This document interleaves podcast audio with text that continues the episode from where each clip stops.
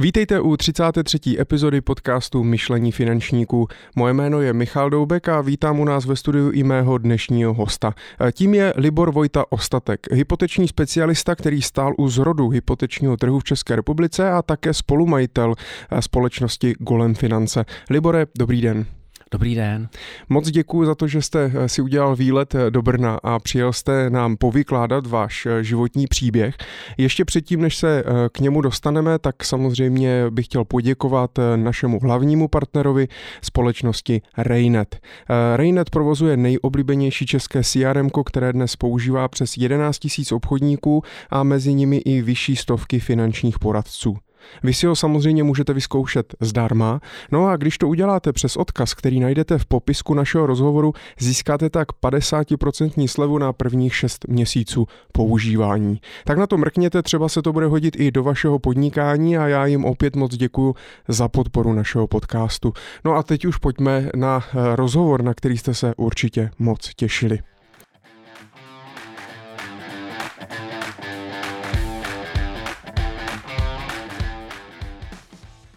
Libore, já se všech eh, hostů na začátku ptám na stejnou otázku.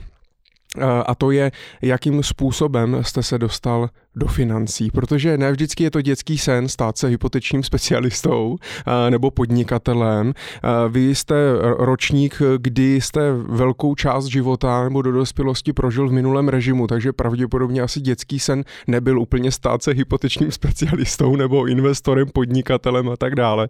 Vzpomenete si ještě, co byl váš dětský sen?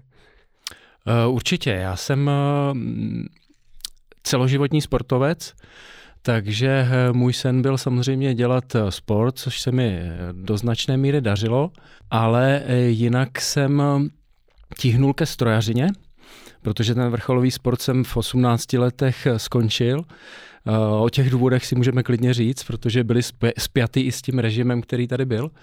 Ale já jsem orientovaný oborově na strojařinu.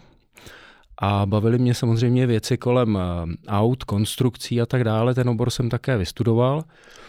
A pak mě eh, chytla jedna věc eh, a to bylo vlastně, že jsem si chtěl navrhovat protetické pomůcky ale eh, zhoda okolností zafungovala a já jsem se během jednoho, jednoho dne překonvertoval na eh, bankovní kariéru a to bylo docela, docela zajímavé. A, a čím, čím se to tak stalo?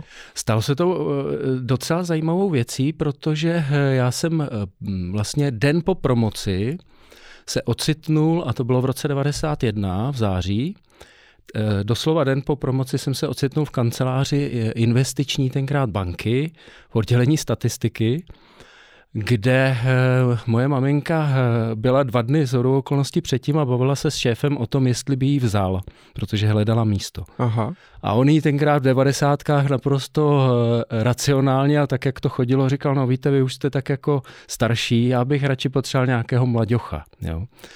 A ona říkala, no já mám syna, ale on je strojař. A on říkal, no to je úplně super, to jsou nejlepší e, lidi, protože umějí statistiku mm-hmm. a e, nevystudovali ekonomii, protože to byla politická ekonomie tenkrát a umějí prostě pracovat se statistikou a s matematikou, tak mi ho sem pošlete. A ona mi to doma řekla a já jsem samozřejmě si e, srovnal v hlavě, že ta příležitost z pohledu okamžité mzdy by mohla být vyšší než ve strojařině.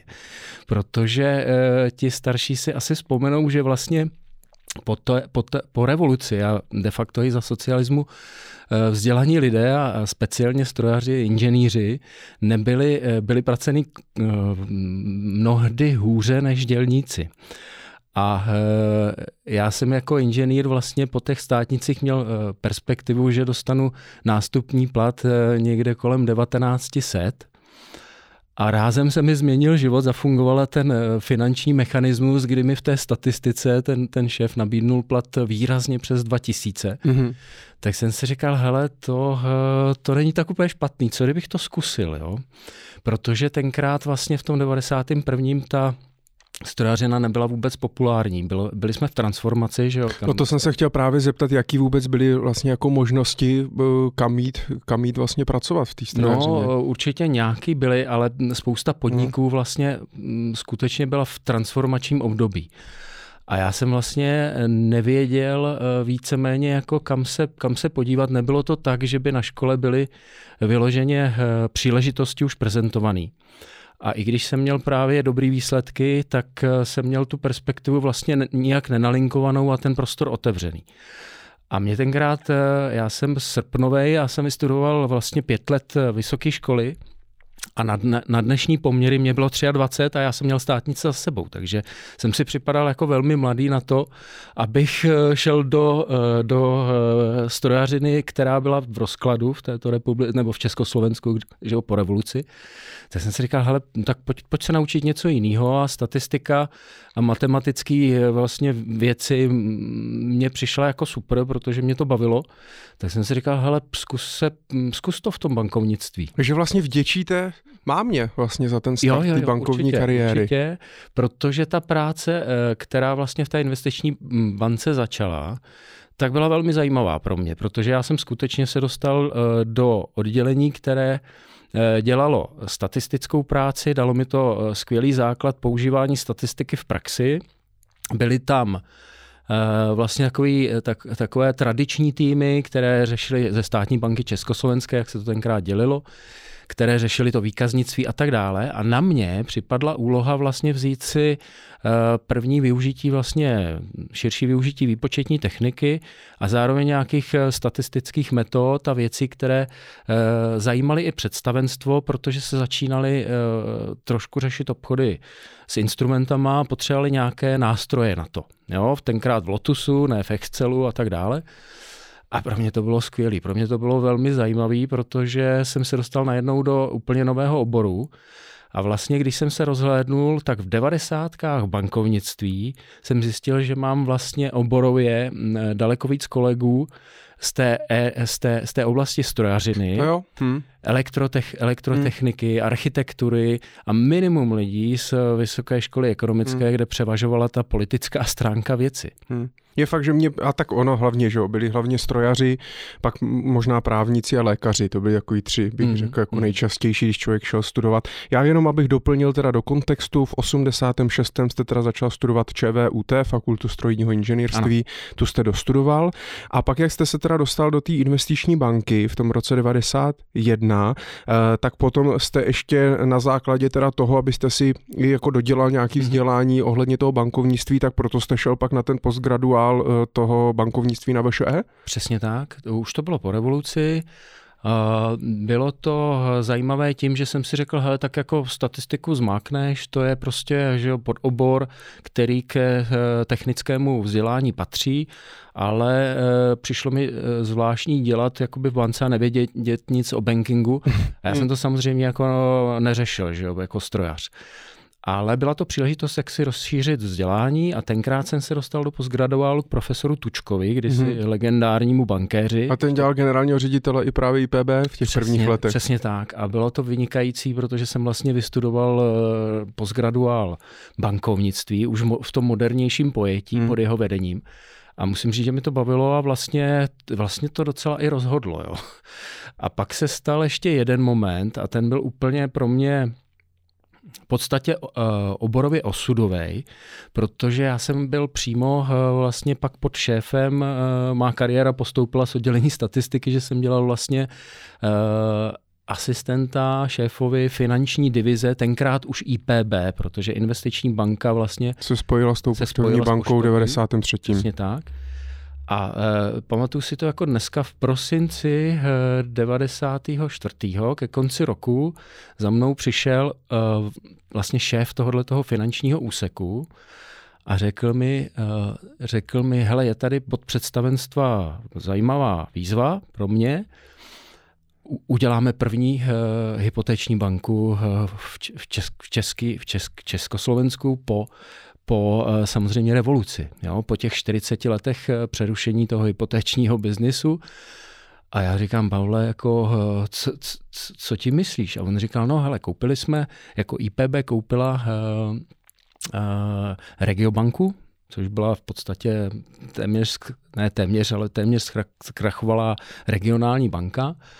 A já jsem dostal nabídku, že tam budu dělat generálního ředitele a mohli bychom z toho udělat opravdu první hypotéční bank. Tenkrát nebylo nic. Hmm. No, mm, No a, a já říkám, hele, tak to zní zajímavě. Poprvé jsem slyšel v podstatě v, eh, v, v podání... A teď se vůbec neposkytovali vlastně hypotéky, tak jak je ne, známe? Ne, tady neměl nikdo licenci. Jo? Tady se uvažovalo od 93. roku vlastně o tom, eh, že eh, se vlastně s, projedná zákon o dluhopisech, který měl být stavebním kamenem vlastně hypotéčního bankovnictví.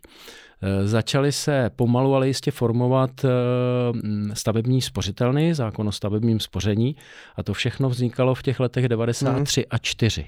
Jo. A když někdo chtěl teda v 93. třeba si koupit dům a půjčit na to, tak... No tak to byly ještě instrumenty, které jakoby pře, přeskočily ještě z té éry socialistické, jo. to znamená nějaké typy půjček a prakticky to bylo nemožné. Hmm. Nebo se op, v IPB vím, že mi bylo nabídnuto ještě před hypotékama nějaká forma zaměstnanecké půjčky, jo, kde jako to byla podpora zaměstnancům, ale jinak to byly ty novomanželské půjčky, družstevní bydlení a nic jiného neexistovalo. Hmm. Jo, nic hmm. jiného.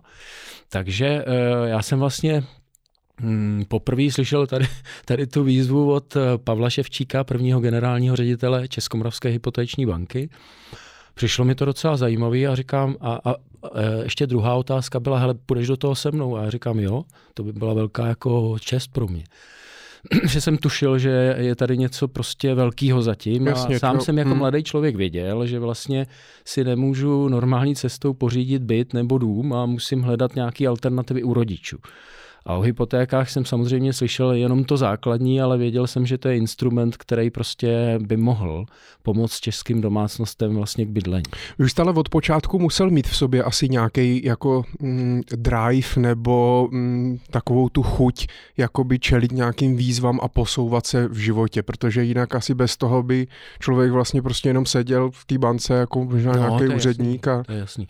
A to je daný, daný asi mojí povahou, já, se, já jsem lev, a mám rád prostě a jednak z toho sportu, jo, prostě chcete hmm. se posouvat prostě dopředu, uh, chcete vítězit, už jsem ztratil jakoby tu šílenou uh, povahu, kdy jsem v 15 letech neuměl prohrávat, to mě naučil můj táta při tenise, protože mě neustále porážel. A já jsem strašně zuřil, jo. Takže svému uh, tatíkovi vděčím za to, že mě naučil přijímat uh, prohry ale zároveň, eh, zároveň jsem eh, samozřejmě rád, když, když můžu prostě nějaké výzvy, nějaké výzvy naplnit. Mm, mm. Je to dobrý, dobrý předpoklad. Tak eh, pojďme si to jenom shrnout. Takže v 91. jste začal teda v investiční bance, tehdy ještě v roce 93 teda tak se spojila vlastně investiční banka s poštovní bankou, mm. vzniklo teda IPB, tak jak ho známe.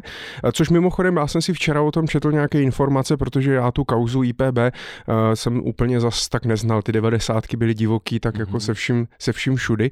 Ale teda dočetl jsem se, že jako IPB byla velmi vlastně inovativní banka mm-hmm. a, a v podstatě velmi šlapala vlastně na paty tehdy České spořitelně komerční bance i ČSOB.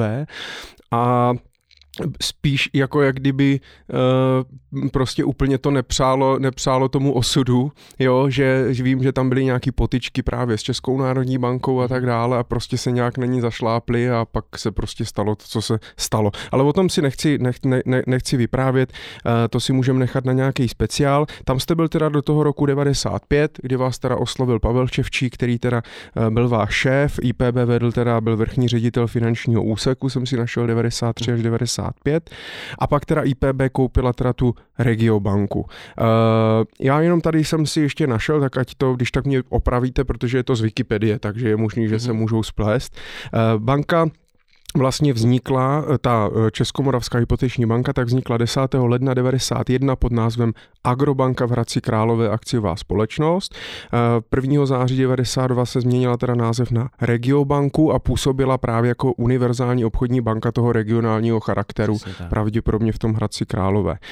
27. prosince, tak to byl ten prosinec 94, ten konec roku, došlo teda ke změně na Českomoravskou hypoteční banku a to už, to už teda vlastně změnila IPB předpokládám, ano, že ano. to už byl ten důvod, že z toho chtěli udělat teda speciálku vlastně na poskytování těch hypoték. V roce 95 banka přenesla své sídlo z Hradce Králové do Prahy a v září 95 získala oprávnění k vydávání hypotečních zástavních listů a začala se psát éra hypotečních úvěru. Je to tak? Přesně tak. Zajímavé na tom bylo, že vlastně nebylo, nebylo nikde psáno za prvý, jak to dělat.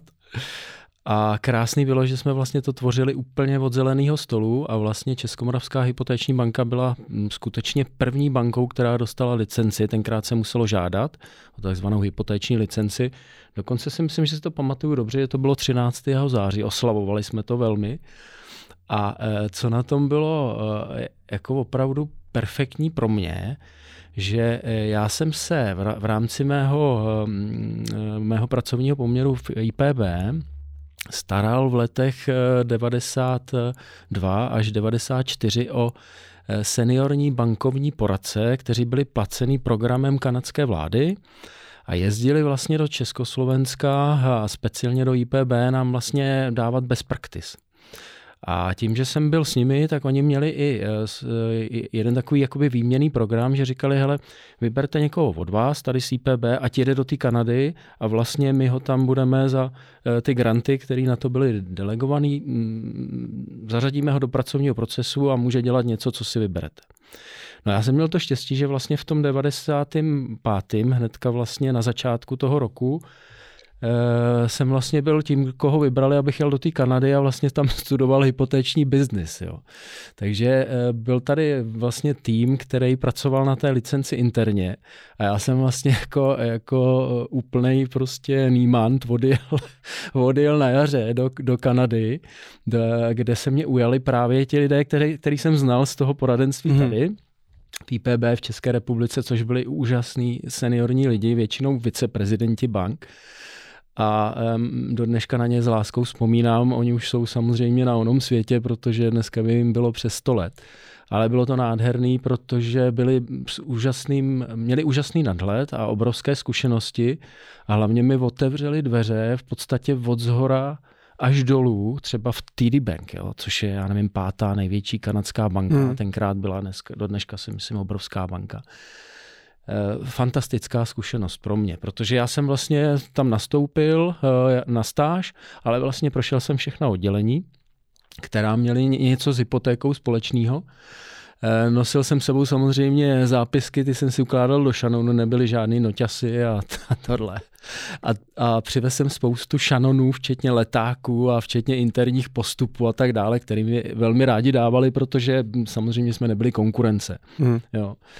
A, a bylo, to, bylo to perfektní, protože nám to dalo nějaký pohled, to jsme tady pak studovali a v rámci nějaké praxe jsme některé věci použili. E, ta nejzásadnější z mého pohledu věc byla, že e, pro mě byla největší zkušenost práce na pobočce, na břehu Ontarijského jezera, právě když jsem stážoval u ředitele nebo šéfa eh, regionální pobočky. To bylo něco fantastického, protože já jsem nic takového nezažil předtím. A způsob, a to byla pobočka, která byla nejúspěšnější v eh, distriktu Toronto na hypotéky. A to bylo pro mě fantastická zkušenost, protože způsob, jakým ten šéf tam vedl a dělal hypotéční biznis, mě chytil za srdce. Jo. A to vlastně rozhodlo, že mě přišla ta práce krásná. Jo.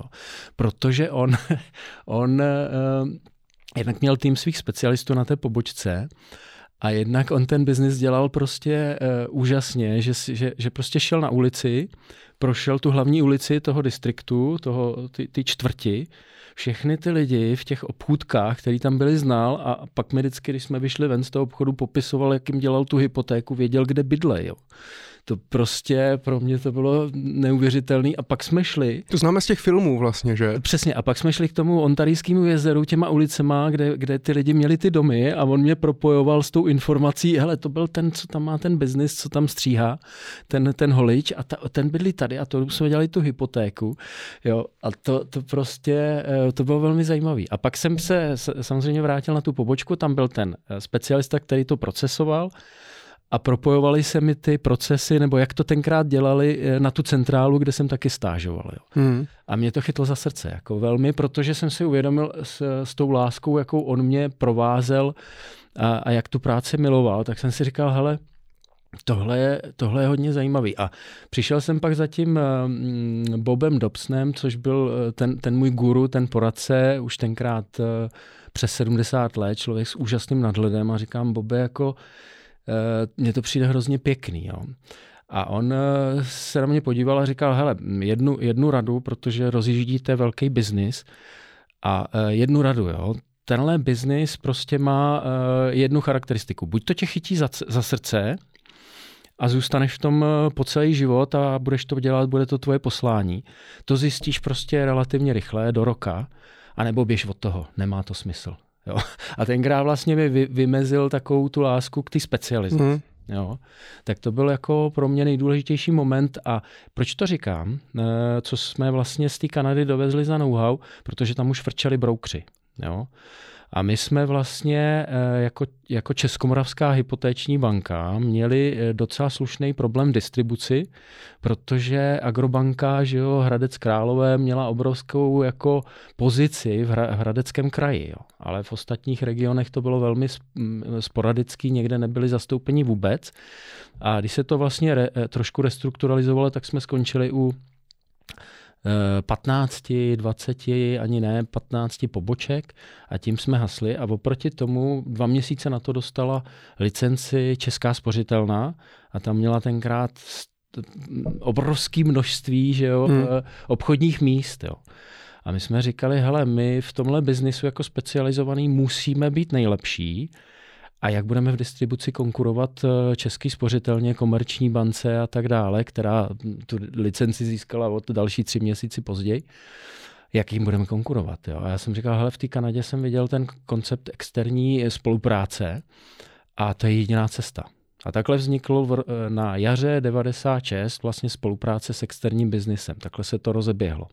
Jo, protože eh, ČMHB, Česk, dnešní hypotéční banka, potažmo ČSOB, tak neměla jinou možnost distribuce, než založit externí, eh, externí brokery, protože budovat pobočky Samozřejmě byla velká diskuze využívat a i praxe využívat bankéře na pobočkách investiční a poštovní banky. Mm-hmm.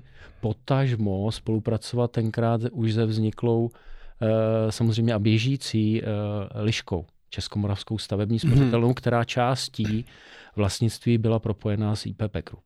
Aha.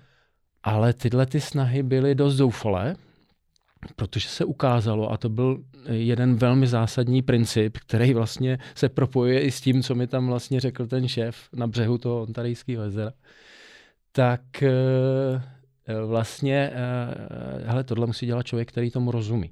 Protože když přijde někdo, akor tenkrát, že jo, ta, ta hypotéka byla prostě složitá. Takže ty, když lidi chodili na pobočky investiční a poštovní banky a tam neseděl nikdo specializovaný, tak to většinou samozřejmě bylo tak, že to typli a šli na pobočku Českomoravské hypotéční banky. Protože to absolutně nekorespondovalo, sazby byly přes 10%, že jo, 12-13% jsme startovali, a, takže spíš odrazující. A to, to prostě byl problém. Jo? Takže my jsme vlastně jednoznačně už od začátku věděli, že ta distribuce se musí úplně nově postavit. Hmm. Nepřemýšlel jste, že zůstanete v té Kanadě? Chvilku, nebo to vůbec nepadlo taková myšlenka? No já jsem eh, to měl nalinkovaný tak, že eh, před revolucí jsem eh, byl zbalený, očekal jsem jenom, že, a to mě táta tenkrát velmi dobře v podstatě přemluvil a říkal, hele, dodělej si tu strojařinu, jo. Protože na rozdíl od mého dědy Vojty, který musel utéct v 50. letech, že jo, po, po 48. a byl, byl notář jo, tak on se musel totálně rekvalifikovat. A táta mi říkal, hele, dodělej si tu strojařinu. My jsme byli samozřejmě úplně spruzelí tím režimem. Jo. Tak dodělej si tu strojařinu a půjdeš prostě dělat, eh, protože děda žil, eh, žil v Americe eh, v Seattlu. Aha. A říkal, budeš dělat k Boeingu a budeš se rekvalifikovat za jeden rok, máš prostě tu strojařinu jakoby na, na, na, načetlou, uděláš si tam prostě zkoušky a takhle to fungovalo. Že? A budeš dělat u Boeingu kari, kariéru. Jo. Takže eh, jenomže stalo se to, že já jsem prostě tou revolucí ztratil důvod emigrovat. Že? To je fakt, že se otevřeli jo, a vlastně. Mně hmm. přišlo tady tak obrovsky zajímavý a, tak, a to se mi teda potvrdilo těch prvních pět let. Ty devadesátky tak zajímavý, že to byla nejlepší zkušenost, jo, protože pokud ztratil jsem tu motivaci, ten smysl té emigrace a zároveň jsem uh, jel na té vlně toho nadšení, že tady prostě něco vybudujeme těch devadesátkách, co bude lidem přinášet uh, nový domov. Jo, a to byla ta hlavní motivace. Takže mně to přišlo fajn na stáž, ale mazal jsem pak zpátky. Že? Letos je to 27 let, co jste tam byl. A většinou se říká, že v Americe, potažmu teda na západě přes oceán, tak jsou většinou v, v těch finančních službách tak zhruba o nějakých 15-20 let napřed. Mm-hmm. Když se teda podíváte dneska, jak, jak se prostě poskytují hypotéky nebo jak se poskytuje poradenství a tak dále a srovnáte to s tím, jak se to dělalo v tom 95. v té Kanadě, tak uh, vidíte tam nějaký zásadní rozdíly nebo jsme to teda jako dohnali nebo se to i třeba změnilo ještě za tu dobu? Mm-hmm. Uh, obrovsky jsme se posunuli. Jo, obrovsky jsme se posunuli a myslím si, že jsme velmi kompatibilní. Teď přeskočím do Evropy, do Evropské unie. Jsme velmi kompatibilní ve smyslu k mm, technologií. Jo. Byť samozřejmě bankovní sektor z mého pohledu není inovativní dostatečně rychle, ale mm, z pohledu parametrizace toho, co tady existuje z pohledu hypotéčního koktejlu, vezmu všechny banky, všechny stavební spořitelny, které samozřejmě standardně děláme v tom biznisu, tak jsme velmi, velmi jako konkurenceschopní a jakákoliv další inovace v, ro, v, v rovině produktů, procesu a tak dále už je o tom, hele, co mi to přinese, je to, jo, vždycky se to posuzuje, když to takovýmhle způsobem, když to před těma mm, ještě 20 lety v roce 2000, kdy se ten trh začal rozjíždět, tak se dělaly fantastické inovace, že jo? protože tady neexistovala hypotéka na víc než 70% LTV. Jo? Takže buho, že jo? udělám 80, 85, pak se udělala stovka, pak byl na, náběh na 120% LTV. Takže e, obrovsky jsme se posunuli, ale jedna věc je stejná, a bude stejná za 10 i 20 let. Jsem o tom naprosto přesvědčený. A to je ten, ten osobní vklad, to srdce. A COVID nám to teďka ukazuje. Jo? A ukazuje nám to i zkušenost třeba z pojišťovnictví, že mm, my uděláme ty, ty moderní eh, cesty, tu moderní výrobní linku, ty tlačítka, to, jakým způsobem se eh, k tomu produktu můžeme dostat, ale, uh, um, ale odejme nám to ten zážitek, jo? ten osobní kontakt a to, co já jako člověk potřebuju s člověkem, který je znalý uh, toho oboru a hlavně to není jenom financování, to je dneska, to jsou nemovitosti, že jo? to je projekt, výstavba a tak dále a to prostě žádný digitál nedá, ani robot. Hmm. Jo, takže, uh, takže tohle hm, kvalitativně si myslím, uh, že ta Kanada a Amerika samozřejmě tím, že to dělají desítky, desítky let a u nás vlastně ten brokerage se zrodil, že jo, v tom roce 96, takže to už je taky nějaká historie ale ta kvalita vlastně přístupu k tomu tak uh, má samozřejmě vždycky možnosti, máte horizont, že jo? kvalita je o horizontu, prostě pořád jdete za něčím lepším, za co je ten zákazník ochotný prostě vám jednak zaplatit a jednak vám doporučit další uh, samozřejmě lidi a tak dále. A ta kvalita se pořád bude posouvat, ale myslím si, že jsme ušli, ušli obrovský kus cesty. A byl jste v Kanadě za tu dobu, za těch 27 let? Jo, byl, na tom stejném místě? Na stejném ne. Jo, byl, byl, byl, byl. Pravda. Ale už je taky nějaký pátek, no. Já jsem jezdil, eh, pokud ještě eh, do té doby, než žil děda, tak jsem samozřejmě jezdil do Seattleu. A on tam Nebo zůstal teda, on tam emigroval a zůstal tam? On tam musel zůstat, jo. jo, protože eh, to je ta historie, proč jsem si dal vlastně jméno Vojta, vlastně svoje, svoje druhé jméno. On tam musel zůstat, protože by tady pravděpodobně skončil, ne, ne v žaláři, ale pravděpodobně by ho nepřežil. Protože mm. udělal neskutečně jako na tu dobu drzou věc. Ale o tom se můžeme, nevím, jestli to je otázka, ale o tom si můžeme popovídat. Takže on tam musel zůstat, protože si chtěl zachránit život. Takže před komunistama, ne před Hitlerem. Jo. Hmm. Jenom hmm.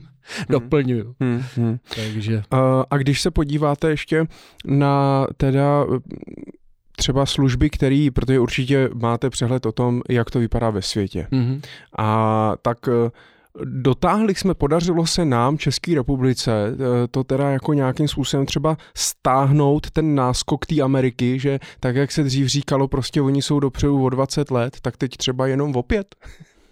Uh, ono to jde těžko kvantifikovat, ale přesně, přesně takhle bych to charakterizoval, že ten propasný rozdíl, který byl v devadesátkách, je dneska, je dneska spíš kulturní protože ta Amerika je jiná oproti Evropě. Jo. Pokud by se, by jsme se srovnávali s Evropou, tak si myslím, že jsme, že jsme velmi kompatibilní. Samozřejmě, když se podívám na podstatné eh, atributy, tak například vazba na korunu nás dneska vlastně ochuzuje o to, že bychom mohli mít pořád velmi levné úrokové sazby. Jo? A tak dále. Ale jako technicky z pohledu kvality služeb, z pohledu distribuce, z pohledu potenciální digitalizace toho, co běží a toho, co bude, tak s Evropou jsme velmi srovnatelní. Tam už to není ani v po pěti, pěti letech, ale tam je to prostě o tom, že ten rozdíl je v některých věcech minimální. A e, mezi Amerikou tam, tam je to kulturní rozdíl, hmm. protože ty američané jako nemají problém střídat, oni nemají tu vazbu lpění, to je úplně něco jiného samozřejmě, než tady v České republice. Oni jsou do... ti zvyklí cestovat za prací, že jo, a tak dále. No, ale ono je to teď vidět poslední roky a sám si říkám, kam až to půjde, naše míra lpění na vlastnictví, jo, na, hmm. na vlastnickém bydlení je eh, vlastně, to je jako když lejete do, do, do doutnajícího ohně, který ještě úplně nehoří, eh, něco, co začne hořet. Není to uh, ředidlo nebo benzín, ale je to nějaký olej, který pak splané. A to se tady za poslední covidové období stalo v oblasti cen nemovitostí. Hmm.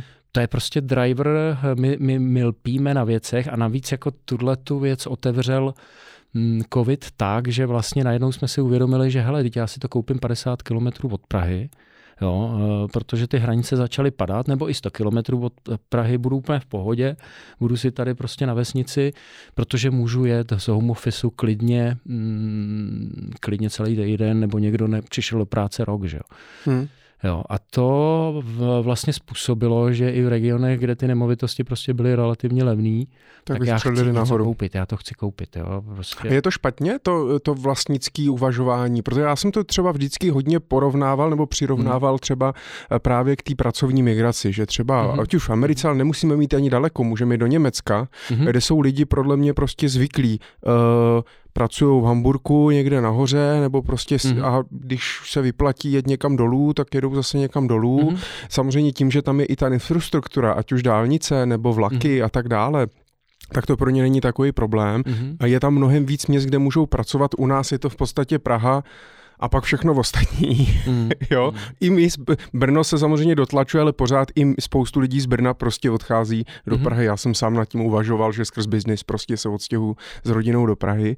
A, ale tím, že vlastně tady nejsme tolik zvyklí vlastně cestovat za tou prací, tak většinou prostě člověk eh, si najde nějaký místečko, kde chce prostě žít. Ti lidi jsou, eh, nebo berou to tak, že tady chcou žít vlastně celý život, dokážou si to představit a v tom případě vlastně jim pak dává smysl prostě si to koupit a vlastnit mm-hmm. to. Je to špatně? Jako třeba z nějakého dlouhodobého hlediska, nebo jak se na to dívat? Já jsem, eh, já jsem trošku toho názoru hm, takhle. Já, Vy taky vlastníte já, dům. Já, já tomu říkám zápecnictví. Jo? My jsme zápecníci. Prostě to je daný kulturně, navíc to ještě okořenila ta éra socialismu, jo? protože že jo, co, co je doma, to se počítá, jo? to prostě je mantra, mantra. Samozřejmě, že, že, že vlastním, Uh, nemyslím si, že to je špatně, ale myslím si, že uh, nám prospěje kořenit. Jo? Ro, uh, trošku to prostě okořenit, trošku to zbarevnit a řeknu to na jednom příkladu, kdy, který jsem si prožil sám a, a do kterého jednoznačně doporučuji nastrčit i uh, s, s, svoje děti. Jo? A to je právě to období, kdy vlastně uh, se vypravujete do, do éry samostatnosti, protože mama, mama hotel mi taky úplně nepřijde jako dobrý řešení, a, ale byť, byť to není pro, e, výsada Česk, České republiky, že jo? to ne.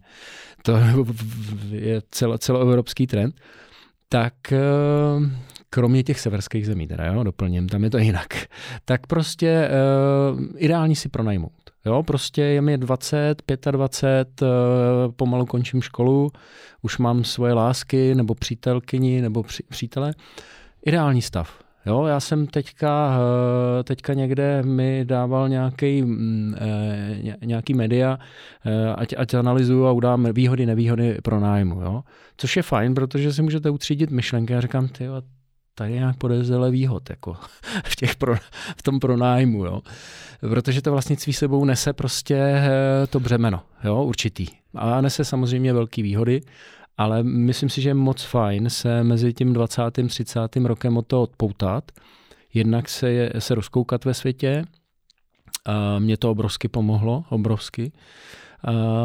Ať už ta stáže v Kanadě, pak jsem měl možnost pracovat v Německu na stáži a pak několik let ve Švýcarsku. To je prostě skvělý. Skvělý kamkoliv vyjet, kamkoliv, kde je samozřejmě bezpečno, aby to fungovalo a, a prostě pronajmout si byt a na, zároveň si osaháte způsob života, velikost, samozřejmě, co vám vyhovuje, jo? styl života, to se samozřejmě mění a jakmile koupíte prostě 25 byt nebo dům, tak už samozřejmě může to být investiční záměr, ale to musíte hodně dobře vydělávat, už jako mladý a tak dále. Jo? Takže já si myslím, že je dobře, když se to koření a určitě není špatně eh, ani míra vlastnictví, ale ten mix mně přijde, že by mohl být trošku vyváženější a ta situace eh, nás eh, před tohle postaví. Jednoznačně. Hmm. Ještě v médiích často se zmiňuje, že problém hlavně je, že vlastně jdeme zase do extrému s tím vlastnickým bydlením, mm. že eh, spoustu lidí vnímá, že prostě mít vlastní bydlení je jejich právo, a prostě stát to má nějak jako zařídit. E, trošku, trošku jako cítím, že část té společnosti jde jako tímhle směrem, že stát má teda zařídit, má teda začít stát, má teda začít stavět a má začít zase rozdávat a tak dále. Z toho se trošičku jako děsím a to jsem nezažil jako socialismus, protože jsem 90. ročník, mm-hmm. že mě to vyhlo, ale vnímám i právě, že třeba vlastnický bydlení si pořizují lidi, kteří na něho vlastně ve skutečnosti jako nemají finančně, hrozně moc se zadluží, ještě si půjčí od rodičů, nebo snad ještě, když to se skládají třeba z různých půjček eh, a tak dále, z nebankovních třeba nějakých institucí a podobně a celý život se vlastně teda klepou, aby se jim to podařilo splatit a kdyby cokoliv přijde nemoc, eh, vyhazov z práce a tak dále, tak pak vlastně ty příběhy vidíme. Toto třeba vnímáte taky jako mm-hmm. vlastně jako problém? Určitě. To, co jste popsal, vlastně je, eh, je definice extrému, z mýho pohledu. Jo? A, a teď vezmu ten extrém, který jste popsal, to znamená, stát se musí mm, postarat a tak dále, to je ta populace, která má tenhle ten názor. Eh, v systému, v demokratickém systému, ve kterém žijeme, absolutně pro mě jako eh, nepreferovaný princip, stát se má postarat a má poskytnout příležitosti lidem, kteří jsou handicapovaní. Jo, to je eh, z mýho pohledu naprosto jasná věc a to byla první věc, která mě fascinovala, když se otevřely hranice. Jo. Moje sestra je vlastně od narození eh, prakticky neslyšící, to znamená, máme velkou empatii v rodině, eh, vnímání vlastně postižených lidí. Jo. A těmto lidem je potřeba pomoct. Jo, určitě oni jsou velmi úžasní, jsou, jsou hrdí na to, co umějí dokázat a ty společnosti to umějí vrátit, ale potřebují určitým způsobem vytvořit eh, nějaké prostředky nebo prostředí, kde budou fungovat a pak nám to bohatě vrátí. Ale to je z mého pohledu jakoby všechno. Pak je druhý extrém, který jsme zažili za socialismu, a to je, že ten stát prostě intervenuje do všeho. On má, eh, on má ale eh, ty, mm, řekněme, kvantitativní, pozitivní důsledky, že prostě v těch 70. letech, to bylo to éra Husákové éry, že jo, Husákové děti, tak se postavilo obrovské množství lidí. Eh, bytu. Jo? Obrovský. A narodilo se i spoustu lidí. narodilo se i spoustu lidí. Mám to tam propojený v hlavě. A, a, eh, a říkám kvantitativní, jo? protože kvalitativně to bylo dost, eh, dost špatný, pak se to samozřejmě vylepšilo těmi renovacemi. A tohle taky, jako, to je extrém. Ale to, co zažíváme z pohledu jako přístupu, je je bohužel taky špatně, protože ta vláda nemá koncepci bytové, bytové politiky. Nikdy ji pořádně neměla, byť se tady udělalo pár dobrých rozhodnutí a zavedly se některé systémy jako odpočitatelnost eh, od základu daně, úroku a, a některé v prvopočátku eh, věci, které snižovaly eh, to zatížení úrokové sazby a proto se taky hypotéky rozeběhly. Jo? To byla ta podpora prostě dotace úrokové sazby, která běžela na vlastně v konci, konci 90. let a začátku 2000, než to spadlo pod 10% to je fajn, ale je tady mm, koncepce, není absence vlastně koncepce politiky vlastně bydlení, která určité skupině lidí vlastně dá příležitost eh, dostupně si ten byt pronajmout.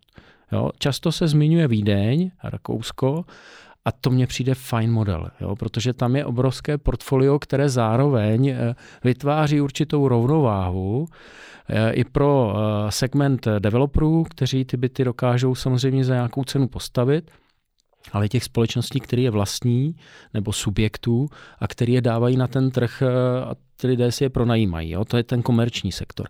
A tady ta rovnováha je docela důležitá, protože člověk si může vlastně vybrat. A ta, ta to portfolio těch vlastně možností a těch bytů je, je daleko širší, ať už to je Německo nebo Rakousko, což si myslím, že jsou kultury, které jsou nám jako velmi, eh, velmi blízké historicky, mentálně.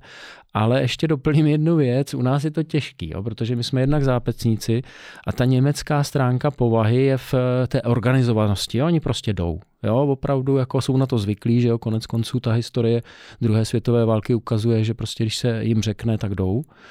A e, oni to mají v sobě, jo, tu organizovanost, disciplínu, ale zároveň dokážou ty příležitosti vlastně rozvíjet, udržovat tu pestrost. To znamená, to vlastnické bydlení je tam logicky daleko méně preferované, protože ale zároveň e, jste velmi dobře, velmi dobře ochráněn nebo ve velmi dobrém komfortu i jako e, člověk, který si prostě pronajme byt, který se mu líbí.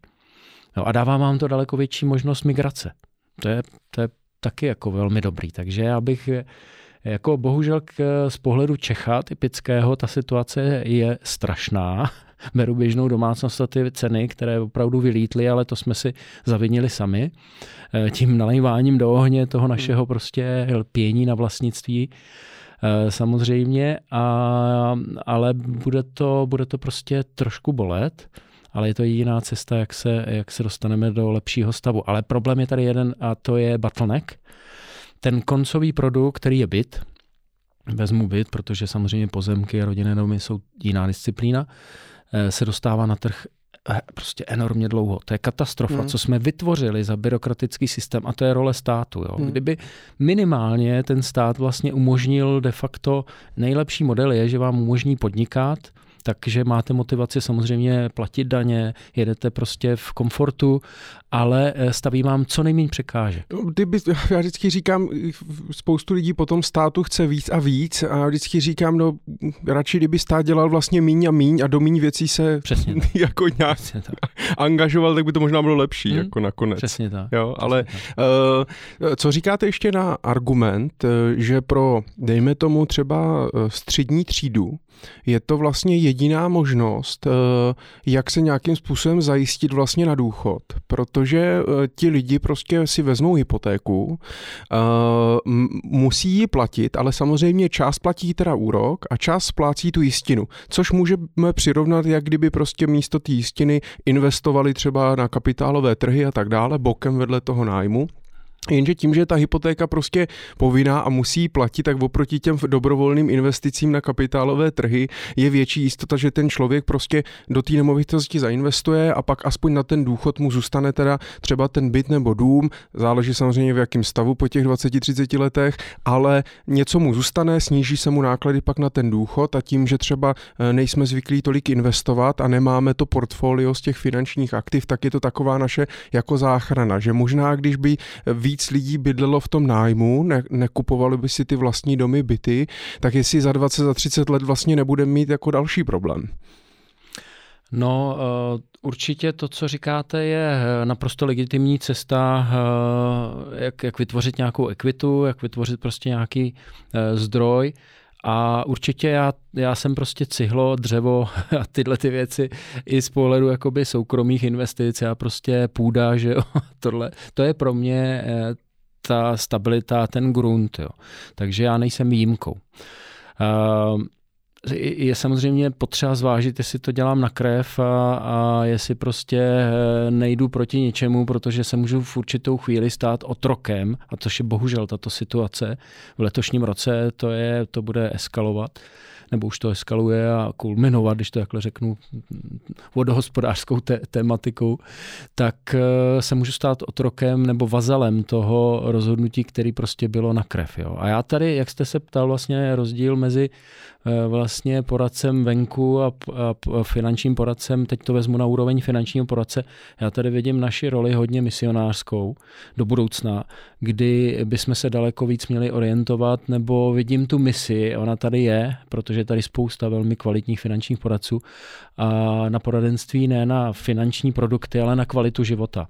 Jo, a být trošku misionářem toho, kdy když vidím, že skutečně tomu klientovi, a to nezajistí specialista na financování bydlení eh, našeho typu, jo, protože my to tam chceme bouchnout, hmm. protože je to naše živobytí. Jo. Je to tak. To jsem rád, že ale jako otevřený k tomu. Jsem naprosto otevřený. A, ale e, zajistí to někdo, kdo má nadhled a kdo vidí v, ve své práci stejný poslání jako já v té specializaci na financování bydlení, protože se potřebujeme v těch oborech a vidí tam tu kvalitu života a dokáže se na to podívat s nadhledem. Jo, toho klienta a ten klient to musí dlouhodobě ocenit a to podle mého názoru bude zvítězit. Protože e, bych měl skutečně tomu klientovi otevřít oči, neuvázat do, nějakých nesmyslů. On se tam dostane k té hypotéce klidně za 10 let, že jo? protože už mu bude 35. Jo? A e, otevřít mu tu cestu, jo. Ale máme jeden problém a to je, aby se tady prostě eh, otevřely ty prostředky, do kterých já mu můžu eh, doporučit se usadit. To znamená portfolio těch, a už jsme zase zpátky, je to začarovaný kruh, portfolio levných nebo dostupných, ne levných, ale dostupných aspoň, bytů, které si můžu pronajmout, ať už to je region eh, Prahy nebo Brna, ale jakéhokoliv krajského města nebo města aspoň na 30 tisíc eh, obyvatel. Podívejte se dneska na uh, vlastně region, který oba známe. Že jo? Polička, tady jsem, kde jsem se narodil, to je desetitisícové město kousek tady na Vysočině. Podívejte se, co se tam dneska nabízí na S-Reality nebo jakýkoliv jiný portál. To je katastrofa skočte na eh, homegate.ch, že jo, na švýcarský portál, vyberte si městečko podobného charakteru, 80 kilometrů, já nevím, od Bázlu, nebo eh, od podobného města, nebo od Bernu, velikost 10 tisíc obyvatel a podívejte se, co tam nabízejí. To sami udělejte v Německu, ve Francii, budete velmi jako překvapený tím rozdílem, kolik nemovitostí, kolik chat, kolik bytů je tam k pronájmu. A to je Jo, a, a samozřejmě i na prodej. My e, nejsme o tom, že bychom museli nějak drasticky a brutálně boostovat bytový fond. V České republice nejsme na tom úplně zas tak tragicky na počet bytů na tisíc obyvatel, ale ale ten bytový fond zastarává, neodpovídá hmm. té dnešní potřebě mladého nebo mm, současného člověka, domácnosti a to je ten problém. Jo? Takže v tom si je potřeba hodně udělat a tady je první krok, který by vláda měla udělat. Okamžitě, okamžitě eh, dotáhnout novelu stavebního zákona do podoby, kdy ten produkt se dostane na trh eh, desetkrát rychleji, to znamená za jeden rok. Hmm. Jo? Byrokracie pryč. Hmm. No tak snad. V no. programovém prohlášení to mají? No, jasně. Směju se. tak uvidíme. Budeme držet, budeme držet palce, jo, jo, jo. ale myslím si, že to je taky cesta uh, dobrým, dobrým směrem. Pojďme se vrátit zase k tomu vašemu životu. My jsme skončili teda v tom roce někdy 95-96, tady jste se vrátil z Kanady. Nabustovaný, teda jako namotivovaný těma informacemi a tak dále.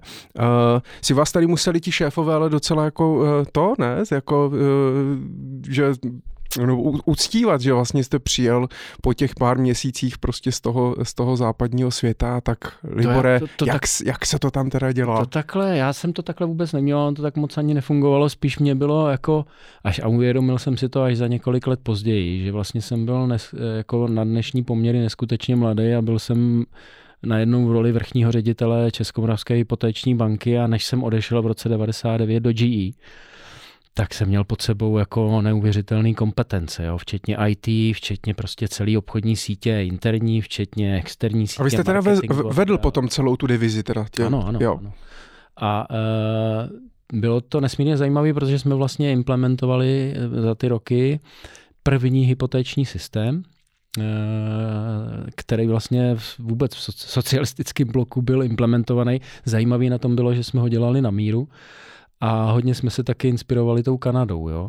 Ale první zkušenosti přišly a e, vy jste se mě ptal, že museli vážit, já jsem to takhle neměl, já jsem to naopak vnímal jako velkou poctu, že se, že se toho můžu účastnit a začal jsem si to uvědomovat až eh, po těch devadesátkách, jo. protože když jsem, já jsem udělal jednu věc, já jsem si začal psát eh, inovace, které se vlastně v tom našem oboru dělali úplně od začátku. Do dneška tu databázi máme, rozvíjíme ji, je součástí HypoExperta. A takže mm, a máme ji parametrizovanou od produktu, procesu a tak dále. Takže vlastně, když se podívám na těch prvních pět let a jdu k těm datům, který jsme zaznamenali v tom inovačním principu, kdo co na tom trhu udělal, protože to začaly být samozřejmě i ostatní banky, tak je to parádní jako retrospektiva toho, že v těch prvních pěti letech se to vlastně úplně stavilo od, od nuly a bylo to nesmírně zajímavé. Takže já jsem jako mm, velmi vděčný, že jsem dostal takhle zodpovědnou roli. Bylo to uh, někdy i docela divoký. Jo. Skutečně jsem nemůžu o tom takhle mluvit do médií, ale prostě byly tam i, i zbraně, jako jo. Ve smyslu toho, že jsem je viděl a byl to takový docela zajímavý nátlakový prostředek mm-hmm. v jednom nejmenovaném oboru, až přiš, přicházel samozřejmě venku od externího dodavatele. Jo. V naši, naší bankovní sektoru jsme si to nemohli dovolit. Ale bylo to o tom, že jsme něco měli udělat rychleji a zaplatit za to víc. Jo. Že to byly devadesátky a e, Dokonce jsem se i večer, když jsem měl z práce, protože jsem tomu dával i už tenkrát hodně, tak jsem se do, dokonce ohlížel, když někdo jel za mnou, jestli náhodou jako není nějaký hmm. průšvih a tak dále. Ale nakonec se vám to vyhnulo teda, jako no, nikdy se nestalo nic. Vyhnulo se mi to, ale psychicky to bylo hodně náročný, protože jsme měli některé třeba týdny, kdy jsme to museli vyřešit. Že? A v době, kdy rozjíždíte biznis, kdy, eh, teď mluvím o bance, že jo, která dostala licenci v roce 95 a jenom eh, teď řeknu jedno číslo, které si, si všichni dokážou eh, zbenchmarkovat. Za pět let, za pět let, prvních pět let od roku 95 do roku 2000 nebo 99 se tady zafinancovalo na celém trhu 26 miliard korun na hypotékách. A za měsíc, ne, teďka? To se, to se dělalo loni, za každý měsíc se dělalo i za jeden měsíc víc, jo, takže za tři týdny, jo. Neuvěřitelný, jo. Hmm. To, eh, a vy prostě- jste, byl, eh, vy jste byl, když jste to řídil, byl jste i ten, kdo rozhodoval, komu půjčit, komu ne? Nebo na to ne, ne, bylo oddělení ne, nějakého risku ne, tehdy už? Nebo jak, jak to mm-hmm, fungovalo? Určitě, vlastně? určitě. Velmi dobře postavený systém uh, už tenkrát a to jsme si vlastně také z, tý, z té Kanady jako hodně inspirovali a hlavně taky samozřejmě z Německa. Uh, byl úsek druhý, který byl úvěrový, v kterém byly rizika, underwriting, svalování že jo, a tak dále, vymáhání pohledávek, což teda bylo taky zajímavý, protože tam se jezdilo osobně, že jo, v devadesátkách a kolega, který to dělal, měl sebou i velkého psa a byl vášnivý lovec. Takže se mu všechno se mu hodilo. Jo, to opravdu eh, Pavla tímto zdravím, nebudu říkat příjmení, ale on ví. Bylo to neuvěřitelně dobrodružný, ale byl to jiný úsek. Jo? Mm-hmm. Byl samozřejmě úsek ještě správní. Eh, všech těch... A funguje to dodnes takhle? Nebo kdo rozhoduje o tom, že mi dají hypotéku?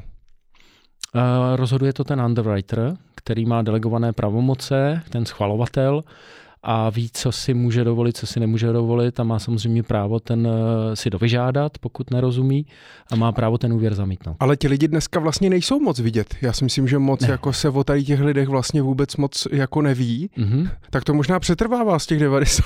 se schovávají, sedí ono, někde v trezoru. Ono víte co, to je, eh, to je prostě ten oprávněně, správně nastavený black box, který si eh, banka musí chránit, protože ve své podstatě to není nic jiného než obchod s rizikem. Jo? Hmm. Prostě uvěrování je obchod s rizikem. A e, já teda musím říct jednu věc a s té mám obrovskou radost a jsem na to e, velmi malinkou částí hrdý, protože jsem byl u toho, že ten obor e, oproti tomu, co se dělo v devadesátkách v bankovnictví a ještě i po roce 2000, tak obor financování bydlení, hypoték a stavební spoření neměl za těch 27 let a už skoro 30 let existence jedinou zásadní kauzu. Jo. Uh, ustál to všechno a včetně um, recese že jo, mm-hmm, ve světě finanční krize 2008, 2009. Uh, úžasný.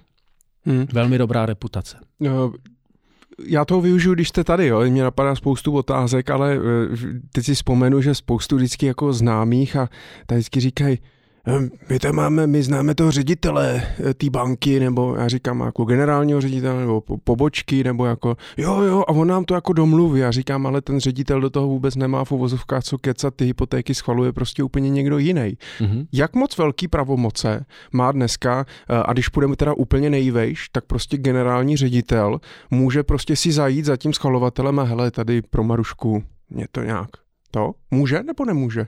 No, tohle jako bych řekl, že je princip, který právě jako je z pohledu kultury, ale i interní policy nepřijatelný. On má své pravomoce potenciálně, eh, pokud je to takto nastaveno, jo, eh, zřídka kdy generální ředitel, ale účastní se určitě některých třeba zásadních rozhodnutí, když je to menší banka, ale osobně si myslím, že už k tomu moc nedochází. Jo, ne, že by k tomu nedocházelo, historie samozřejmě 90. a těch eh, minulých let je, je samozřejmě pestrá, ale eh, nemyslím si, že to je dneska. Takže, takže spíš, spíš, spíš se seznámit s tím, s tím schvalovatelem. Já si myslím, že jsou mechanismy, který, eh, který fungují, ale chtěl bych tady, který určitě tomu za, ne zabraňují, ale víte, co tam je prostě princip odpovědnosti, který samozřejmě eh, bohužel vyústí v to, že bankovní sektor dneska je obrovsky regulovaný. Jo? Hmm. A e, ten princip odpovědnosti samozřejmě je daný tou podstatou, ta se nezměnila za stovky let bankovnictví a to je, že prostě zodpovídám za to, že nespronevěřím to, co mi lidé do banky dají. Jo, to je jednoduchý princip, protože to jsou de facto tři činnosti, které ty banky dělají. dělají úvěrování, depozita a vlastně platební styk. A e, dneska to ještě pořád rozhoduje člověk? To znamená, Schvalován. poslední slovo má prostě nějaká fyzická osoba, která řekne a tomu jo. V drtivé většině na hypotékách a na těch samozřejmě zajištěných úvěrech ano, ale samozřejmě už jsou i robotizované postupy primárně na těch nezajišťovaných úvěrech. Jo, jo jasně, který to, oni, to, oni to zanalizují a můžeme dojít jako i do doby, kdy tam ten člověk prostě vůbec nebude a prostě Určitě. podle nějakých parametrů, algoritmů to prostě schroustá Určitě. ten počítač a vyhodí. Jo, to už se dneska děje. Jo. jo. na menších, eh, na některých, kde jsou nastavený prostě triggery nebo parametry, které jsou prostě celkem bezpečný, ať už to je prostě výše částky nebo případně nižší LTVčko nebo prostě určitý segment, tak se prostě automatizuje. On tam stojí spíš ten underwriter v mnoha případech ještě jako verifikátor. Jo.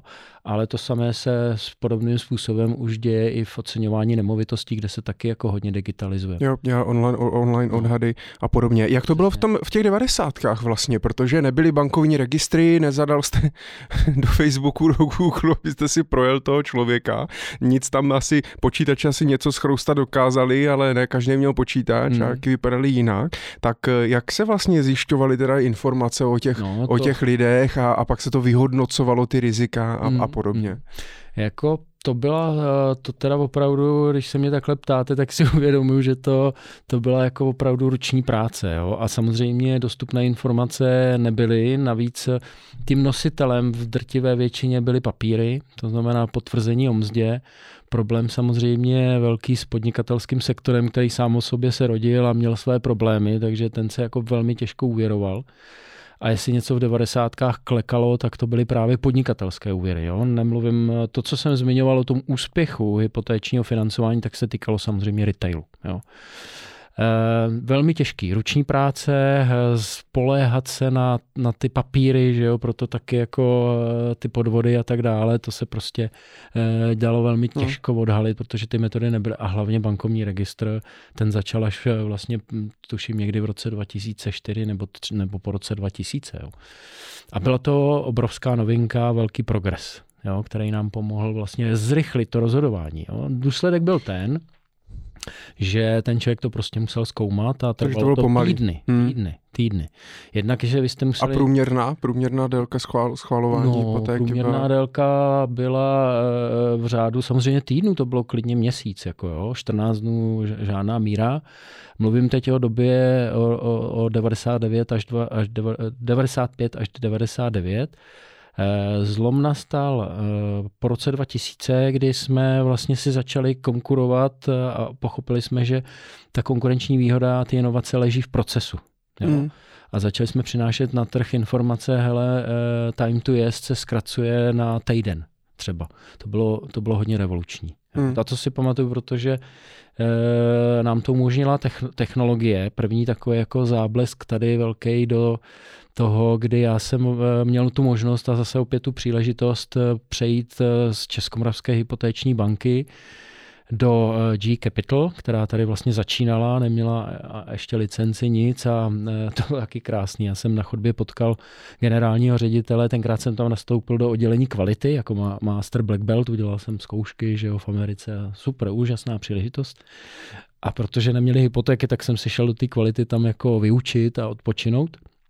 A potkal jsem na chodbě generálního ředitele G Capital, český Petra Šmídu, a úplně spontánně říkám, hele, on se ptal, jak se máš, a já říkám, hele Petře, dobrý, ale proč neděláme hypotéky? To už jsem tam byl půl roku a po těch A to je táta od Michala Šmídy? Eh, já nevím, Petr, Petr Šmída, první generální ředitel, ne, nevím, co. To má Twisto, Michal? Uh, my, určitě. A teď, tak to bude... Ne, nevím, nevím. To no, myslím si, že, myslím si, že Petr Šmída, že, že je tady jako jediný. On pak byl v Rusku dlouho, myslím. Ano, ano, jo, přesně, tak to, on. to, to, to, jo. No a Petra, Petru, Petru říkám, hele, proč neděláme hypotéky? se mi podíval a prones neuvěřitelnou větu. No, protože se tady ještě nezaved. On věděl, že mám ten background, že jo, hypotéční. Já jsem se rozzářil a poslali jsme první mm, pitch prezentaci do Stanfordu. A já říkám, hele, tak jako to rozjedeme a on, no, hele, zkus to, jo tak jsem poslal první prezentaci do Stanfordu a odpověď byla úplně bombastická. Jste se zbláznili, jako to jsou biznisy, kterých se po celém světě zbavujeme. Jo? Už máme jenom jeden tamhle v Paříži, ten neumíme prodat, protože je to e, složitý a jeden v Polsku. Jako, a vy chcete to tak jsem byl jako... Oni už tehdy vlastně se těch hypotečních biznesů zbavovali tady v no, Evropě. Jo. No, no, no, no, a to bylo, ale pozor, zatím je historie velká a samozřejmě i, i, i jako tragický příběhy, jo, pozor, to doplním protože eh, já říkám, hele, tak jsem byl takový smutný a, a, a, šel jsem že jo, za Honzou Heinzem, který dělal marketing a říkám, Honzo, to je blbý, jako já bych ty hypotéky tady chtěl, protože to bude páteř, jo, aktiv ty banky. Každá banka, podívej se do Německa, my jsme v Evropě, nejsme američani. Každá banka má dvě třetiny aktiv páteře v dlouhodobých aktivech, v dlouhodobých úvěrech. Jo. Úplně jsem z toho byl takový jako rozvibrovaný a on říkal, hele, pošleme to ještě jednou a namalujeme jim tam víc jako toho finančního, eh, ty finanční příležitosti. Tak jsme to tam tenkrát bouchli eh, se zdůrazněním, že mm, marže je tady 3% na hypotéce. Jo což byla tenkrát.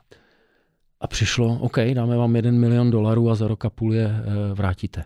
Fair enough, jo, jako super, super, jako, mm-hmm. já jsem byl nadšený, že jo, rozjeli jsme projekt na Zelený louce, ale proč, řík, proč jsem říkal o těch tragédiích, jo, uh, G bylo o tomhle, do roku 2001, 2, kdy uh, tím hybatelem bylo, bylo teroristický útok na dvojčata, kdy totiž eh, americkému finančnímu sektoru se otřásly eh, portfolia spotřebitelských úvěrů. Jo. Byl to tak velký šok, ten útok na dvojčata, na Pentagon teroristický, že vlastně se začaly domácnosti chovat jinak a G Capital si uvědomilo, stejně jako další společnosti, že musí mít ty stabilnější aktiva, protože ty portfolia těch spotřebáků se začaly strašně měnit a bylo to těžko vůbec ředitelný.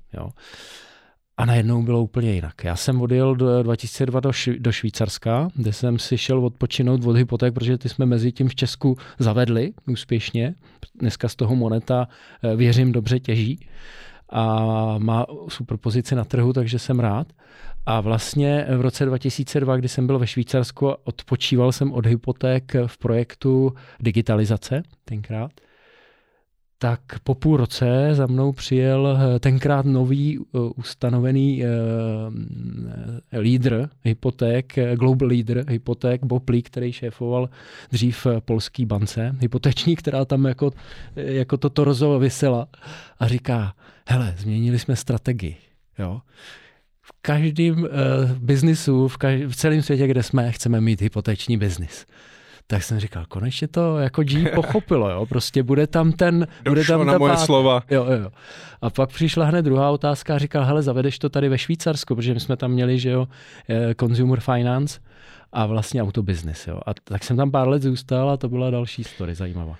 Eh, k tomu se určitě ještě dostaneme. Já jenom využiju, když jste říkal eh, to jen o otřes na trhu spotřebitelských hmm. půjček po tom roku 2001. Protože teď vlastně po, eh, právě po finanční krizi 2009-2010, eh, tak mně přišlo, že začaly vlastně strašně vznikat eh, vlastně peer-to-peer platformy.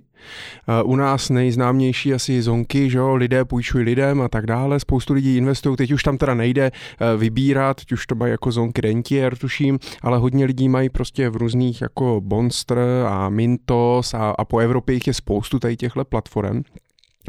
A e, vždycky právě v kuloárech s kolegy tak se bavíme o tom, že do toho ti investoři sypou neuvěřitelné peníze, ale protože ten trh vlastně nezažil zatím žádný problém a právě vždycky jako upozorňujeme ty investory na to, že pokud prostě nastane nějaký problém, toto poletí prostě jako první, jo? takže mít tam obrovskou expozici investorskou je problém, takže vlastně tímhle jste mě to ale jako potvrdil, že to opravdu je uh, rizikovější a je tam větší riziko, mhm. který možná spoustu lidí vlastně vůbec nevnímá. No, určitě, určitě. A pak se může stát nějaká takováhle jako událost, tragická, a to samozřejmě změnilo nejenom životy lidí, že jo, ale, ale i biznisy a dokonce i infrastrukturu. Jo tak uh, nikdo, nikdo, a podívejte se jako dva roky zpátky, jo? kdyby jsme tady seděli přesně 18. února, tak už jsme tušili, že je nějaký problém s ko- nějakým covidem. Jo? Protože přesně před dvou rokama hmm. to začalo být jako eskalovaný téma a 11. března jsme měli nou- nouzový stav. Že jo? A, a teď jako co přijde jo, do budoucna. Takže m, mm, určitě eh, nad těmito věci věcmi je fajn, že když je člověk starší, tak nad nimi dokáže nějakým způsobem přemýšlet ale stejně nic nevymyslíte.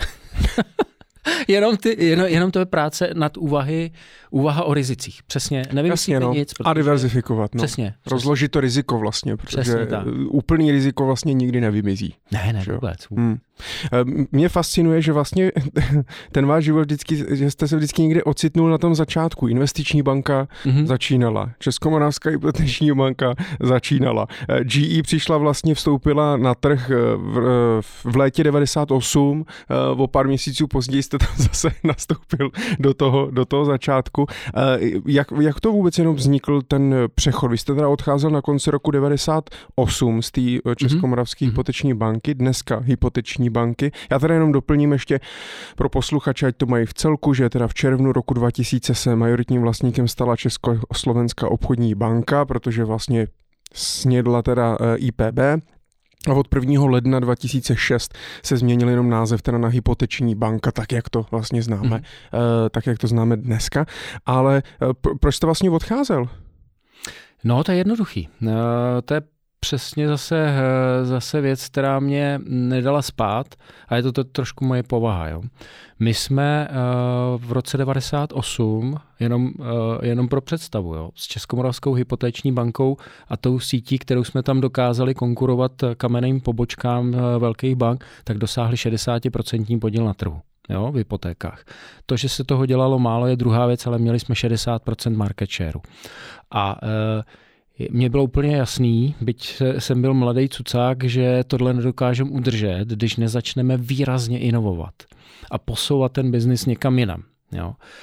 A e, byl jsem takovým jako neustálým reptalem, který prostě neustále představenstvo nechci říct challengeoval, ale prostě pořád jsem říkal, hele, musíme začít investovat. Bylo to těžký, protože ten biznis eh, byl profita, nebyl profitabilní. Jo. My jsme pořád jako se potáceli na hraně mezi mhm. životem mm-hmm. a smrtí. Nejvíc vydělávala, víte, co nejvíc vydělalo v roce 96 Českomoravské hypotéční bance? My jsme proškolili eh, s týmem mladých nadšenců tisíc externistů, protože jsme věděli, že to musíme rozjet, to znamená eh, lidem, kteří začali dělat hypotéky venku, mimochodem první provize byla 0,4, byl to ten setup mm-hmm. tržní benchmark, protože nikdo jiný to jako nedělal. procenta z V roce 96 procenta z mm-hmm. objemu, že mm-hmm. to, co je dneska na té prakticky čtyřnásobku tak eh, to, to, bylo, eh, to bylo zajímavé v tom, že my jsme, eh, byl potom takový hlad to dělat ze strany stavebních firm, vznikajících realitních kanceláří a developerů a tak dále, že my jsme si normálně účtovali. Bylo to týdenní školení, protože jsme byli, že ti vyrozvěstové a museli jsme to učit nejenom sebe, ale i, i, ty, i tu distribuci. Že jsme za to vybrali 15 tisíc korun Jo, bylo to uh, týden pryč někde na Moravě. Já jsem jako pak už tam radši ani nejezdil, protože jsem si vždycky četl tu zpětnou vazbu a neměl jsem na to už vůbec čas. A my jsme na tom získali milion a půl. Jo, jako mhm. Českomoravská hypoteční banka. A to vydělalo víc než ten hypoteční biznis. Jo. A já jsem si pak jenom vždycky četl tu zpětnou vazbu, protože jsem chtěl vždycky hodnocení těch účastníků toho školení. A četl jsem si tu zpětnou vazbu, že jo, vždycky v pondělí jsem měl na stole ten report, kdy oni psali rukou ten dotazník. A uvědomil jsem si, že to byla unikátní doba, jo? protože oni tam psali super, že jo? tam se školilo jako daňový přiznání, jak posoudit, jak se to prostě dělá, co musí udělat, bylo to šílený, opravdu pět dnů a ty lidi tam jezdili rádi a pak tam přicházely vždycky ty věci, které byly na tom hezký. Jo? Eh, to noční koupání v tom jezeře, to bylo prostě, ty lidi to tam psali, jo, do toho a pa, paní magistra, která nás školila, krásná, jo, prostě hezký to bylo, já jsem úplně vylečený. A pak jsem občas vychytil nějakou poznámku, šel jsem za tím týmem, všichni jsme měli 25, 27 let, jo. A říkám, ty, co jste tam vyváděli, jako zase. tak jako, bylo to zajímavé. Takhle jsme v podstatě doháněli výnosy. Jo. No a s, a s kým vlastně byla první uh, spolupráce takhle jakoby s, uh, s Exterem? To myslíte jako hmm. firmy typu, já nevím, OVB a... No, oni, oni vlastně začínali teprve existovat, ale byli to třeba, když vezmu jakoby specialisty, tak musím jmenovat Milana Ročka a jeho tenkrát uh, jak se to jmenovalo? On to přemenoval na Hyposervice, ale předtím hmm. měl nějakou, nějaký název Klíč k domovu nebo něco hmm. takového. Ale jinak pak to byly samozřejmě i firmy třeba Zdeňka, Sluky, eh, Sofia finance, mm-hmm. ale primárně úplně nejdřív, úplně nejdřív to byly firmy, které začaly stavět domky, jo, jako třeba firmy Kanaba a tak dále. Mm-hmm. Prostě lidi, jo, jako developeři nějaký. Developeři. No, no, no, firmy, stavební firmy, lidi z Fochu, od Fochu. Jo, jo. jo. A rovnou úplně, pak vlastně nabízeli těm jo, lidem vlastně jo. to financování. To byly úplně první firmy, ale proč jsem vlastně odešel do, do, do, do G nebo vůbec pryč? Já jsem eh, za, zase opět měl velkou možnost, eh, tenkrát mi to IPB zaplatila, že jsem se dostal do eh, inovačního centra, které vedl profesor Matějka, a Milan Zelený.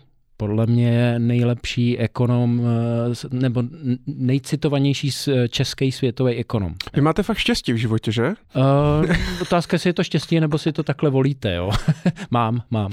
Děkuju. Uh, to byl rok 96, 7, kdy jsem začal chodit k ním a tam se řešil výrobní sektor, ale oni e, měli program, kdy tam jsme se sešli úplně, já jsem tam byl jediný teda z bankovnictví, ale byli tam třeba lidi, třeba šéf Linetu, pan Frolík, mm-hmm. jo, a my jsme se vlastně učili e, systémy řízení, Six Sigma, eh, Kanban, jo, a tyhle ty věci, oni to tam přednášeli nám a vlastně tomu výrobnímu sektoru uh, ukazovali tu cestu, jo, tenkrát prostě lean, jo, reorganizace, restrukturalizace, tyhle ty věci, procesní eh, štíhlost. Pro mě fantasticky. No a já jsem tohle chtěl zavádět, že jo, v Českomoravské hypotéční bankce, potažmo v IPB. A to jste Odpověď byla taková, eh, protože to stálo peníze, že jo, to hmm. jako já jsem vypadal už pak jak exot, protože mě nechtěli na nic dát prachy a ještě říkali, ty jsi úplný blázen, teď my máme 60% trhu. Říkám, máme, ale nebudeme. Hmm. Takže uh, mě zachytilo za, za srdce právě ta kvalita a Six Sigma. Jo? Jack Welsh, který to zaváděl ve výrobě lokomotiv, Medical Gčku, ale i v Capital. A jedno procento rozpočtu věnoval na Six Sigma, minimálně jedno. Fantastický počin. Fantastický. Prostě to, co potřeboval banking v těch 90. letech, tak on vlastně vytušil, protože je v podstatě jedno, jestli vyrábíte auta, nebo vyrábíte něco hmatatelného, anebo dodáváte svým zákazníkům finanční stejný. služby. Hmm. Principy jsou stejný. Hmm. No a takže, tam, takže jste začal vy přemýšlet, že teda tady, hele, tady prostě není cesta eh, a šel jste Nebyla. se jako pohlídnout někde jinde? Nebo vám někdo rovnou mezi tím něco někdo nabít? Nebo? Já jsem, eh, já jsem Uh, věděl o Six Sigma, věděl jsem, že GE tenkrát byl lídr v Six Sigma, nebyla to už Motorola, kde ten systém vznikl, ještě v 70. letech. A uh, mě to nadchlo, takže vlastně součástí toho, uh, toho vlastně kurzu Milana Matějky a profesora Zeleného byl, byla část o tom, co je Six Sigma. A, a mě to nadchlo. Já říkám, hele, kdo tady dělá ve finančním sektoru Six Sigma? Najednou Buho, G Capital. A vám to školení zaplatila Českomoravská ne, hypoteční? To, tohle jo, ano, ano, jo. tohle jo, u, u To je vtipný, jak občas vždycky ta vaše třeba firma vám zaplatí nějaký školení mm, a pak mm. to z toho vznikne to, že ti lidi odejdou. No určitě, určitě. Ale víte co, já zase si, mám tu povahu, že se, si toho velmi vážím vždycky a té firmě jsem to mnohonásobně vrátil. Jo. Pak jsem si říkal, hele, v určitou chvíli jsem si řekl, hele, vyskoč z toho a začni budovat něco svýho, protože jsou tam za tebou vlastně kořeny ne, desítek, dneska stovek miliard aktiv za tebou a samozřejmě za obrovským týmem, ale taky se na tom podílel. Takže mnohonásobně se snažím to, nebo aspoň násobně té firmě vrátit. A já jsem, ne, to byla, tady byla jasná volba, protože jsem se doslech eh, eh, na podzim 98. že G, G koupila GE Cap, Agrobanku, že jo, zkrachovalo.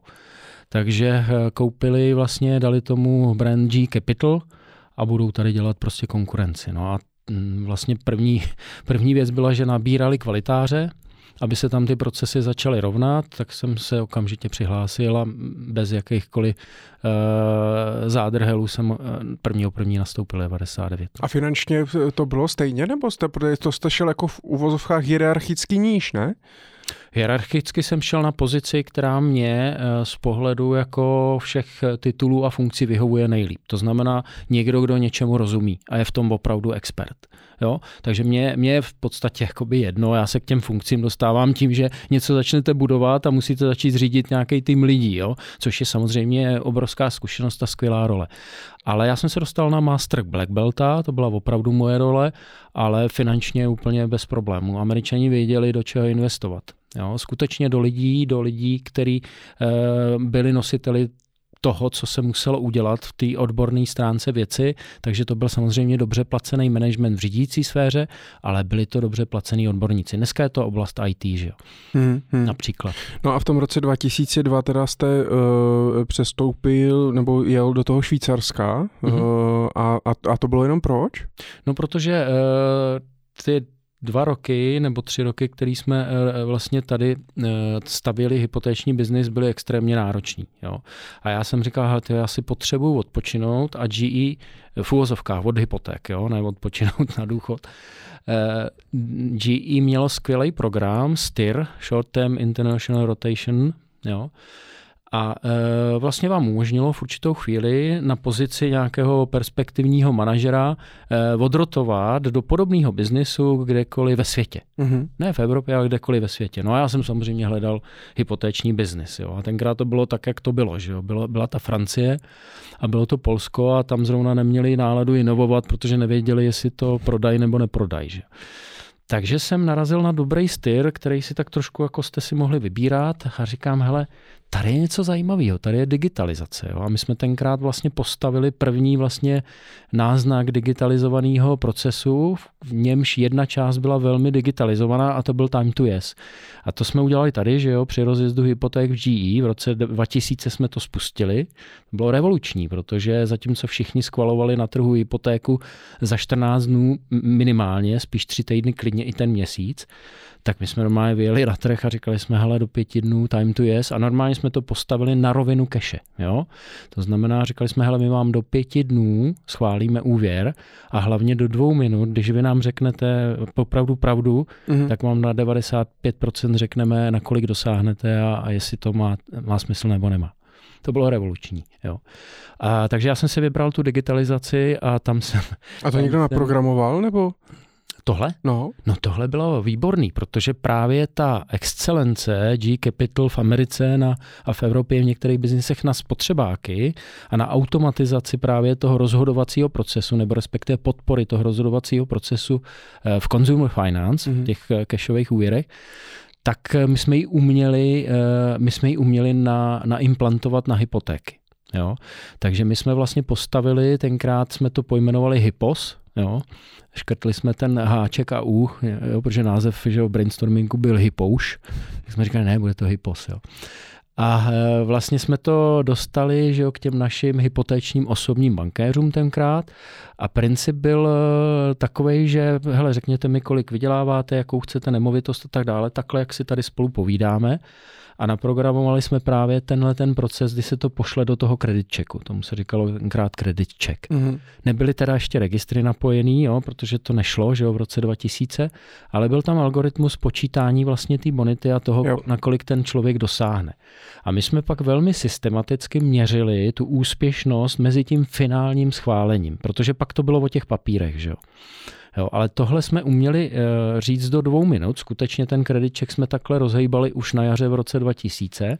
Ale pozor, my jsme se stali jako dodavatelem eh, konkurence, jo, protože to bylo tak revoluční, že my jsme tomu klientovi to vytiskli, a řekli jsme, tady máš vlastně jakoby to preliminary decision, jo? prostě to předběžné schválení. A ten klient říkal, no a je to jako reálný nebo ne? Když dodáš tyhle ty papíry a nelhal si, tak ti to schválíme. To bylo to, jako na čem jsme to, to stavěli. Jasně. Ono to bylo, my jsme těch prescoringů začali dělat nějak podezřele moc, jo? a když jsem se díval na týdenní statistiky, tak to začalo skákat do tisíců. No a my jsme zjistili, protože jak jsme měli, jak jsem měl na projektu, že jo, Američanům vrátit ty peníze do 18 měsíců, jak my jsme drželi od procentu a půl, od dvě dražší hypotéku, jo. Takže to bylo fajn, protože ten klient to dostal takhle a říkal, ty jo, tako 9,5% a šel do český spořitelny s tímhle tím papírem, jo. jo. Na té pobočce mu ta paní řekla, nebo ten pán, hele, my ti to dáme za 7,5, jo, ale budeš čekat tři týdny. No, to mi nevadí. Hmm. A č, e, během pár měsíců se stalo to, hele, dones přesně tyhle ty papíry. jo. Takže jsme se stali dodavatelem eh, prostě pro konkurenci. Jo. Jo. Tak, tak to bylo jakoby revoluční. Pak jsme to samozřejmě museli řešit ale jenom doplním, že když jsme to přepočítali, my jsme vstoupili na trh v květnu 2000, když jsme to přepočítali na adekvátní podíl toho roku 2000, tak my jsme získali v tom roce 10% tržní podíl na nových hypotékách. Jo, to už se prostě dneska žádnému hmm. market entrantovi nemůže ani snít. Jo. Takže eh, jenom chci říct, že mě se plnily sny o té inovaci a o tom, o, o Six Sigma, o kvalitě a mě se plnily sny. Vlastně celou dobu jo. se mi plní nějaký sny. Až teprve, když jsem skočil do toho podnikání, tak jsem ještě eh, samozřejmě zažil to břemeno toho, že to máte celý na hrbu. Jo? Takže to plnění snů se malinko zpomalí, když nemáte ty, ten drive eh, takový, jako třeba má Zdeněk, že to dokáže, myslím Zdeněk Sluka, že to dokáže jako dát do daleko širšího kontextu, do šíř, širších oborů, jo, ať už to jsou pojištění nebo investice, hypotéky. A to je možná i ten důvod, proč jsme se Zdeňkem našli společnou řeč, jenom odbočuju. Jasně, k tomu se určitě dostaneme, to tady mám. Jenom mě napadá s tím, uh předběžným schválením a s tím mm-hmm. credit checkem, tak samozřejmě to způsobilo zrychlení toho schválení. Mm-hmm. Jak moc se změnilo uh, třeba um, poměr jako úspěšnosti toho, že se teda ti schvalovatelé trefili, že ten člověk je bonitní nebo není. Myslím v řízení toho rizika. To znamená, bylo třeba mezi tím rokem 95 až 2000 třeba víc nesplácených úvěrů mm-hmm. než po tom roce 2000? Určitě. Uh, je to těžký poměřovat, ale eh, samozřejmě ten poměr eh, byl vyšší, ale nebyl nějak tragický. Znovu se vracím k tomu retailu, kdy byl říditelný ten poměr a tím, že těch úvěrů bylo málo, tak to zase tak jako, jo. Eh, i když právě to je ten problém, jo? když máte to portfolio malý, tak i pár úvěrů, který vám spadnou, tak může být prostě problém. Může, může být hmm. problém. Jo? Ale e, dařilo se to velmi dobře řídit v řádu jednotek e, procent e, delikvence, myslím tady 90 plus hmm. klasifikovaný úvěry, takže ale jsme vlastně měli to, jak jste zmiňoval, že vlastně jsme nezažili za těch eh, skoro 30 let vlastně žádný eh, žádný problém, tak ono ani ten podíl těch nesplácených úvěrů prostě vlastně bych řekl, že nikdy nevzrostl třeba na úrovni Ameriky eh, a Určitě. tak dál. A řeknu vám taky proč, protože my jsme měli svým způsobem velký štěstí. Za prvý je tady jiná kultura a to je to, to je to lpění na tom vlastním hnízdě. Jo? Čechovi, když řeknete, že on Američan se chová do určité míry podobně, ale pak to položí. Jo? E, nejdřív, že jo, přestane splácet lednici, pak, pak e, auto, pak e, zbytek a poslední hypotéku. To je tradiční cesta zodpovědného Američana. Jo? Čech eh, tomu, když řeknete, že byste mu vzali hnízdo nad hlavou, tak samozřejmě funguje, eh, to je alert, že jo, a snaží se to udržet co nejdíl. A to bych řekl, že je kulturní věc. A pak jsme měli obrovský štěstí eh, do toho roku 2007, než přišla zvenku ta světová finanční krize, že jsme nespadli do těch problémů subprimových biznisů. Co tím mám na, na, na mysli? Tady uh, vlastně my jsme v těch inovacích uh, chtěli jít pořád dál a já jsem drivovaný z podstaty obchodem, jo? protože vždycky jsem byl na té stránce obchodu a vymýšleli jsme neskutečné věci. Jo? A, a, a samozřejmě ten risk vás oprávněně brzdil, protože jsou tam od toho a je tam ta alma mater té zodpovědnosti, takže můžu jenom eh, jmenovat, že třeba hypotéka na ksicht byl jeden typ projektu, který jsme chtěli, to jsme měli interně takhle pojmenovaný, že? ještě v díčku a to, to jsme chtěli realizovat, ale vlastně jsme zjistili, že venku už to frčí totálně jako subprime business. Jo? A G tenkrát bylo velmi progresivní, protože jak dostali tu zelenou a začali, začali budovat biznisy v každé zemi, no tak jak to uděláte nejrychleji, že jo, skupujete.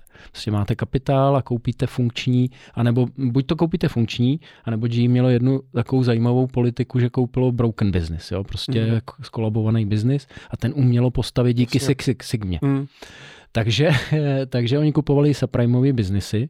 Subprimeový biznis byl postavený opravdu, opravdu prakticky na certifikovaných příjmech na hypotéce na ksicht. Jo. To znamená, ten taxikář v Londýně nebo někde prostě přišel, nic neprokazoval, jenom prostě prohlásil. Jo. Takže mm, to se u nás nerozilo. Byly tady společnosti, které na tom chtěli postavit svůj biznis, ale ty začaly po roce 2005, zhruba 6. A oni vlastně, ta krize, je úplně, vlastně. ta krize je úplně smetla. Hmm ale my jsme měli docela slušně nakročeno na LTVčka třeba 120%. Jo? To se tady začalo docela dobře jako rozjíždět před tím rokem 27 a pak to vzalo za svý. Já si myslím, že je to dobře, protože eh, jsme se vyhli tomu, že když ten biznis jsme začali o 20 let dřív, nebo o 30, eh, nebo o 15, kde to takhle bylo v Irsku, v Americe, a v těch progresivních, řekněme, ekonomikách, ke kterým zlížíme, tak to byly obrovský problémy. Jo? Ono hmm. to pak končí jako tam jsou i samozřejmě tragédie rodiny a tak dále, protože představte si, že Jasně. prostě musíte prostě ten byt opustit, jo, chtě nechtě, je to prostě věřitel, ten přijde a v tu chvíli jako vezmete ten klíč od domu, když na to ještě máte sílu a donesete ho na pobočku té banky a řeknete jim, dělejte si s tím, co chcete, on už to má stejně poloviční hodnotu. Hmm. Jo, e, jako negativ equity je obrovský strašák a já teď jenom si říkám, ty modleme se, aby jsme nezažili, my teďka zažíváme, že jo, rejčok poprvý, což znamená, že pětiletky fixace, kterých byly desetitisíce v roce 2017, tak jsou refixovaný o 3% vejš. To znamená rate shock, že jo? ten zákazník kromě toho, že mu přišla faktura na elektriku výrazně dražší, anebo prostě byl v té kauze že jo, e, kolabujících energetických společností, tak mu taky přijde na refixaci o 3000 vyšší splátka. V tomhle Marfio zákony teda fungují naprosto skvěle, že? že když se něco má posrat, tak se to posrat ještě víc. tak. tak se to sejde vždycky prostě v jeden moment. Hmm, takže jako chci říct, že vlastně, vlastně jsme dostali lekci, že jo, hmm. celý svět v roce 2007 až, až 10 a my jsme z toho vyšli vítězně, hmm, že jsme to nerozjeli ve velkým a je to dobře, je to hmm. dobře, ale i hraje tady podstatu i ta nátura česká, zápecníka, který nechce přijít o svoji střechu nad hlavou a na tom si myslím, že se dá stavět. Hmm, hmm. Jo. No, eh, když se vrátíme k tomu Švýcarsku, eh, vám bylo vlastně čerstvě 34 let eh, a odjel jste do Švýcarska, to jste teda odjel s rodinou? Jo, jo, jo, my Takže... jsme se tam přesunuli. Na ten styr jsem samozřejmě byl krátkodobě, ale pak přijel Bob Lee, že jo, ten Global Mortgage Leader a říkal, hele, tak to tady zaveď.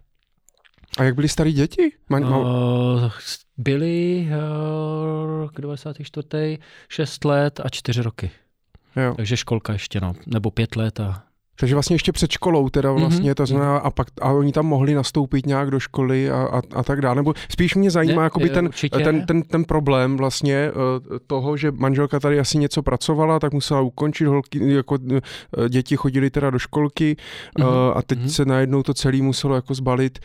Úplně v pohodě. Fakt, jo? jo, jo. Protože uh, to je součástí, že jo. Buď to tu rodinu uh, navštěvujete jenom o víkendech a lítáte domů, což, jsem, což byl můj vlastně první šéf ve Švýcarsku a já jsem se mu smál, že jo, říkám, ty Haršade, on byl londýnský int, nebo je. A, a říkám, Haršade, kam jdeš? A on ve dvě hodiny v pátek vzal baťoch a říkal, letím domů. Jo, a říkám, ty tady nemáš manželku a rodinu? Říkám, on sem nechce. Jo. Říkám, to každý víkend lítáš mm. jako do Londýna. A on, jo, měj se v pohodě, jsem tady v 11 hodin v pondělí. Jo. Říkám, ok, dobrý, tak mě to vrtalo hlavou, že jo. Vlastně normální, jo. ale já jsem si to moc jako nedokázal představit. A co musím říct, že švýcarský biznis byl samozřejmě dál, tak eh, v těch benefitech, který mi tam ve finále nabídli jako zaměstnanci, protože když jsem tam byl na rotaci těch prvních 6-9 měsíců, nebo kolik to bylo, než jsem tam dostal ten job eh, za víc hypotéční biznis, což se ukázalo jako naprostá šílenost, tak, eh, tak vlastně jeden z benefitů, ty benefity nebyly mobilní telefony, auta a já nevím co, tenkrát, že jo, v tom, po tom roce 2000, ale to, že vám ta banka zaplatila vzdělání dětí. Aha. Jo? Protože auto bylo samozřejmost, jo, to si kup, to je spotřební zboží a z toho platu to nebyl problém. Ale uh, škola a samozřejmě jako v mém, mým případě americká pro, nejstaršího syna 20 tisíc franků tenkrát, že jo, ročně. Což byly slušné peníze. Hmm. A to si už z toho platu jako nedáte, jo. Takže jako fajn, super, že jo, protože... Uh, Takže jsi nastoupil jako do první do třídy. americké školy. Prostě mm-hmm. ta, takhle. V Curychu pro expaty. Jo, pro děti expatů. Uh, úplně na, na, bez problému. Jo, bez problému. Ty, ty děti prostě dokážou ty děti, adaptovat, že? Eh, ty děti, když dáte, to byl i jeho případ, když jsme ho uh, nechali prostě v školce, tak, se, tak nám pak překládal, uh, protože já se, já, se, já se, jsem, jsem se samozřejmě domluvil v projektově uh, anglicky, to byl komunikační jazyk, pak zvládnu francouzštinu, ale odmítal jsem se učit německy, že jo, potažmo svizduč. A, a on nám pak překládal jako úplně pohodě. A byl tam měsíc v té školce a zvládal neuvěřitelný. To samý v angličtině. Jo.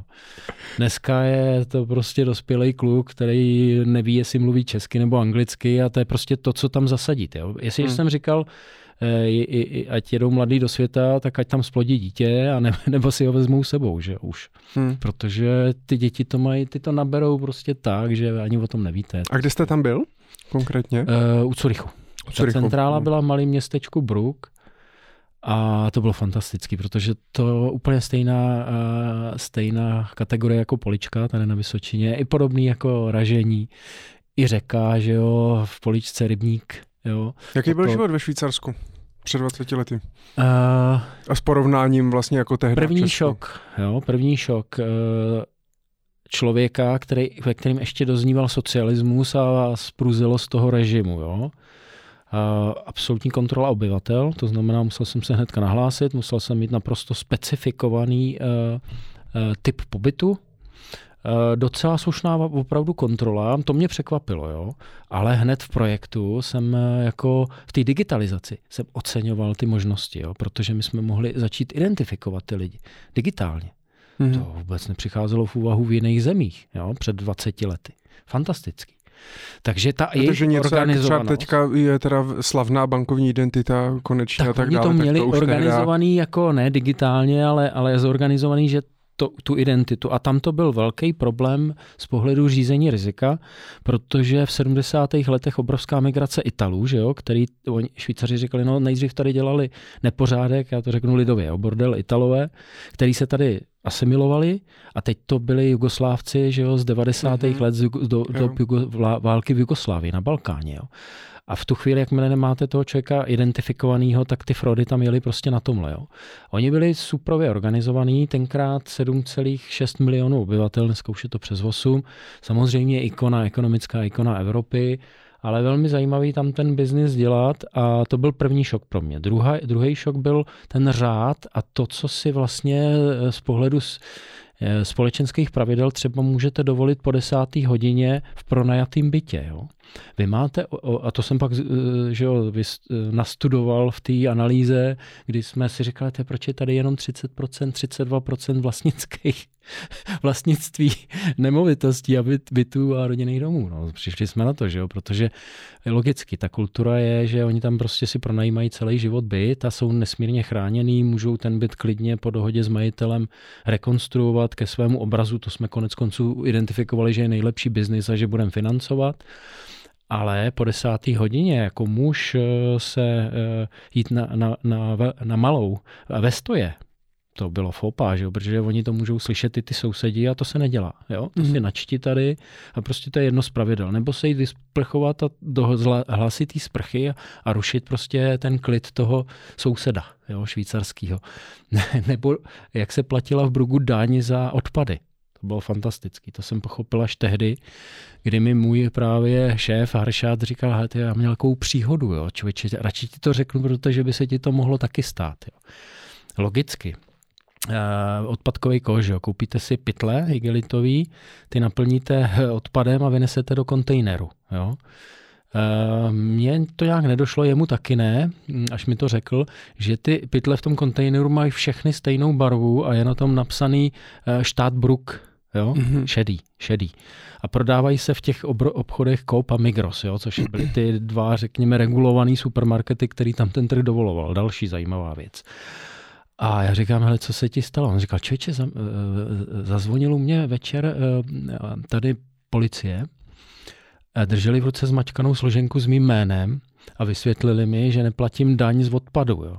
Jsem vůbec netušil, která by je. A oni teda mi nedali pokutu, protože zjistili, že jsem tady jako expat a že neznám ten systém, ale poučili mě, že bych ho měl znát, protože jsem tady jako asimilovaný a jediný, jediný co, jako že, by, že tady platím daně. A e, ta daň byla v tom pytli, jo? ten stál 20 franků a ne, ne, ne, ne jeden frank. Jasně, jo? Takže to... obrovsky drahý pytle, kterých bylo 10, jste si museli koupit, byly šedý, bylo tam štát Bruk a v tom byla ta daň z toho odpadu. Jo? Mm-hmm. A oni občas, když tam byl ten e, jiný, tak nelenili ty, ty kontrolní orgány, který měli to odpadové hospodářství na starosti, roz, rozbalili, roztrhli ten pytel s tím odpadem a našli tam třeba vaši složenku. Jo? Jo. A hned že jo. Aha, Haršat, jdeme na něj, nebo Libor, jo. já jsem hned naběhl. Nakoupil pytel. Kam ty jo, ještě, že mi to řekl, ostuda. By mě někam vyreportovali na, na registr obyvatel a měl bych průšvih. To, je, to je dobrý, no. A vy jste teda dostal eh, na starosti teda, že máte rozjet ten hypoteční biznis, ale hypoteční biznis jako GE, nepředpokládám, že hypoteční biznis ve Švýcarsku, ten tam už asi ne, nějakou tam, dobu jako fungoval. No to právě byla ta story, že jo, protože my jsme to, taky, to bylo taky krásný. Eh, tenkrát generál švýcarský, výborný člověk, říkal, hele, mm, ten trh je, já jsem udělal nějakou první analýzu eh, se, se svým týmem, co jsem tam měl dva, tři kluky, eh, z biznisu, jednoho Švýcara, který samozřejmě to znal, druhého z, z italského kantonu a švýcarský, francouzského, který zase znal ten druhý, druhou stránku, protože kulturně neskutečně pestrý tak jsme dali dohromady první analýzu a šli jsme za generálem a říkáme, hele, to bude jako nesmírně složitý, jo, protože vy tady máte tenkrát, jo, pozor, 400 biznisů, který, který můžou poskytovat hypotéky. To je úplně jako, to, to je nesmysl, jako a uděláte 40 tisíc hypoték za, e, za rok a je tady 7,6 milionů obyvatel a vlastnictví je tady prostě minoritní 32% a všichni si pronajímají, jako co tady jako chceme dělat, jo. A, a, a chtěl jsem ušetřit biznisu peníze a zabalit to a dělat dál ty spotřebáky. Jo. No a, generál tenkrát říká, hele, najmi si na to tady uh, renovovanou agenturu, tady máš prostě 600 tisíc franků a, a, a prostě tohle je něco, co chci, chci vědět do detailu. Jo. Chci to vědět do detailu a my to chceme, ty hypotéky. Jo. No, tak jsem dostal balík peněz, obrovský, protože za to bych možná postavil půl hypotečního biznisu v Čechách najali jsme si eh, BCG a mimochodem bez nějakých kontraktů jsme si pláceli rukou. Jo, to mě taky fascinovalo. Přesně jsme dostali, my jsme si nadiktovali, co chceme, že jo, přesně jsme dostali, v jaký struktuře, v jakém výstupu, jak ty týmy pojedou a tak dále. Smlouva se neřešila, jelo se pak prostě na podání ruky, to bylo pro mě taky zajímavé, všechno šlapalo jak hodinky. No a výsledek toho byl, že jsme, že jsme do toho biznisu nevstoupili, protože to nemělo hlavu a patu, jo? do toho hypotečního ve Švýcarsku. Hmm. Nemělo hlavu a patu ekonomicky. Hmm. Ale identifikovali jsme právě tu mezeru na trhu, že jsme začali financovat ty domácnosti v tom pronájmu, který Jasně, chtěli zrenovovat ty, kuchyně. rekonstrukce. A to byl dobrý biznis. Jo? Tam se klidně dalo půjčovat i za ne, neuvěřitelný marže, protože za kulturní věc, že Švýcar jako a to byl úžasný biznis, že on si šel pro tu půjčku na auto právě do GE proto, že to bylo v prvním patře, schovaný někde na postranní ulici a, a on si tam šel pro ty peníze, aby ho nikdo neviděl. Jo? A chodili tam normálně manažeři a lidi, kteří prostě neměli zas podle mého názoru jako úplně nouzi o peníze. Ale úplně to nikde neventilovali. Jo? Tam se půjčovalo klidně i do 15%, bylo to regulovaný, jo? do 15%. Hmm. No a, uh, a to byl i důvod, proč jste tam byl tak krátce? Nebo... Jo, jo, jo, jo, jo, jo. Taky no, protože ten projekt skončil, že jo, a a, a, ne, a nepřemýšlel jste, jako, že tam, když už teda jste tam byli, vy jste no, tam byli jako dva my půl roku? Se, my jsme tři? se, tam byli osobní důvod, my jsme se se ženou rozvedli a ona se přesunula s třema dětma do Prahy. Aha. Takže hm, já jsem měl velký impuls samozřejmě být, být zase s nimi, jo, protože já jsem totiž skončil Byl jako, Švýcarsko, já co? jsem totiž skončil jako ten můj šéf z Londýna, jo. kdy jsem rok lítal uh, na, na víkendy domů, protože jsme měli střídavou výchovu. Jo. Jo. A to teda musím říct, že zodpovědnost za projekt, který byl samozřejmě hodně náročný. a, a za to, že v pátek ráno musíte být v sedm eh, doma, protože vyzvedáváte dítě a vedete ho do školy a hmm. těšíte se na něj. A v pondělí ráno, že jo, samozřejmě jste už zase eh, v Curychu, u Curychu tak to bylo co A vlastně private jet jste neměl hmm. asi předpokládám. Ne, ne, ne, vůbec. Byl jsem normální uh, middle management, middle, manager. Tak. A myslíte, že kdybyste se rozvedli, tak uh, tam zůstanete v tom Švýcarsku? Jako bavili jste se třeba nějak o tom, že ne, hele, ne. líbí se nám tady, zůstaneme? Myslím si, že ne. Takhle, já bych asi od, určitě nějakou dobu ještě byl ve fran, francouzském kantonu, zdokonalici si francouzštinu a mě ta kultura je trošku bližší. Nevím, jestli je to tím, že když jsme zanalizovali tátovou DNA, tak pocházíme hodně z jižní části Evropy. A je mi to prostě blízký, jo. takže bych, eh, bych tom eh, francouzsky, ty francouzské části pobyl víc, možná i v té italské. Ale e, zase toho vůbec nelituju, protože e, jsem skočil mm, mimo bankovní sektor a začal jsem podnikat. Že? Hmm. Takže jste, se, takže jste se vrátil teda v roce 2005, jste mm-hmm. se teda vrátil ze Švýcarska a, a, a stal jste jako před otázkou, OK, eh, vrátím se teda tady do nějaký banky a prostě s těma hypotékama, anebo uh, rovnou jste věděl, hele, prostě přiletím a jdu si založit vlastní biznes. Já jsem to věděl, já jsem jo? stejně jako po promoci, jsem druhý den nastoupil do uh, investiční banky, tak jsem eh, přiletěl eh, zpátky, už jsem byl odstěhovaný, všechno jsem měl že tady. A eh, druhý den 27. května nebo tak nějak a druhý den jsem odjížděl do VUB Bratislava, tenkrát banka Intesa, kde jsem dostal úplně hladce první zakázku a samozřejmě přes, přes kontakty, přes známí, která byla jednoduchá, protože můj první biznis byl, eh, založil jsem společnost New Values hned v květnu, kdy jsem jako už věděl, že, že jsem prostě na odchodu ze švýcarský GE. A ten krok mimo bankovní sektor byl pro mě zcela správný a logický, protože jsem nechtěl být svázaný těma konvencema, které tam začaly být samozřejmě regulatorně čím dál tím horší a chtěl jsem tu svobodu a tu odpovědnost a zároveň úspěch nebo neúspěch. Jo. A co jste chtěl dělat? Teda? Co no, ta já firma? Jsem, vlastně já jsem to založil na konzultingu. Jo? Mm-hmm. Na tom expertním konzultingu v oblasti vlastně hypoték a ta první práce byla nesmírně zajímavá. Jednak jsem se dostal e, na Slovensko, kde ten hypoteční biznis byl zase trošku v jiném stádiu než v Čechách. A mm, kromě jiného jsem tam potkal i vlastně moji současnou ženu, to bylo krásný. A, uh, ale vlastně skvělý tým. VUB byla uh, v té době lídr a do dneška je jedním z lídrů slovenského trhu. Byl, byl to vlastně rok 2005, že jo? A já jsem tam dostal fantastickou zakázku, protože ten proces kolaboval. Oni byli tak úspěšní obchodně, že nedokázali jako v tom procesu některé věci řešit. Jo takhle, že to měl být jako consulting vlastně pro ty banky tou vaší expertízou, ne, ne ještě jako zprostředkování hypoték. To ne, vlastně ne, ne, to bylo, to bylo vyloženě expertní jo. consulting, kdy mm-hmm. já mhm. jsem se stal součástí týmu a řekl jsem uh, managementu VUB, já, mám, já se stanu tady součástí, mm, dostanu nějakou kompetenci, abych tady s lidma mohl prostě narovnat eh, některé procesy, které kolabovaly. A zároveň se v tom konzultingu podíváme na příležitosti, které tady máme. Jo, jo takže vlastně využil jste, ale ono to je vlastně logicky vyuštění, protože vy mm-hmm. už mhm. jste měl tehdy eh, přes 10 let prostě zkušeností mm-hmm. z toho hypotečního biznisu, tak. takže prostě stát se takovým tak. konzultantem vlastně na volný noze eh, dávalo smysl. Jo, a ta práce byla moc hezká, protože jednak kulturně to byl obrovský jakoby, rozdíl, ale mě příjemný, protože já jsem Čechoslovák. Jo? Já jsem samozřejmě Čech, ale já jsem Čechoslovák. S francouzským kořenama s dědou v Americe. Vy jste všude zdejší. Já milu, miluju Československo, i, i prostě s hodou, to vůbec nenáhod, ale to jsou prostě zase ty životní osudy. Mám dneska děti, že jo, eh, eh, z druhého manželství Čechoslováky, což je moc hezký. A to, je, eh, to byla fajn práce, jo, a tam teda jako šlo do tuhýho, protože tam byl, byli dva třeba supervizoři na odhady, oni měli obrovský úspěch, ale jeden z nich byl na odchodu, rozmazaný pracovní poměr za, za tři měsíce nebo za dva měsíce měl odejít a dru, druhý padal úplně na hubu, protože nes, nestíhal supervize. Jo.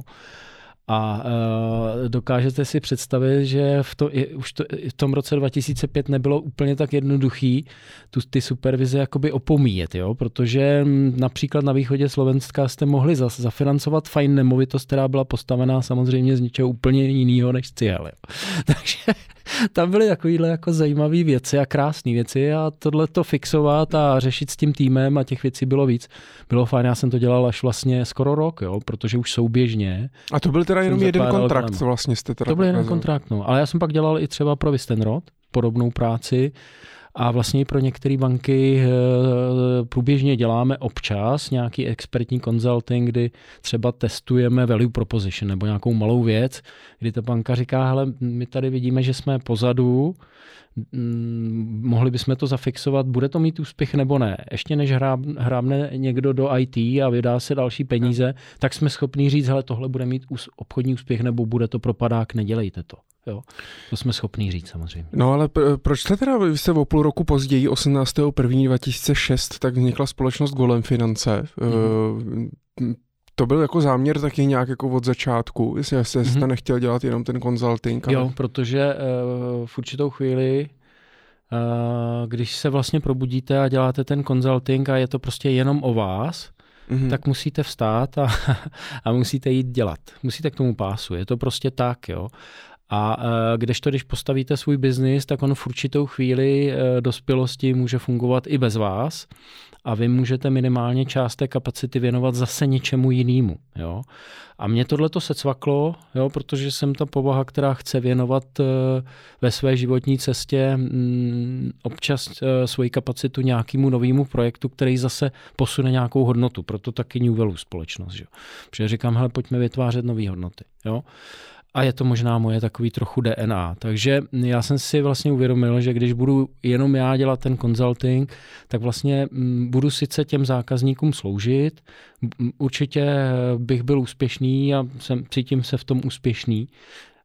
Není vůbec problém si tím, se tím dobře uživit, ale mm, jo, je to ten jo. princip vybudovat nějaký aktivum, který za vás eh, něco bude dělat. Vy ho můžete samozřejmě kontrolovat, dál řídit, ale můžete se věnovat novým věcem, který třeba vytvoří hodnotu tomu aktivu, jo? tomu biznisu. Takže tohleto, eh, a navíc jsem cítil obrovskou příležitost, tím, jak jsem viděl ty desetiletý historie tenkrát toho externího biznisu, že se to dá posunout. Jo? A že hmm. je tady pořád gap velký gap. A byl tady vlastně, těch specialistů tady moc nebylo, nebyli v tom finanční vlastně poradci, nebyli zatím, 2006 nebyli úplně, jenom části. A ta příležitost byla velká. Vy jste měl skoro 40, nebo měl jste náběh na 40. Mělo to třeba i něco společného třeba s věkem? Cítil jste, že třeba jako, mm-hmm. že jste právě si, to bude mě 40, už tady něco to, tak je potřeba začít právě jako budovat, budovat ten biznis? Jednoznačně. Jednoznačně eh, narážíte přesně hřebíček na hlavičku protože v hlavě vám přesně jede ta myšlenka, kdy si řeknete, hele, mm, ty tak jako v ČMHB, že jo, nebo v té statistice prostě vytvoříte nějakou hodnotu, za kterou jsem byl vždycky dobře placený a s velkou pokorou eh, zlížím a děkuju zaměstnavatelům. Ono to je víceméně v principu, když to je zdraví, co si řeknete, to dostanete, protože pokud jste odborník, tak vám to dají, nebo dobrý. A e, vlastně jsem si uvědomil, že za sebou zanechávám něco, co vlastně tvoří to aktivum a pořádu dál a mě už to přestávalo úplně naplňovat eh, to žoldáctví. Jo? A já potkávám teda mimochodem jako poslední dobou a ten covid to docela pročísnul spoustu lidí, kteří takhle uvažují.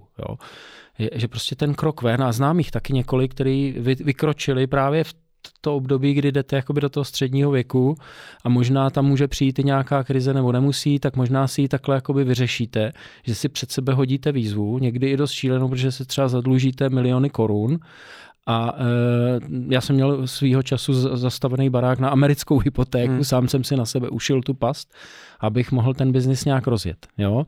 A samozřejmě s podporou mýho táty, bez který bych to nedal, jo? kapitálově. A to je ta výzva. A spousta lidí to teďka řeší. Jo, pořád to řeší. Hmm. Spousta lidí. Setkávám se. A tak asi to bylo dobrý rozhodnutí, k tomu se ještě mm-hmm. dostaneme, ale uh, vy jste tam založil golem, ale já jsem koukal, že vy jste tam nebyl sám, že uh, mm-hmm. jste na začátku, nebo když tak mě opravte, uh, protože těch změn tam bylo poměrně mm-hmm. hodně v tom rejstříku, ale uh, co jsem si teda našel informaci, 65% majority jste měl vy, mm-hmm. ale 35% tady měl podík nějaký Radek Pauzour mm-hmm. a 10% Libor Cetl. Mm-hmm. Co to bylo za lidi?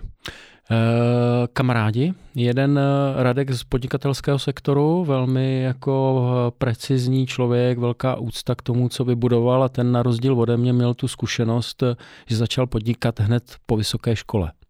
Vybudoval velmi úspěšný biznis Eh, s videokazetami, s půjčovnami, který jsem úplně rozsypal že jo, v určitý době, když přišly nové technologie a uměl to přetočit na eh, úplně nový biznis, zase prostě velká pokora, úcta k tomu, co, co dokázal. Tak jste ho oslovil? A já, já, jsem, já jsem ho oslovil a řekl jsem si, hele Radku, jako pro, te, pro mě jako ta zkušenost toho, že prostě podnikáš a nějak ten biznis umíš postavit a tak dále, by byla pro mě dobrá, pojď prostě se stát součástí a pojď mi pomoct. A u Libora eh, to bylo eh, tím, že on byl eh, hypotékář a dělal celý vlastně život distribuci a, a konec konců mě i provázel jak v ČMHB, tak i, mm, tak i v G. Mm-hmm. Jo, tam, jsme, tam jsme v té první konstelaci takhle byli, a, ale jako ukázalo se, že je potřeba změna, a tu jsme pak samozřejmě zrealizovali. Nutno dodat, že, že byly diskuze, ale jsme, jsme kamarádi a funguje všechno mezi náma dobře a potkal jsem pak Patrika, jo, Halka, takže to, byla, to byl další milník. Hmm. Což se tam dočtete.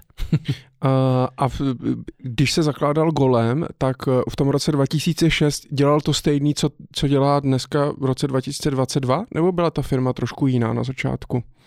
Úplně to samý. Jo? Mm. Takže se držíte, ten, ten, mm-hmm. ta prostě byla nějaká vize a, mm-hmm. a, a vy jste teda začínal, nebo vy jste uh, hypotečním makléřem nebo zprostředkovatelem, co vlastně je teda golem, mm-hmm. jak byste mm-hmm. to popsal, co dělá golem, když eh, člověku, který třeba ne, nezná hypoteční biznis? Terminus technicus je hypoteční specialista, zprostředkovatel, Eh, který má samozřejmě své vázané zástupce a specializuje se právě na vyřešení financování bydlení v tom, řekněme, v té největší míře detailu a kompetencí a schopností. Jo. A vy jste dělal někdy hypotéky jako koncovým zákazníkům ne. vlastně, nebo ne? Ne.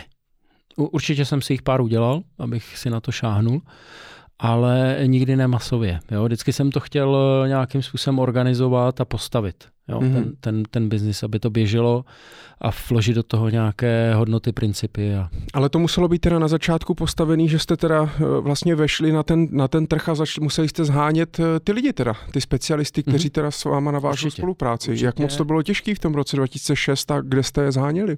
No tenkrát to bylo právě úplně, úplně jinak. Bylo to samozřejmě otázka je, jestli to bylo těžké. Oproti tomu, jak to je dneska, to bylo uh, jednoduchý. Ale uh, já jsem měl tu výhodu, že uh, moje jméno nějakým způsobem rezon, rezonovalo v tom, tom smyslu, hele, Libor se vrátil a první vlastně portfolio nebo lidi, kteří přišli do Golema, tak byli lidi, hm, že jo, historicky, za, kteří šli za Gčkem a nebo i dokonce za Českomoravskou hypoteční bankou. Takže to mně přijde dneska jako docela, docela jednoduchý, že to bylo. Ale bylo to o tom, že jsme měli v sobě ten historický magnetismus a zkušenost, což je jeden z těch principů, který je fajn, když prostě k lidem se chováte uh, slušně, uh, jste jim nějakou inspirací, tak oni za váma jdou. To neznamená, že si někdy nemusíme nějaké věci vyříkat a principiálně je samozřejmě třeba i v přísnější módu ale mám ten pocit, že prostě právě s lidmi si rozumíme dlouhodobě mm-hmm. a šli prostě za mnou ty lidi. Takže to bylo jednoduchý, relativně. Pak samozřejmě nastala ta vlna, kdy jsme se dostali do nějakého bodu, kde nám bylo úplně jasný, že se musíme, uh, že se musíme prostě razantně rozšířit.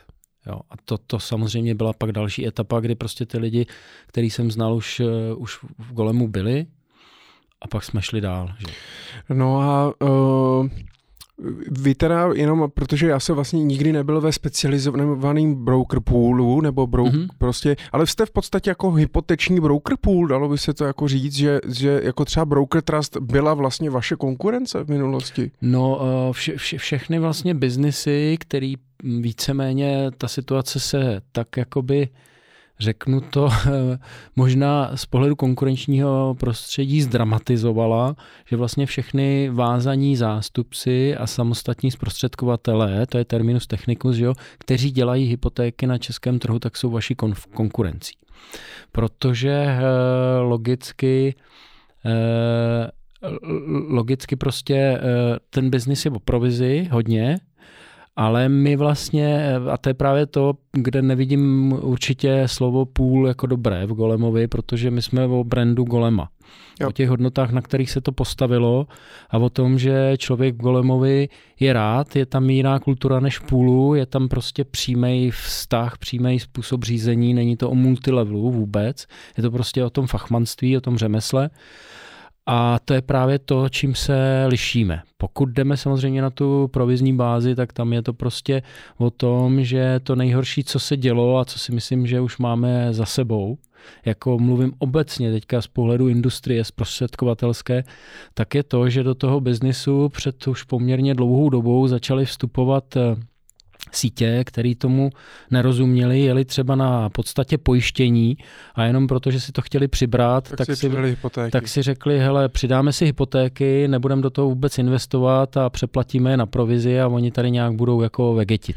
Jo. Takže vlastně k vám ale chodili lidi, kteří se chtěli specializovat na hypotéky. Určitě. Prostě chodili k vám hypoteční specialisti, ti, co dělali investice nebo pojištění, určitě, určitě. Eh, tak vlastně u vás vlastně ani neměli co dělat, protože mm-hmm. vy jste ani neměli vlastně partnery žádný jiný, vy jste měli jenom banky, které zprostředkovaly hypotéky. stavební spořitelny, je to celý úvěrový biznis. Jo? Jo. Jsou v tom i spotřebitelský úvěry, samozřejmě od začátku eh, to byly primárně hypotéky, ale hned rok, dva na to, 2008 už jsme měli stavební spořitelny jako druhý pilíř mhm. financování mm-hmm. bydlení.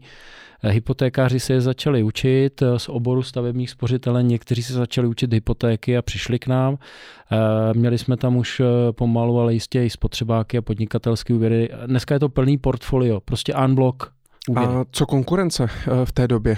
Tady byly vlastně tady nějaké ty hypoteční jako speciálky, tak jako golem, nebo jste byli první? Určitě, ono jich bylo víc, jo, to je prostě eh, samozřejmě stejný jako... A jsou nějaký dodnes, jenom aby třeba... Určitě, určitě. A můžeme jmenovat? Ale to já nevím, jestli můžeme jmenovat. jako podobný, spíš jenom jako podobný vlastně firmy, no tak, podobného typu jako golem. Určitě, třeba historie Gepard Finance mm-hmm. spadá vlastně, ještě já tuším, kluci to založili o dva roky dřív, dřív než, než já Golema, možná o tři. A to je, to je speci, specialista. Mm-hmm. Uh, není nás už na trhu moc, jo, pozor. A jsou tady samozřejmě i další, ale uh, jsme trošku jako... A, a vlastně čím, a čím to, že se to tak jako spíš jako schlamstlo ty, ty, ty obecný broker půly, typy právě broker trust no, service a tak dále? Nebo? Já bych řekl, že půly tady na, na českém trhu mají tu, ten obrovský úspěch, primárně daný tím, že opět to vidím jako kulturu myšlení českého podnikatele, jo, nebo OSVČ, anebo skupiny eh, podnikatelů, která prostě si chce dělat vlastně, co chce, ale e, samozřejmě tady ta výhoda je, že vlastně mi to někdo umožní. Jo?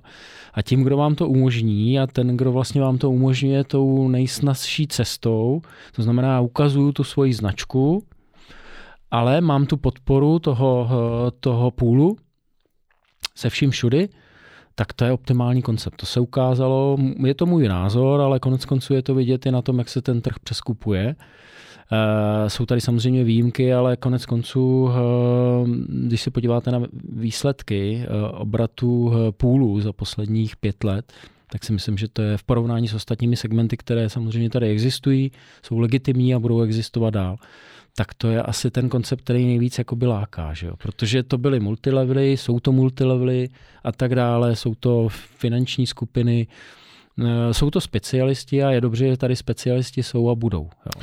Eh, jak moc bylo těžké v tom roce 2006 eh, navázat vlastně spolupráci s těma bankama? Teda vznikl mm-hmm. golem. Pom- asi pomohlo to vaše jméno, že když mm-hmm. někam teda přišel Libor Ostatek, tak jako možná řekli OK, tak jdeme do toho, i když jste malí a, a je mhm. vás, je vás mhm. pár. Mm-hmm. Jak moc to bylo těžké navázat tak vlastně to ty byl spolupráce? první bungee jumping, který jsem musel udělat a nevěděl jsem, jestli si s proměnutím rozbiju nos nebo ne. Jo. Ono totiž byl problém trošku v tom, že já jsem tady e, přes tři roky nebyl jo, na tom trhu vidět bankovním a tím pádem jsem ztratil kontakt e, a ty lidi za tři roky se no, na, link, dost... na LinkedInu ani na Facebooku jste nebyl. Přesně tak.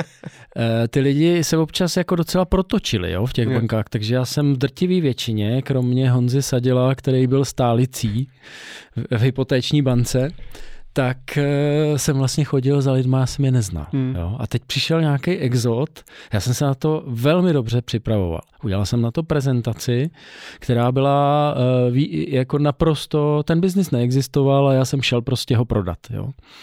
A to bylo pak i zajímavé při najímání těch lidí, jo? protože my jsme samozřejmě začali vznikat na Excelech a tak dále.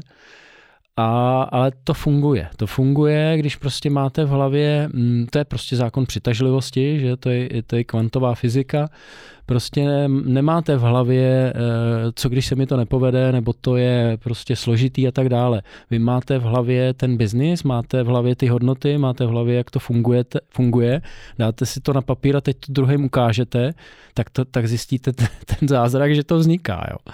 A eh, já, já, si, já si pamatuju, za mnou dneska někteří ti kolegové chodí a říkají, hele, ty jsi byl jak exot. Jako. Já jsem si to nevymyslel, tu přezdívku, a my jsme na tebe koukali jak na exota, vykládal se nám něco o zahraničí zahraničních trzích a přišel si zpátky prostě ze Švýcarska, ale jako dobrý bylo, že oni mi tu provizi dali, jo.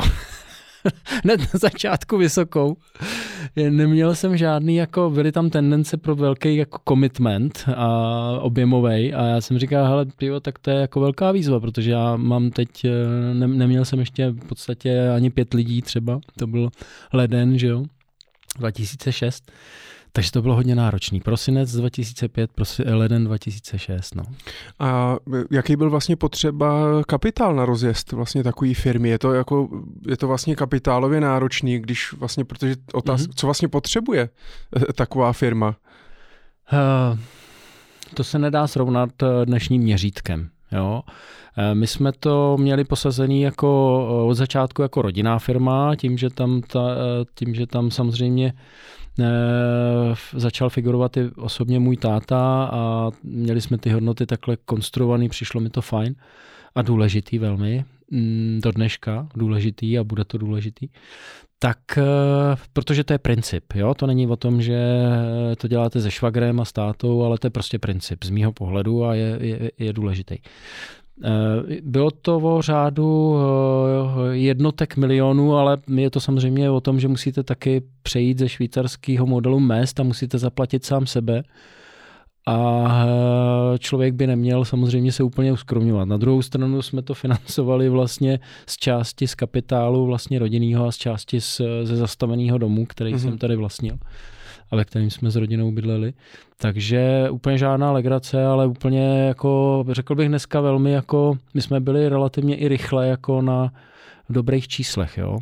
V podstatě eh, tím, že se nám to podařilo rozeběhnout relativně rychle, byť jsme měli úplně jiný ambice, ale já si je tam dám vždycky strašně náročný a pak to nepřeskočím tu laťku. Protože v tomhle, v tomhle třeba, že jo, eh, ten mm, růst vlastně eh, toho podnikání ve službách a třeba mm-hmm. i potažmo toho konzultingu, když vezmu, tak dneska, když člověk chce být hypoteční specialista nebo finanční poradce, tak tohle je jedna vlastně z těch výhod, že v podstatě žádný kapitál uh, skoro mm-hmm. nepotřebuje. Ne, pokud nevezmu kapitál na vzdělání, mm-hmm. uh, samozřejmě špatně, protože pak prodává tu svoji odbornost, takže uh, začátečník to má trošku složitější, ale uh, vždycky se říkal, já když jsem začínal před 14 lety, tak uh, tam byli spoustu, já jsem začínal v ZFP, mm-hmm. bylo spoustu mm-hmm. jako vysloužilých i jako podnikatelů z různých biznisů a tak dále. Říkají, tenhle biznis je skvělý v tom, že mě stačí prostě jenom tuška a papír uh, a počítač a, a prostě mm. funguji, nic nepotřebuju. Když jsem měl výrobní firmu nebo jsem něco prodával, potřeboval jsem sklady mm. a tamhle a tam si půjčit a, a, a podobně podobně. Mm, no, mm. Takže takže, ale samozřejmě vy, protože jste byli v té roli eh, toho poskytovatele eh, těch, těch služeb, tak to bylo samozřejmě asi složitější i v nějakých těch no, systémech. My jsme, my jsme a... samozřejmě museli dát těm lidem zázemí a nechtěli hmm. jsme samozřejmě a do dneška jako eh, konkurujete spíš tou kvalitou. Jo? A ta kvalita něco stojí.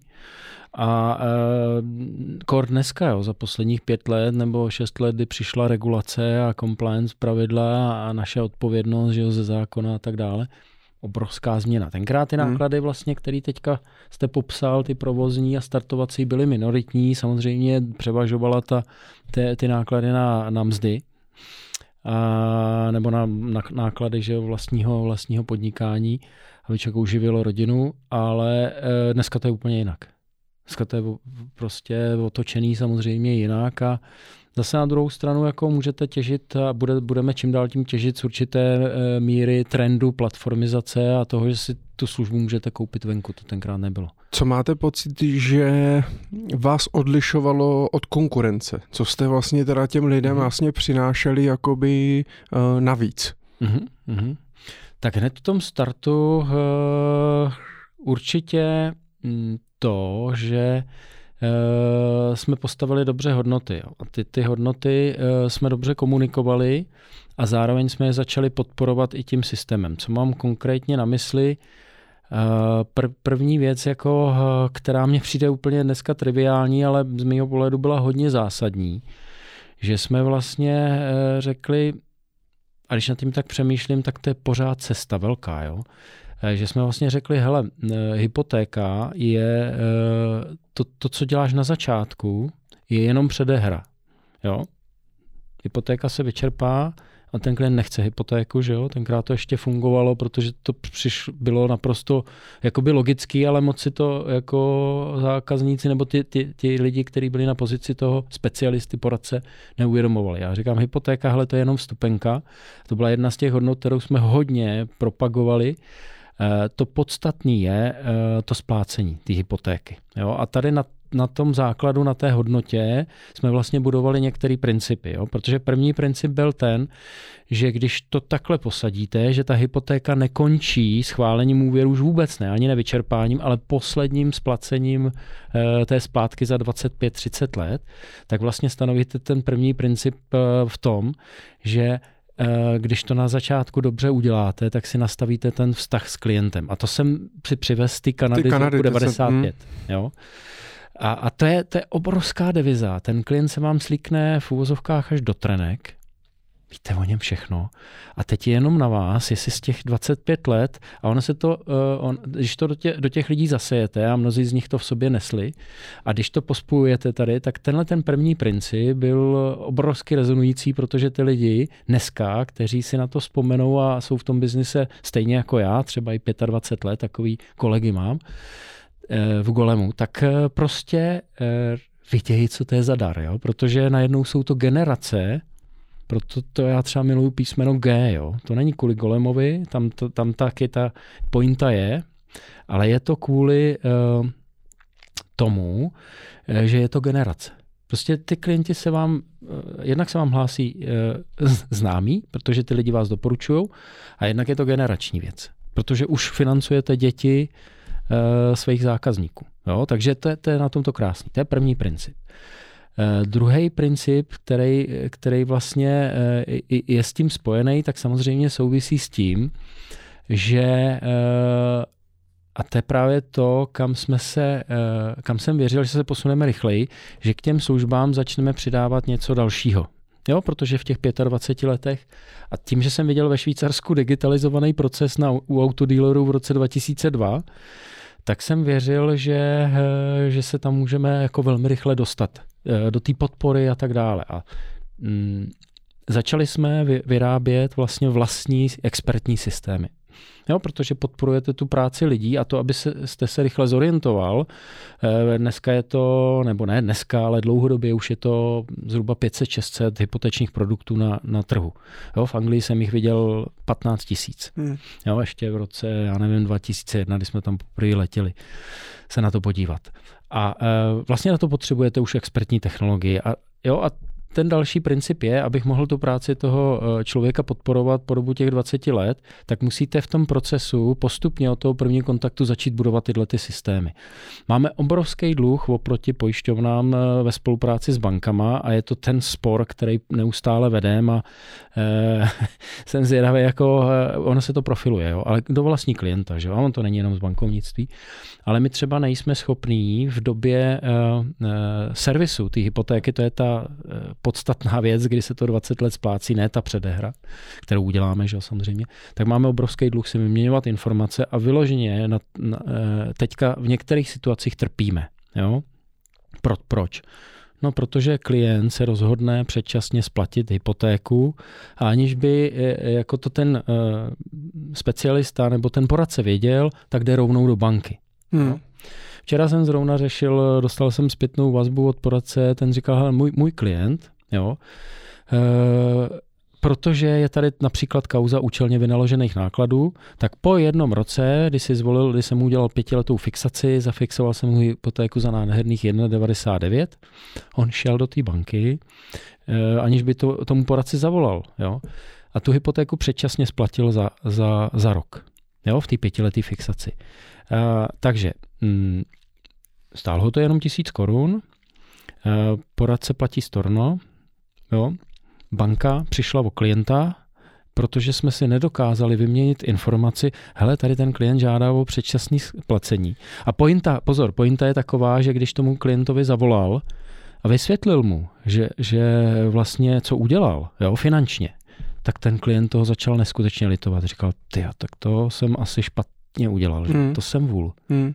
Jo, ta prohra je prostě všude. A jenom proto, že si nedokážeme vyměnit informaci o tom, že, že vlastně ten klient odchází z té banky a že e, vlastně respektuju to, že já jsem tím, kdo s tím klientem, myslím venku z té banky, já ten poradce, jsem s tím klientem v kontaktu, on, jsem pro ně autoritou a toho klienta bych v té bance udržel. Finanční ztráta úplně pro všechny, a není to dobře, jo? Tak jenom chci říct, že tady ty věci jsme začali budovat. A on, teda problém je ten, že jako specialista se dostanete do momentu a to čeká každýho na tom trhu. My jsme ho vychytili, myslím si, velmi dobře jako golem, že tyhle ty věci jsou tak drahý, že vy musíte najít strategického partnera pro další rozvoj biznisu a, a služeb, který v té periodě toho splácení a toho života, ty generační cestě, té, té hypotéky, když to beru přes specializaci, prostě máte. Jo.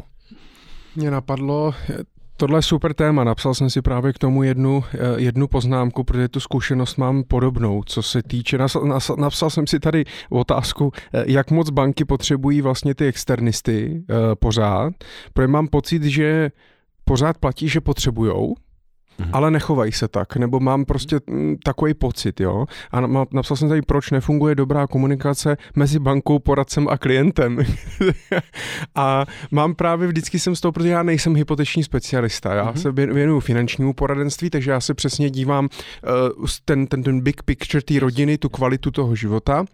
A pak, když teda řešíme otázku bydlení, eh, tak vlastně posílám ho za, tím, za tím hypotečním specialistou, protože ten pak rozumí eh, těm konkrétním detailním věcem, komunikuje s tou bankou, s tím schvalovatelem a tak dále.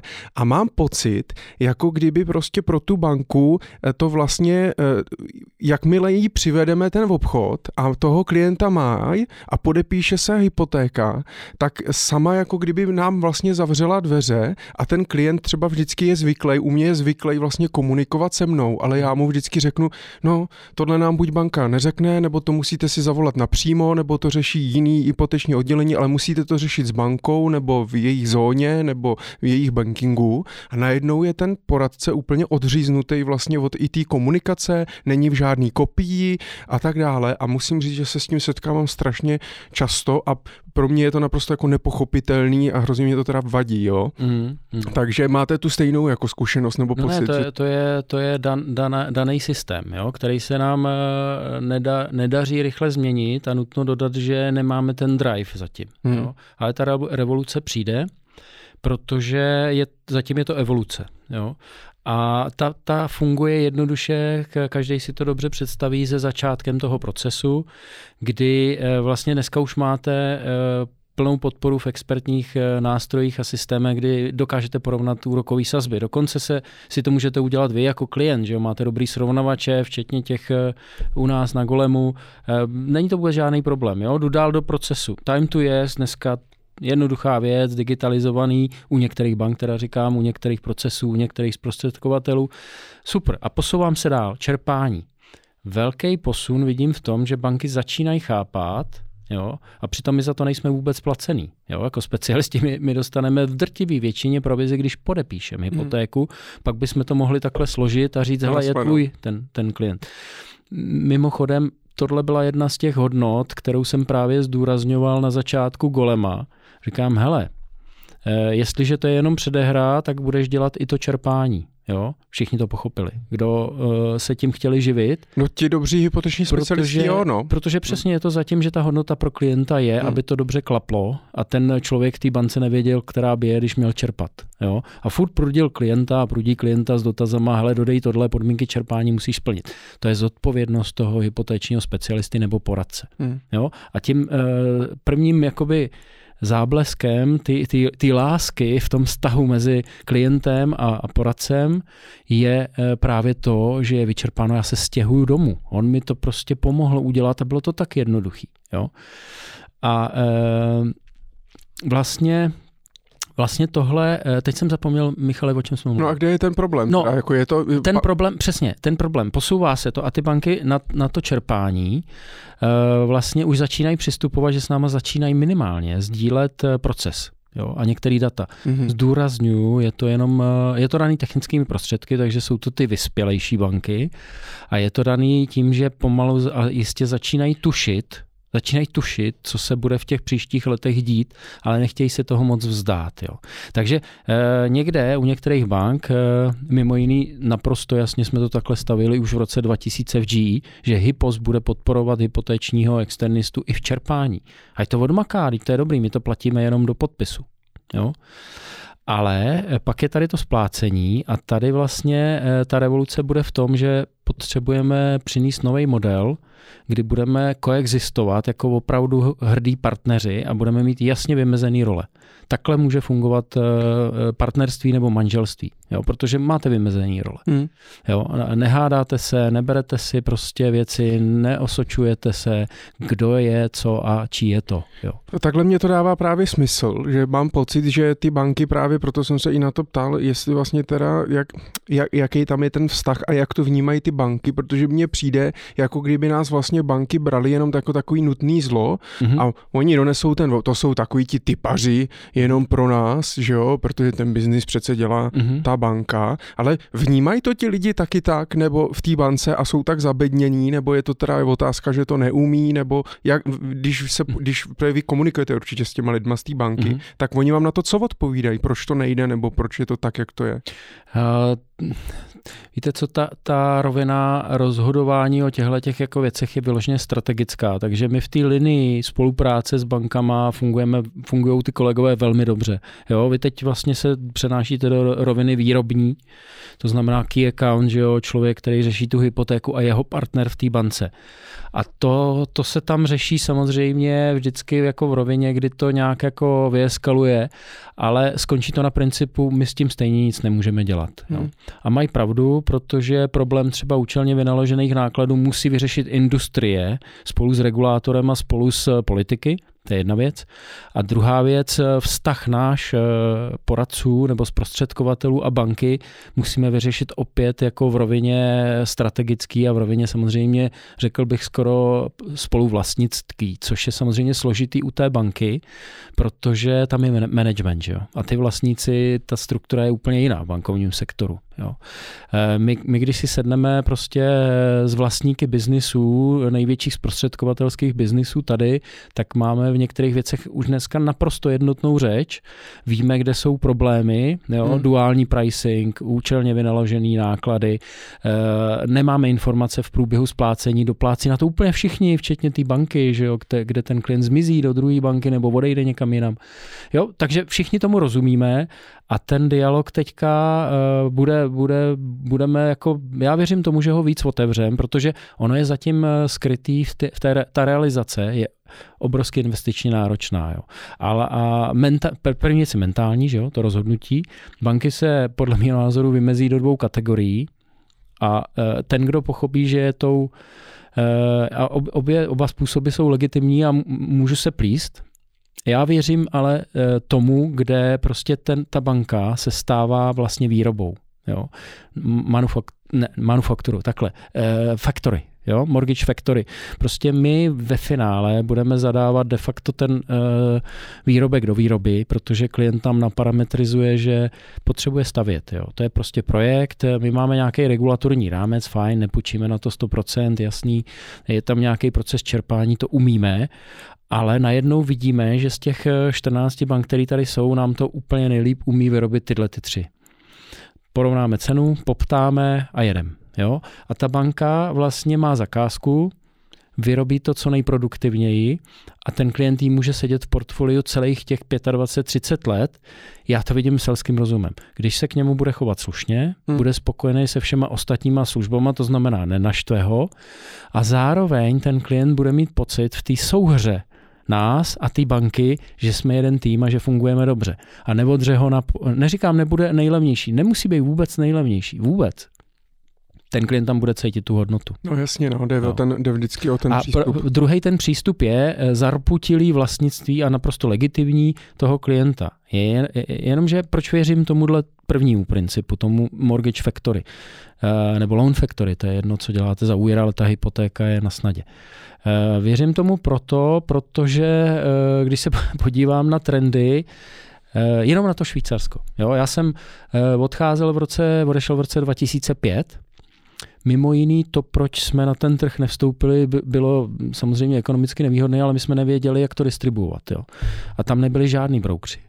Vůbec. Mm-hmm. Externí distribuce neexistovala, ta země byla tak totálně konzervativní a tak za, zasaturovaná těma pobočkama kantonálníma v každý díře. Jo, v, v Police by byly tak čtyři banky, když vezmu to město Vimramově dvě, jo. Mm. ten region, kde, jsme se, kde jsem se narodila, kde, kde, který i vy znáte.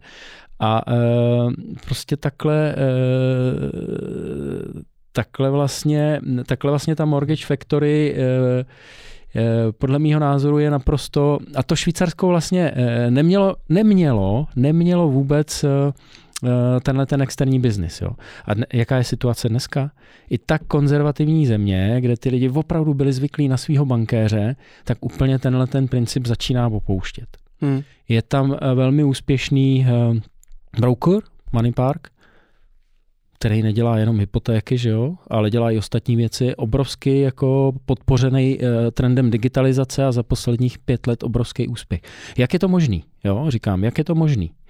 A e, když se podíváte po Evropě do těch biznisů, tak e, brokerage není, není vůbec na, na ústupu, naopak. A kolik dneska, no. kolik dneska udělá procent, jako jak, jak je rozdělený ten trh hypotéky, který udělají sami banky pomocí interních poboček nebo online? My to u nás máme dobře změřený, není žádná přesná statistika jakoby na kusy, ale máme kvalifikovaný interview s každou z bank, ve kterých se, teď mluvíme o hypoexpertovi, ve který se dotazujeme, v jakém pásmu se ten exter pohyboval v daném půlroce a jsme na 71% zhruba. Pro exter? Jo, pro exter samozřejmě. Hmm. To znamená z, z toho objemu 450 miliard, který tady proběhly, tak 70% eh, bylo distribuovaný přes eh, dneska platí stále, Exter. že jenom FIO a Airbank nemají uh, exter, nespolupracují jinak všechny mm-hmm. banky. Mm-hmm.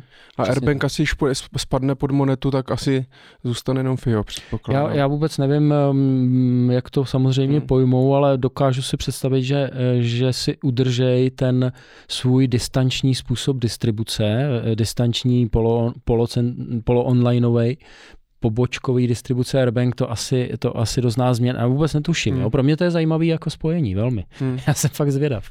Eh, myslíte si, že eh, teda s tímhle typem, že eh, ty banky potřebují ty externisty, tak to neudělá ani třeba digitalizace, nebo nezmění digitalizace, nebo komoditazace těch hypoték, že to prostě půjde snáš, že prostě hm, ta banka si to zvládne vlastně prodat sama? To je si to ten ne, os, ne, protože ten osobní... Zvládne si to prodat sama. Zvládne si to neskutečně jednoduše prodat sama, protože to bude všechno tlačítkový biznis. Že jo? jo, zdigitalizujeme postupně všechno Bank ID, který jedeme od hmm. května, máme ho v Golemu na systému naimplementovaný, rozjíždí se pomalu, ale super, jako v podstatě jde o to k tomu přidat podpis a tak dále, tak dále. Ale problém je v tom, že eh, ten klient nebude mít důvěru v to tlačítko. Jo, on bude potřebovat tu přidanou hodnotu jo, a už má tak zakořeněný princip, a to není výhra, výhrada České republiky, že on se chce s někým poradit, protože je to zásadní rozhodnutí už i té cenové rovině. Jo. A to platí prostě napříč světem. Že jo?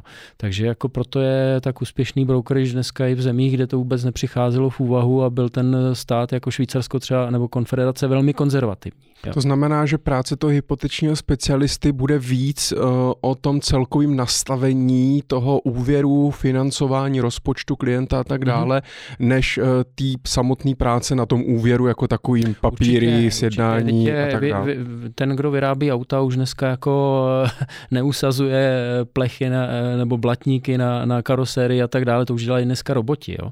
Tady prožijeme podobnou věc, kdy ta digitalizace, která je dneska v raném stádiu a někdy i úsměvná, tak eh, bude samozřejmě pokračovat a bude daleko jako vyvinutější za pět, deset let. Jo.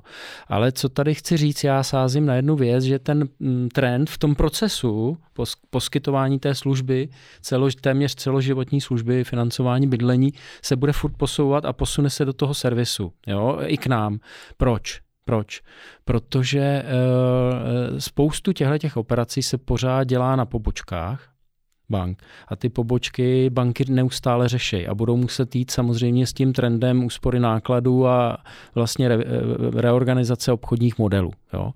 A nevyřeší to online, uh, online a nevyřeší to uh, call centra. Určitou situaci prostě ty domácnosti nevyřešíte. Hmm. Prostě když se rozvádíte, tak vám to žádný call centrum nevyřeší. Nevyřeší vám to online, potřebujete s někým sednout a říct, hele, já tady mám problém.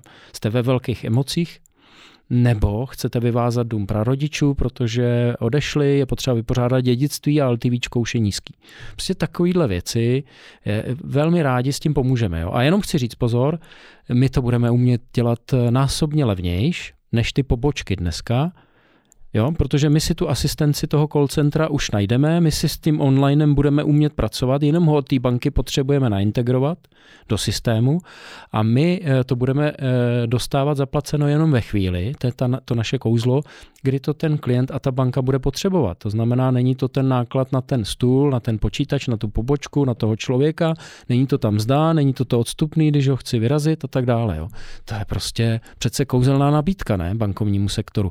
A já tomuhle věřím. Jediný problém je ten, eh, jak říkám, prostě zlomit to paradigma, eh, uvědomit si nebo zařadit se prostě do té liney eh, Mortgage Factory, pokud nechci být v té druhé, vidím to fakt takhle jednoduše a inve, zainvestovat obou straně do integrace a do, do té digitalizace i v tomhle procesu. A pak budete spokojený, jo? Uh, jako klient, jo, teďka Koukám na vás. Když, eh, když tam bude, eh, když to bude hodně o tom servisu, o té mm-hmm. péči, o tom vymyslet celou tu koncepci a tak dále, nemělo by to být o tom, že to zaplatí ten klient a ne ta banka? Dobrá otázka. Hmm. Uh, já si myslím, že uh, my jsme tady v takovém systému uh, a zase, já se teďka vrátím k Six Sigmě, jo? Základní princip vlastně kvality říká, že ten, ten zákazník prostě by, ten zákazník prostě definuje ten princip té služby a je ochotný za tu službu zaplatit. Jo? To znamená, eh, já když vás tady vyspovídám, co byste si představoval jako úžasného, a zeptám se vás, eh, a teď můžu, pojďme klidně na tu hypotéku, jo? byl byste ochotný v tom servisu vůči tomu, co je dneska, něco zaplatit a mít to prostě perfektní? Jo, teď, co jste mi před chvíli popsal, hmm. že mhm. zažíváte v té bance, dal byste za to třeba stovku? Nebo kolik? Já asi jo, no. Hmm? Tak to je, tak eh, pojďme to sepsat, já uděláme business case jo, s týmem a pojďme si říct, hele, tyjo, my bychom na to mohli vydělat. On za to, on za to je ochotný zaplatit za tenhle úkon třeba 99 korun. Mm-hmm. Jo?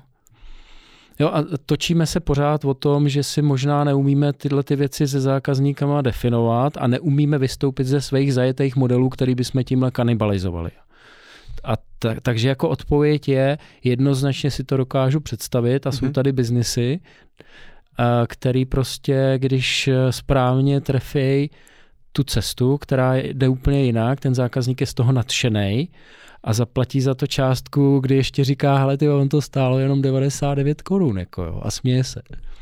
A teď tak je, to je ono. No a teď je otázka, protože my jsme už uh, před pár desítkama minut, tak uh, jste říkal, že tehdy, vlastně v těch 90. letech, byly provize začínaly někde 0,4% mm-hmm. teda z poskytnutý výše mm-hmm. té hypotéky. Dneska mi řekl, že je průměrná provize někde kolem 1,5%, 1,5% mm-hmm. uh, za úvěr. Uh, nejsou příliš vysoký ty provize? Za tu práci, co vlastně ti specialisti dělají a tak dále. A chápu, že třeba že jsou různý případy, některé je těžší, některé je snažší, mm-hmm. nějaký specialista svou odborností si to třeba zaslouží a lidi, kteří tam jdou jenom pro prachy a udělají uh, tam, tam hypotéku kamarádovi, mhm. babičce mm. a pak skončí, uh, tak ti třeba tolik ne. Jak se vlastně vnímáte na to ohodnocení těch hypoték dneska? No tak uh, podle toho, koho se zeptáte. Že? Mm. se zeptáte ba- bankéře, který to má na starosti, finančáka, tak řekne, hele, to je strašný. Jako. A když se ptáte mě, tak samozřejmě říkám, eh, ty provize hm, je potřeba porovnávat, eh, nebo dobré porovnat v kontextu Evropy, eh, toho, co se tady vlastně odvádí za práci v různých zemích. A já jako, když se na to podíváte, tak my děláme čím dál tím víc úkonů, Zároveň se samozřejmě ta situace zjednodušuje a digitalizuje. Takže hm, Chápu legitimní snahu některých bank, kdy je třeba úplně jiná disciplína, je refinancování. Jo? Když vlastně převedete, nebo refixace. Jo? Když vám končí fixace nebo uh, se hypotéka převádí do jiné banky. To je, to je úplně jiný biznis, jo? tam nejde o nic jiného, než si prostě skalibrovat uh, finanční, řekněme, výhodnost pro klienta toho, jestli prostě ta stávající banka se k němu z pohledu nabídky zachovala hmm. slušně, hmm. jestli je spokojený se servisem a proč bych ho někam jako šíboval. Jo. Takže tohle je, tohle je víceméně jako, jako kalibrace z pohledu toho, že tam si dokážu představit, že je to jako easy business za super provizi. Jo? Ale v oblasti nových hypoték, mm-hmm. v mhm. oblasti výstavby speciálně, koupě, eh, rekonstrukce a tak dále, je to opravdu dřina. Jo? Ty, Nemělo ty... by se to teda třeba odlišit, že by provize byla jiná, pokud jde o koupy bytu nebo o výstavbu? Třeba? No, eh, tady vzniká, že samozřejmě dlouhodobě už, eh, nebo nějaký roky už boj, jo? když zmíním zmíním některé projekty, nebo, ne, nebo nebudu zmiňovat radši, Eh, tak právě samozřejmě rozpor mezi, mezi pohledem nás a mezi pohledem, pohledem bank. Jo. Eh, já tomu rozumím. Je to legitimní, ale říkám, pojďme ale skutečně teda to postavit tak, že když je tam eh, prostě tenhle ten proces vydefinovaný, tak musí být výrazně jednodušší. Jo, je to jako, prostě máte hromadu uhlí, kterou, a ta je, ta je, ta je daná, kterou jako normohodinama přes, pře, máte přeházet eh, nebo nějakou norm, normovaným časem přeházíte do sklepa a já si za to řeknu 1,6, jo, třeba tisíce nebo jakýkoliv jednotky. Uh, jasný, ta hromada, když je ta hromada menší, no tak samozřejmě na tím strávím mým času a účtu míň. Jo? To mně přijde jako fajn princip. Ale nemůže to být tak, že házíte vlastně furt tu samou hromadu a máte za to prostě polovinu. To nejde jo? Nebo, nebo výrazně míň. A tady si myslím, že je důležitý, aby jsme si to prostě vydefinovali procesně, výrobně, aby jsme tu hromadu viděli, jak je velká, malá a jak ten biznis na tom obou straně můžeme dělat. Jo? Jak to vzniklo vlastně, eh, ta výše těch eh, provizí? Nebo jak, jak, jak se vlastně vyvíjel eh, to, kolik ta banka vlastně platí a kdo má na to vlastně největší jako podíl? Protože třeba u životních pojištění, že jo, mm-hmm. se vždycky háže vinu jako na pojišťovny, ale oni byli pod velkým tlakem vlastně právě těch distributorů, který tlačili mm-hmm. vlastně ty velký multilevely, tlačili na tu provizi a tak dále, dejte nám víc, my vás budeme psát. Mm-hmm. fungovalo to nebo funguje to podobně i u těch hypoték? Úplně ne. Ne, tam, tam bych řekl, že ten biznis je poměrně sedlej. Nemáte tam moc co vymyslet. Eh, sice, eh, sice tady teďka diskutujeme, jestli ta provize je nízká nebo vysoká, ale eh, já vlastně za posledních deset let víceméně nevidím jinou, jinou strukturu. A, a proč se teda platí vlastně jeden a půl a ne jeden třeba?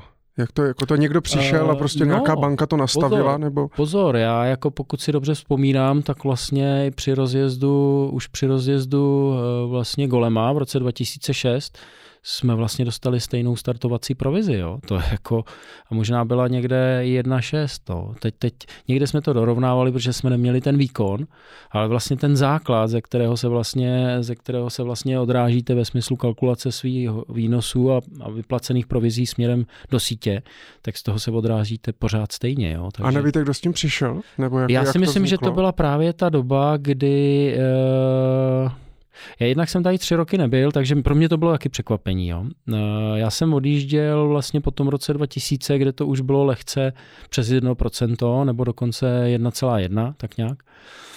A uh, vrátil jsem se do toho prostředí, kdy jsem do toho naskočil, že jo, vlastně v tom roce 2006, kdy jsme ty podmínky znovu vyjednávali a mám pocit, že to prostě přinesl ten rozjezd eh, toho, kdy se začaly otvírat víc ty ventily a najednou jsme byli v tom kouzelným, eh, kouzelným vlastně období, kdy se hodně věcí synovovalo, produktově i procesně, ale hlavně vznikla tady pestrost na straně zprostředkovatelů. Jo?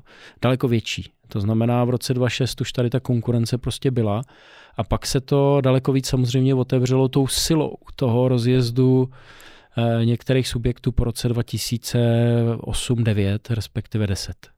Dokážete si představit, že dneska se banky dohodnou, protože pořád trvá nějaká, eh, probíhá nějaká konsolidace trhu, takže těch bank vlastně už tady zase není tolik úplně, bych řekl. Mm-hmm. A, takže teoreticky by byli schopni se mezi sebou nějak jako domluvit a, a že to třeba prostě z 1,5 sníží na půl procenta hotovo nazdar? Dokážete si představit, eh, co by to způsobilo?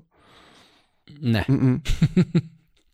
Nedokážu si to představit. A dobře, stalo ale... by se co, že, jako, že třeba externisti by řekli, tak my vám to nebudeme dělat a, naschled, a vš- skončí všichni hypoteční specialisti, nebo... Uh... Uh, to by určitě nenastalo asi, protože bychom se asi rozdělili do nějakých uh, gerilových skupin a začali bychom úplně všechno revolučně překutávat. Řeknu to takhle, jo.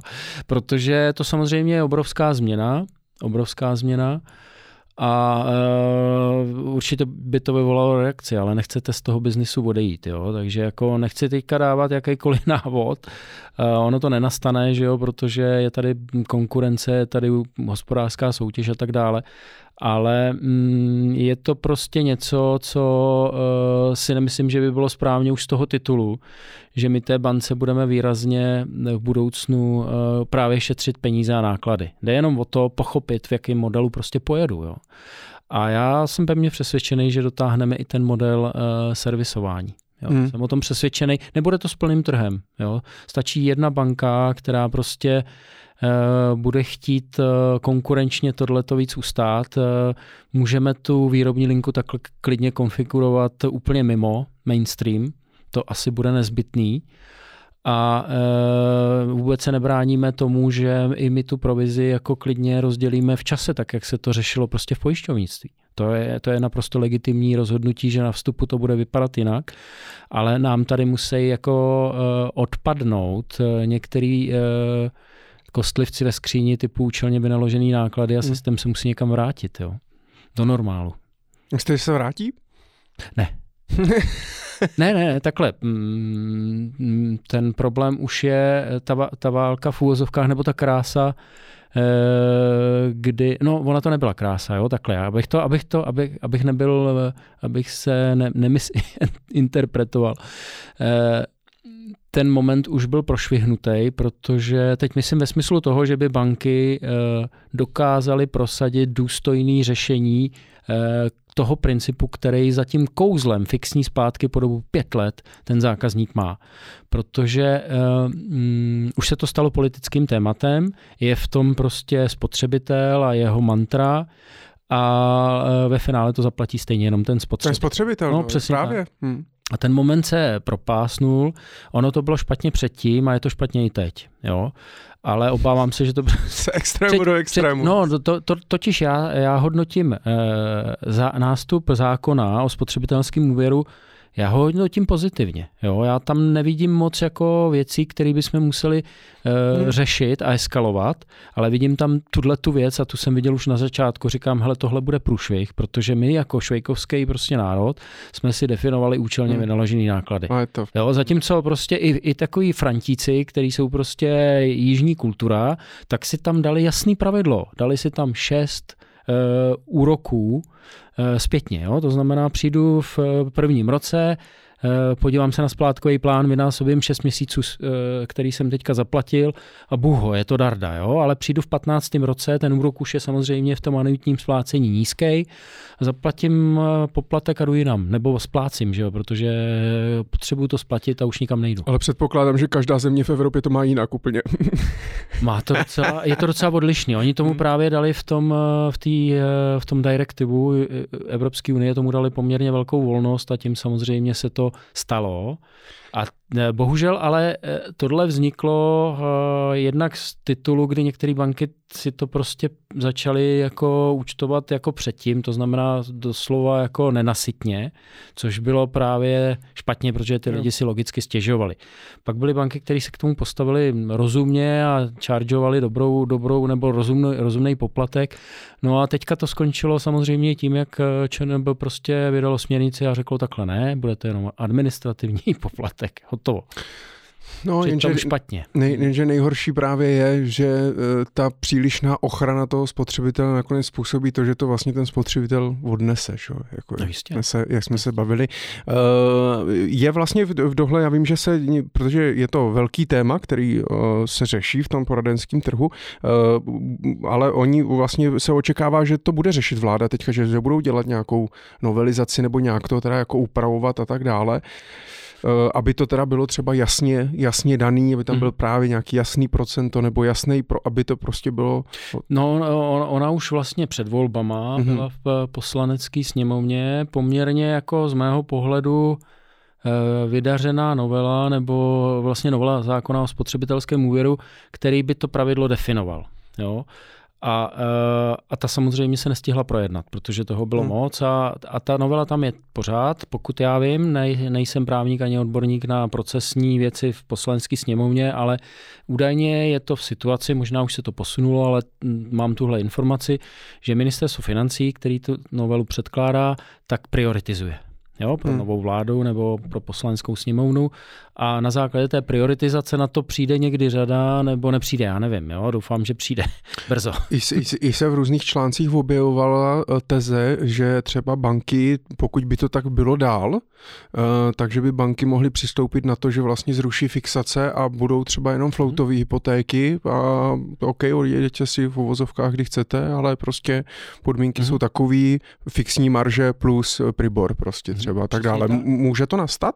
No určitě, pokud pokud to nevyřešíme do relativně krátké doby, tak to bude, my si teď totiž nabíjíme na obrovský problém, že jo, protože máme sazby, jaký máme, přes 4%, ještě nedávno eh, hmm. hodně vyeskalovaný a teď jsou vlastně, co, co, bude, co, bude, co budete dělat jako zákazník, když si to musíte teďka vzít za 4,5% a zjistíte, že za rok bude sazba 2,5%.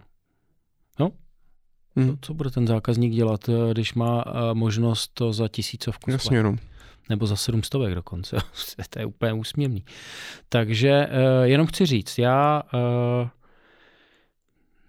já uh, vidím velký slabý místo a říkám to otevřeně, nebojím se té, té reakce, uh, vidím velmi slabý místo v, mm, v industrii, která by měla na tohleto daleko víc tlačit principem Eh, a samozřejmě na politické úrovni, legitimně, ale, ale říct prostě jasnou věc. Podívejte se, my jsme eh, eh, bankovní sektor, my jako banky jsme jedněmi z největších donátorů daní v České republice. Když se podíváte na top 100, tak v prvních pěti jsou obrovské banky a obrovské částky. A my teď eh, na úkor tady té, eh, tady té nepřesnosti, pokud se nevyřeší, tak budeme odepisovat už jenom loni nebo za poslední rok a půl, to bylo údajně eh, jenom u jedné, řekněme, velké top banky řádově stovky milionů. Jo? Hmm. A my budeme odepisovat miliardy. V kontextu času to budou třeba desítky miliard za deset let. A kdo to zaplatí? Hmm. Jo, takže to nemá, eh, to nemá logiku. Jo? Takže, takže řekl bych, že relativně rychle se může stát, že eh, přejdou prostě na jiný princip eh, konstrukce úrokové sazby. No. Hmm. A jenom chci říct, druhá věc je, takže, takže industrie by za to se měla rvát, úplně bych řekl jako obrovsky obrovský, eh, obrovským výdejem energie, nevím jakými prostředky, ale to je věc prostě bankovní asociace, která by to měla zaštítit a zaštiťuje určitě, ale z mýho pohledu je to prostě tikající bomba, která se musí vyřešit a tím nekritizuju nikoho jednotlivě, mluvím o industrii a o tom, co je potřeba vyřešit, protože ten problém se týká primárně klientům a, a ty nebudeme chránit. To je prostě krátkodobý vítězství, ale strategicky špatně, protože zaplatí všichni ostatní. Vy do toho můžete nějak kecat? Hmm, jako z pozice hypotečního makléře? Nebo? V podstatě víceméně maximálně přes, nebo ne maximálně, vidím tam cestu přes asociace, což je taková trošku polopolitická rovina z, mé, z mého způsobu. No a možná takhle jako si otvírat pusu přes váš eh, podcast.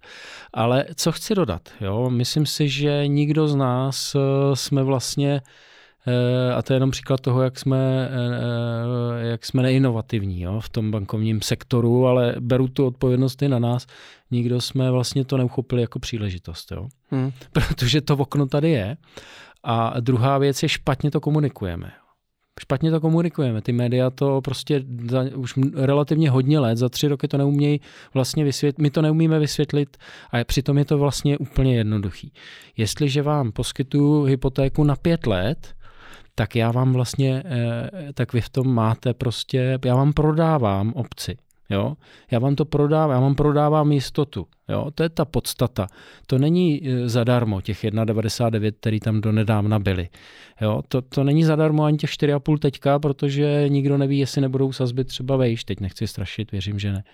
Takže je to prostě produkt, který si kupuju, jmenuje se fixace úrokové sazby, ten stojí dost peněz při hedgingu, a uh, prostě nemůže existovat to, že z něj uteču za 500 hm, korun. Jo? Takže legitimní mě přijde prostě to nacenit a, a říct klientovi, hele, tohle stojí uh, 5000 korun jo, nebo 10 tisíc korun, když chceš desetiletku, já teď plácám, jo, hmm. ekonomicky, ale je potřeba to vysvětlovat jinak. E, s tím je spojený ještě, e, já obecně si teda myslím, nebo mám toho názoru, že si myslím, že, a bavili jsme se o tom, že za posledních 27 let nebyl žádný problém, bankovní sektor tady je silný, myslím si, že riziko ty banky si umí řídit a e, když je člověk, který mu prostě, který jim nevychází, tak mu nepůjčí, že myslím si, že dnes, dneska banky nepůjčují komukoliv, každému tak jak třeba v té Americe v roce 2008 a, mm-hmm. a podobně. Takže podle mě prostě tady ty regulace, ať už účelně vynaložené náklady, anebo i LTV, DTI, DSTI a všechny tady ty nařízení uh, jsou podle mě jako, uh, nechci říct zbytečný, ale třeba zbytný, že ty banky si to umí řídit sami a díky konkurenci, no tak jedna banka bude mít takový podmínky, jedna takový, někdo to umožní splatit zdarma, někdo prostě má takový LTVčko, někdo bere takový klienty, někdo takový. Mm-hmm. Jak se vy vnímáte i ty další vlastně regulace a doporučení ze strany strany ČNB? Mm-hmm, určitě, no, dobrá otázka, důležitá. Mm, já uh, jsem tak jako na půl cesty, jo, a beru to s, uh, na příkladu mm, jiných oborů a některých docela zásadních. Uh, mm, máme děti, ne, nechceme toxické hračky, že jo, a prostě ta regulace nás může v některých věcech a kontrola samozřejmě ochránit, ať už se to týká hraček, potravin nebo čekoliv jiného. My jsme uh, dospěli v, přes všechny desetiletí uh, v tomhletom biznisu uh, k nějaký situaci, kdy dává smysl regulovat i ten hypotéční biznis. Tím hybatelem byl, byla poslední finanční světová krize, která u nás se projevila naštěstí jenom recesí dává to smysl, dává to smysl, ale já říkám, nic v životě se nemá přehánět. Jo. Mně přišlo velmi optimální uh, nastavení, který udělala ČNB od 1. čtvrtý 2020, jo, kdy přišla ta pandemie a, a vlastně se to přenastavilo, eh, de facto to bylo jakoby de, deregulace, ale zůstaly některé parametry, nebo minimálně to LTV, který teda v mnoha zemích funguje jako jediný parametr regulatorní. To mně přijde hodně stabilní eh, ve smyslu, že my dneska máme unikátní možnost přesně to dvouletý období vyhodnotit. Jo, a respektuje ČNB i bankovní sektor, i my, protože sbíráme data, si můžeme říct, hele, za ty dva roky, kdy se jakoby to uvolnilo, že jo, protože nebylo to LTVčko tak přísný, eh, nebylo to DSTI najednou eh, vůbec, nebylo DTIčko, tak to můžeme vyhodnotit. To byl dobrý, podle mého názoru, experiment, který nám může ukázat, kam jsme se s tím rizikem hnuli. Jo? A e, nejsem zastánce tvrdý regulace, ale nejsem zastánce ani toho, že by ta regulace neměla existovat, protože jsme měli našlápnuto na slušný problém. A vy sice e, tvrdíte správně, že banky jsou zodpovědné a že, by se, že si to řídějí sami, ale v určitou chvíli ten sektor ztratí e, put sebezáchovy hmm. a začne být nenasytný. A teď kde je ten mantinel ale teda? No ten mantinel vám právě nastaví ta regulace. No jo? A... Když je zdravá, tak já třeba ho vidím opravdu na té 90. Mm-hmm. Zaplať pámbu pro lidi mladý se to nějakým způsobem uvolnilo, to považuji za fajn krok, ať už se to týká LTVčka, DSTčka, DTIčka. A e, pokud je tam ten souběh těch třech parametrů, tak já tomu říkám, to je jako opravdu nej, nej jako. E, když se podívám na ten přehled, který e, hezky udělala i ČNB, jo, před těmi několika lety, pěti lety, která ukázala, hele, takhle je to v ostatních zemích a třeba tyhle ty tři parametry reguluje, já nevím, část z nich, jo. To, bylo, to byl hezký přehled, taky jsme se na to dívali, samozřejmě i z tohohle pohledu obav a tak dále. Ale uh, uvidíme teď, no. je, to, je to velký zásah, na druhou stranu my se neřítíme do ničeho úplně příjemného, protože já z toho trhu nemovitostí nemám vůbec dobrý obavy. Jo. Úrokový sazby, tam si myslím, že jsme, že jsme v mechanismu relativně relativně stabilními, když ten covid do toho nesl úplně nestandardní věci, tam to bude taky dobrodružství, že jo, inflace a tak dále, ale trh nemovitostí to vidím jako docela velký problém a obávám se, že pokud bychom si někdy zadělávali na problém, tady když někdo vysloví slovo bublina, tak skoro byl kamenovaný ještě minulý rok a říkali to lidi, kteří podle mě, mého názoru tomu rozumí úplně nejlíp. Jo. A já jsem spíš toho názoru, že si taky docela zaděláváme, ale ono to tak nemusí být. Jo. Ten svět je tak hmm. šílený, že můžeme ještě několik let prostě se divit. To být jinak úplně, no. Ale nic neroste do nebe, jo. Hmm. tím bych to uzavřel. Hmm. Nic neroste do nebe. Jo, jo, jo. Takže s regulací zacházet velmi zdravě a myslím si, že tím tou pákou musí být ten biznis a ten dialog prostě s tím regulátorem. Neustále jako eh, férový, regulérní dialog, eh, samozřejmě propojený bohužel přes ten politický eh, sektor do té společenské odpovědnosti ve smyslu toho, že mladí prostě co mají dělat, jo. Jo, třeba což je zrovna jako věc, kterou jako aspoň trošku nějakým způsobem se, eh, se ten sektor začal řešit. Ale co vám bude platný, když nastavíme eh, pravidla a nějaký, nějakou formu podpory ve finanční sféře, ve finanční dostupnosti, když nebudou dostupné byty Jasně. a budou drahý a tak dále, to vám není nic platný. Že? Hmm. Jako- hmm. tak tak. To je ten problém. No, pro, no, proto já tolik jako třeba e, nejsem úplně tak, jako že bych vinil nějak extra e, tu uvolněnou měnovou politiku, protože prostě nic není černobílý a kdyby, kdyby prostě fungoval stavební zákon a stavilo se, mm-hmm. tak to určitě nemohlo, nemuselo dopadnout tolik i s těma levnýma úrokama, jo, takže ale u, uvidíme. Mě by možná začí, na, když se bavíme o těch hypotečních specialistech, pochopil jsem teda z toho našeho dialogu, že vy, samozřejmě jak logicky, když v tom biznisu děláte a vydělá vám to peníze, ale vy opravdu jako věříte, že dlouhodobě třeba v následujících 20 letech Uh, tak stále hypoteční specialisti a ten brokerage prostě bude, uh, bude potřeba, že to nebude na mhm. ústupu. Je to určitě, tak? Určitě, určitě. A vy jste to ale vlastně definovali, jo? Eh, vy jste říkal, já jsem prostě finanční poradce, já jsem eh, prostě v té roli toho nadhledu a když potřebuju se do něčeho zavrtat eh, ve pohledu, že vidím, že ten, ta domácnost, ten můj klient potřebuje jako profesionální zafinancování, tak to je přesně ta kooperace. To je ta budoucnost, respektive současnost, ale zároveň i vě, vě, čím dál tím větší budoucnost. Jo?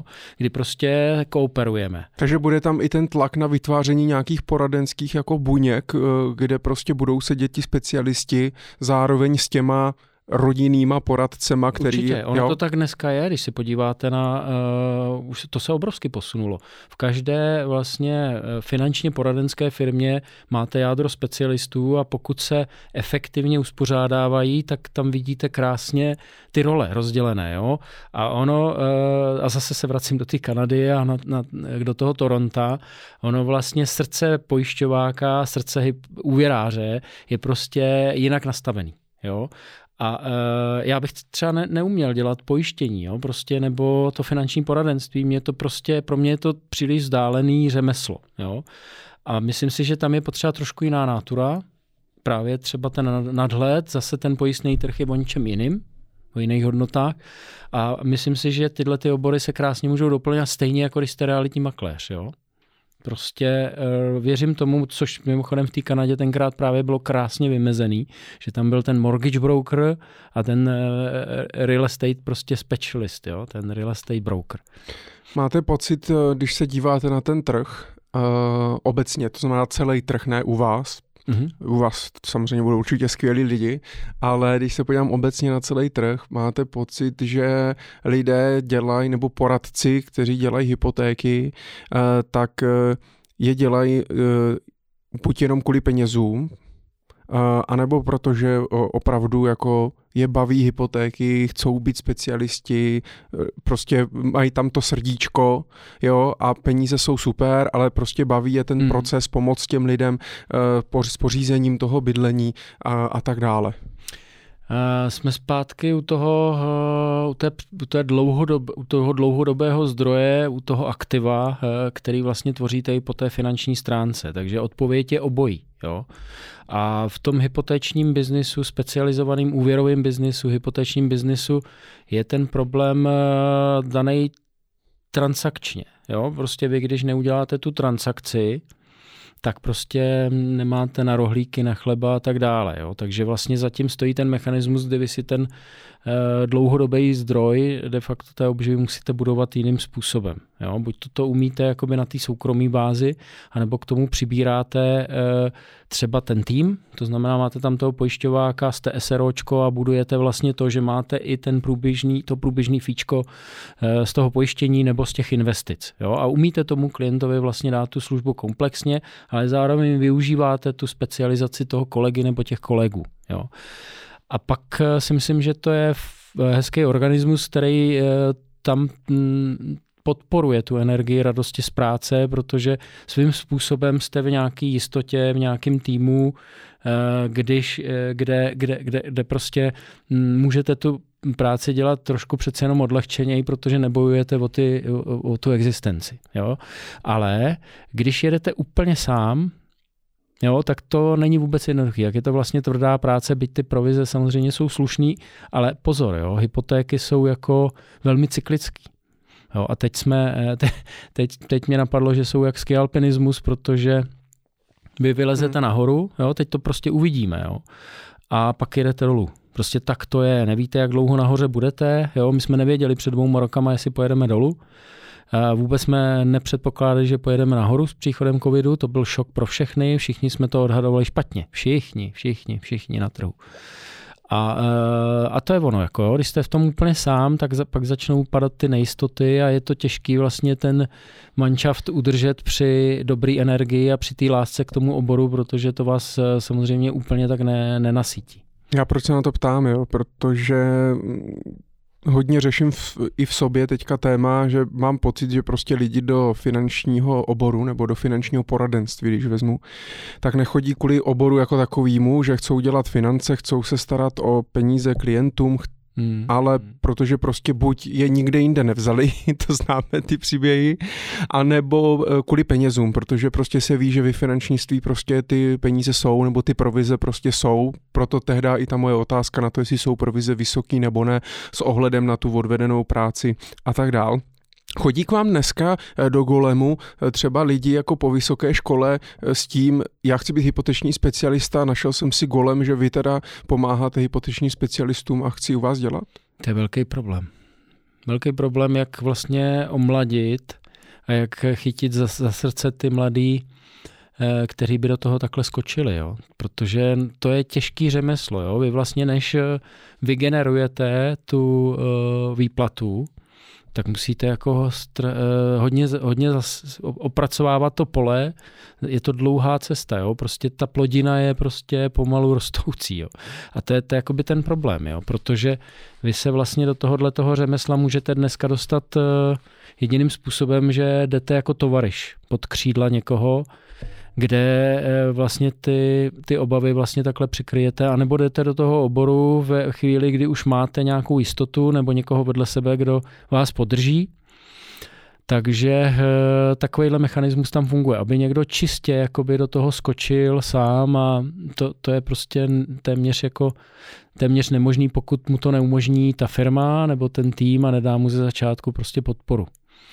Jo, a ono upřímně řečeno, není vůbec špatný, když si ten člověk jako udělá takový to kolečko v úvozovkách s těmi lidmi, kteří to umějí a že umí i, i, i, i, ty, i tu branži pojištění, uh, úvěrovou branži, že jo, hypotéky, protože to se pak jakoby velmi rychle Eh, v relativně krátké době, ne velmi rychle, jako ten člověk roz, může rozhodnout a když ho to vezme za srdce, tak může být extrémně úspěšný. Jo. A máte pocit, že lidi chtějí dělat uh, ten obor toho finančního poradenství? Ne, finančního poradenství možná jo, ale hypotéky jako specializaci, no. tak Mm-mm. to je docela složitý. Hmm. To je docela složitý. Tam jsou typické modely, že ten člověk je na vysoký, přivydělává si, přijde vlastně k tomu seniorovi, začne mu pomáhat a pak najednou zjistí, že to je něco, co ho baví. Jo? A to je fajn. A to je, to je jako relativně častý model, typický a asi nejčastější, že o tom tak přemýšlím. No. Otázka je, jako jak bychom vlastně mladou generaci do hypotečního biznisu dostali. Já si osobně myslím, že to je hodně jakoby mm, a tam, kam se to sune, jo? že to bude hodně jako vztahový, vyzrálej biznis ve smyslu toho, že i my se bude muset hodně posunout tím, jak se to digitalizuje. Eh, je to docela bych řekl, eh, docela bych řekl zásadní otázka. Hmm. Jak vychovat novou generaci, jak eh, dokázat ty lidi onboardovat. My jsme to řešili dále. i s Ivanem Špirakusem právě před půl rokem, hmm. tři čtvrtě rokem, když tady byl znovu hmm. po druhý v live show, tak hmm. říkal v tom pojišťovnictví vlastně úplně to stejný, jo. Hmm. že to jsou sami taky starý pardi, prostě, no, no. jo, 50 letí, 60 hmm. letí a, hmm. a, a, a ti noví uh, o tom prostě nemají takovej, uh, takovej zájem. No. Hmm.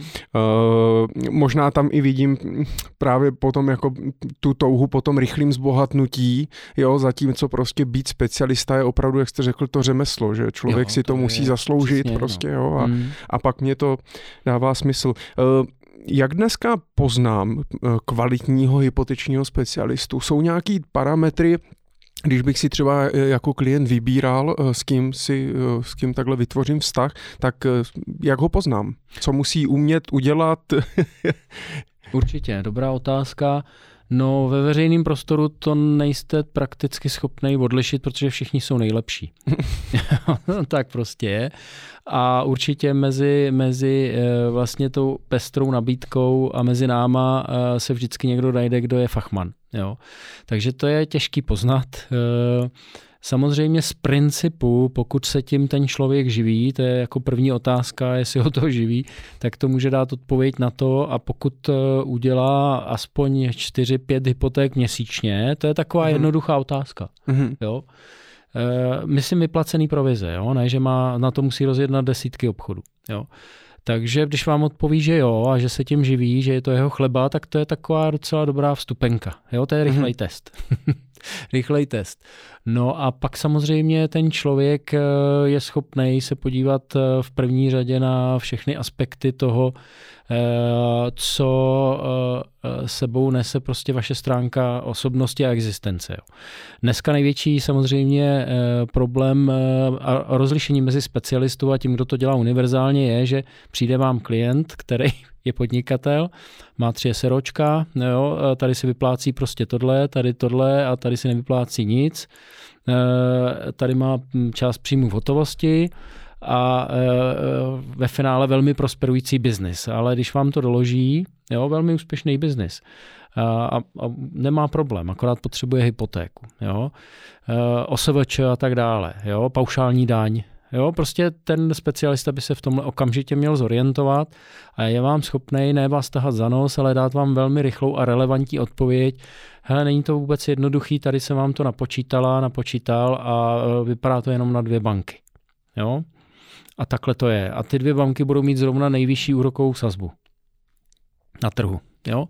Příklad jenom. Eh, měl by si to umět eh, zargumentovat, klientovi to vysvětlit, tak eh, a klidně, klidně, když se klient jako odhodlá a vydá se do toho veřejného prostoru a osloví další tři mainstreamové banky, který mu tam ten specialista neřekl, anebo kohokoliv od konkurence, tak by měl být pod tím řešením podepsaný. Mm-hmm. Hodně často se stává, že tohle je přesně ten scénář a ten člověk se vrací a říká, měl jste pravdu. Jo, to je prostě dovednost toho specialisty. Samozřejmě jsou tady zaměstnanci, kteří jsou jednoduchí, jo, se slušnýma příjmama a tak dále, tam je ta dovednost jako těžko odlišitelná, protože s těma expertníma nástrojema dneska to jo, zaměstna, zaměstnaný ajťák v Praze, co kupuje byt. A, a s digita- přesně, a s digitalizací tam jako skoro nemáte jako toho moc co řešit, takže tam se to samozřejmě eh, staví na tom, kdy eh, diskutujete detaily toho, eh, ty hypotéky, jo, prostě mm. a tam to odlišíte přesně teďka třeba v té situaci, kdy ten klient vám řekne, No tak co mám dělat? Jo, já to, já to kupuju od developera a já to uh, budu mít hotový až příští rok a mám si to vzít už teď, protože mi dává tady smlouvu. Uh, a jaký budou sazby? Protože on mi říká, že budou růst. Jo, a jaký budou sazby za, za rok, za půl roku, kdy to já vlastně potřebuju. Já teď nechci jako vlastně, já se jenom tam, jo. Hmm, a láme se chleba, že jo? protože eh, co vy mu řeknete, když se o to nezajímáte, tak uh, si přečtete článek v médiích a řeknete hned ten headline, který tam je, sazby, sazby porostou až do nezávratné výše, jo, třeba hypotéční. No, úplná blbost, že jo, samozřejmě. A ten klient jako může že jo, říct jo nebo ne, a nebo mu opravdu dáte jako expertní eh, eh, pohled, jo, eh, opřete se o data řeknete mu, hele, takhle, takhle, takhle to je, nemůžu vám nic garantovat, ale mm, odhad do konce března vypadá takhle. Mm-hmm. Jo, co bude na podzim, je, napadá mě, když to teda obrátím, je něco, na co si dá třeba pozor, takový ty jako, mm-hmm. takový ten červ, čer, jo, se, se mě rozsvítí kontrolka, tak s tímhle mm-hmm. ne? Jo, jo, přesně, a to, je, to může být tahle situace akorát trošku v jiným gardu. Eh, vy máte hypotéku, vám končí fixace eh, v prosinci letošního roku, Jo, a sedíte teďka s tím poradcem a on, on vám říká, nebo za rok, a on vám říká, určitě to teďka zrefinancujte, jo, pojďme to zrefinancovat, Jasně. vyčerpáte až za rok, ale máte super 4,5% sazbu, za rok bude uh, 7. Jasně, poroste 6. to, on si Četl jste provizi. V hospodářkách. A, hm. Jo? A je to samozřejmě eh, poradce, který eh, se k vám dostal. Není to váš poradce. To znamená, stornuje to hm, provizi tomu, se kterým je třeba 20 let. Že? Jo, takže pozor eh, na to, pro, proč, proč mi to vlastně říká, takhle ono to může mít hlavu a patu, ale já tyhle ty uh, rizikové instrumenty v hypotékách nemám vůbec rád. Jo. Hmm. Takže um, a těch situací je samozřejmě víc. Takže ten specialista vám může skutečně přidat hodnotu i v detailech a, Uh, ale samozřejmě lidi to, lidi to ocení, až teprve to proběhne, že? až máte tu zkušenost. Máte pocit, že se to zlepšuje, ta odbornost, že se profesionalizuje určitě. ten trh? Mm, určitě. Mm-hmm. Je to jednoduchý, protože eh, čím více těch hypoték eh, dělá, tak a tím, tím, tím, tím stabilnější je ten půl těch lidí, kteří se tím živějí tak je to lepší, protože ta báze vázaných zástupců na úvěrech, který se živí hypotékama, nijak zásadně jako ne, ne, ne, neroste. Ona kolísá, protože loni jich bylo samozřejmě přirozeně předloni víc, protože to šlo dobře. Jo? Šlo to dobře, byly nízké sazby, příjmy jako relativně slušný, lidi v euforii, protože chtěli ty, tu nemovitost, takže byli ochotní za ní zaplatit eh, klidně relativní nesmysl. Banka to tak ocenila, tak dobrý. Jo, takže, mm, takže zlepšuje se to. Určitě jdeme kvalitativně dopředu, není to možná tak rychlý, ale tohle je ten rozdíl možná, který jsme na začátku řešili s tou Amerikou. Jo. Že vlastně to, tam, tam platí stejný pravidlo. Vy vlastně jakoby to řemeslo přenášíte přes toho kolegu, který, který mu je o 20 let míň dál a přenášíte i tyhle ty návyky a některé principy jsou nepřekročitelné toho klienta. Můžete samozřejmě poškodit a je jedno, jestli to je hypotéka nebo finanční poradenství nebo jakýkoliv jiný to vnímám Já úplně to nejhorší, že právě v, těm, v tom finančním poradenství můžeme klienta mnohem víc poškodit, než v tom, že mu prodám hmm. voňavku nebo hmm. uh, prošlej hmm. nějaký Herbalife nebo hmm. prostě něco takového. Proto jsem vždycky jako byl proti tomu vlastně strukturálnímu prodeji vlastně finančních produktů, protože můžou ty lidi hmm. mnohem víc poškodit. Uh, napadá mě, je ještě něco, napadá vás něco, co se ten trh těch hypotečních specialistů ještě musí naučit? Jakože mhm. něco, co prostě jo, to jako je chybí. Z mýho pohledu je to jednoduchá věc. Uh, naučit, to je od charakteru. Jo? A já si myslím, že mm, právě přijímat příležitosti a věci, které se před člověkem otevírají. Jo? proč to říkám? Říkám to proto, protože přicházejí nový uh, výrobní prostředky, když to řeknu takhle zjednodušeně. A pokud je přílišná míra lpění na tradičních eh, metodách, tak eh, to tomu člověku může uškodit, hmm. protože bude mít pořád málo času, pořád se nadře a přitom eh, krásně nám to ukázal covid. Jo? Najednou šli dělat věci jako i v hypotékách, který jsme, na to jsme valili oči skoro všichni, jo? protože jsme to přes ty Teamsy jako valili jako přes různý jiný, že jo, samozřejmě online, nejenom ty Teamsy a to, to prostě, eh, když jste tomu jakoby zavřený a nemáte tu pandemii, která vás před, postaví před hotovou věc, tak je to z mého pohledu škoda, jo? ale to je spíš jakoby obecná vlastnost člověka jakoby mm-hmm. přijmout e, změny. A dneska jako máte fantastický jako prostředky, když to srovnám před deseti lety, e, i míra odměňování, i e, to, co využívám, technologicky, expertní systém, dostupnost těch nástrojů a to, že nemusím vlastně zvednout lidově řečeno zadek a, a vlastně můžu tu hypotéku udělat klienta, s klientem se sejdu, klidně u mě v kanceláři on přijde, protože to chce, nebo já jdu k němu, ale pak už všechno jedu de facto téměř online online. A v té odbornosti uh, je něco, co vás napadá, jako když pokud nás třeba poslouchají hypoteční specialisti mm-hmm. a chtějí se zlepšit v té odbornosti, co mají vlastně teda jako hmm. udělat, krom toho dělat víc hypoték, no, jo, ale... Já bych to ne, já bych to postavil jako eh, do větší šíře, jo. Hmm. Eh, ta odbornost samozřejmě je daná tím oborem a tam prostě pokud to děláte, tak eh, samozřejmě je zjednodušeně řečeno, základní škola je prostě, začínáme na koupy, refinancování, takový jedno, relativně jednoduché věci, pak je rekonstrukce a ta vysoká škola je výstavba, samozřejmě k tomu se vám může namotat ta kombinace spoludlužníků, podnikatelský příjmy, že jo, a tak dále. Už jste jakoby, ten mix může být velmi složitý, jo, nebo má něco v registru, vysí mu to tam a je to prostě z pohledu banky zásadní, ale přitom blbost, dá se to řešit a tak dále, nebo je zasekaný malýma půjčkama, ale super bonita, skonsolidujete, jo, prostě učíte se ty dovednosti. Tam si myslím, že je to hodně, hodně daný, je, je to potřeba samozřejmě eh, přijmout ten digitál, že jo, ty nové prostředky, ale, ale dal bych to víc do šířky, jo. Myslím si, že speci specialisti, takový ty ortodoxní, se kterými se setkávám, tak eh, by se měli více rozhlídnout a přijmout fakt, že, a my jsme to takhle jako v Golemovi hodně měli nastavený, ale ten pohled trošku měníme, přijmout princip těch doplňkových produktů, který ale pro toho klienta z pohledu životní situace můžou být úplně zásadní. První princip, doplňkový produkt, říkáme. Jo. Pořád je to doplňkový produkt. A je to takhle i ve světě. Prostě je to specialized mortgage broker a k tomu dělá pojištění jo, mm-hmm. tak přijmou princip eh, samozřejmě, eh, a spousta z nich to takhle má, buď to to dělají sami, umějí pojistit domácnost, nemovitost, jo, majetek a k tomu nějaký typ životního pojištění. Jo, umět přemýšlet jakoby v tom kontextu, že před váma sedí klient, který nemá žádného finančního poradce, no manželka jde, že jo, za měsíc na mateřskou dovolenou, a, a, a co s rizikama, jo? Prostě mm, jako měl, měl by tam být i ten, i ten faktor, hele, když se něco stane, abyste byli schopni tu hypotéku splácet. Jo, takže tohle je takoby, ono to je, souvisí s dovedností, že se třeba ty pojistky sám naučím, anebo si vezmu do kanceláře kolegu pojišťováka a jedeme v tom týmu třech, dvou, třech lidí, který se krásně doplňují. Jo. Takže zase opět se spíš bavím o té změně a o té dovednosti, mít tu dovednost jako hmm. součást služby klientovi. Hmm.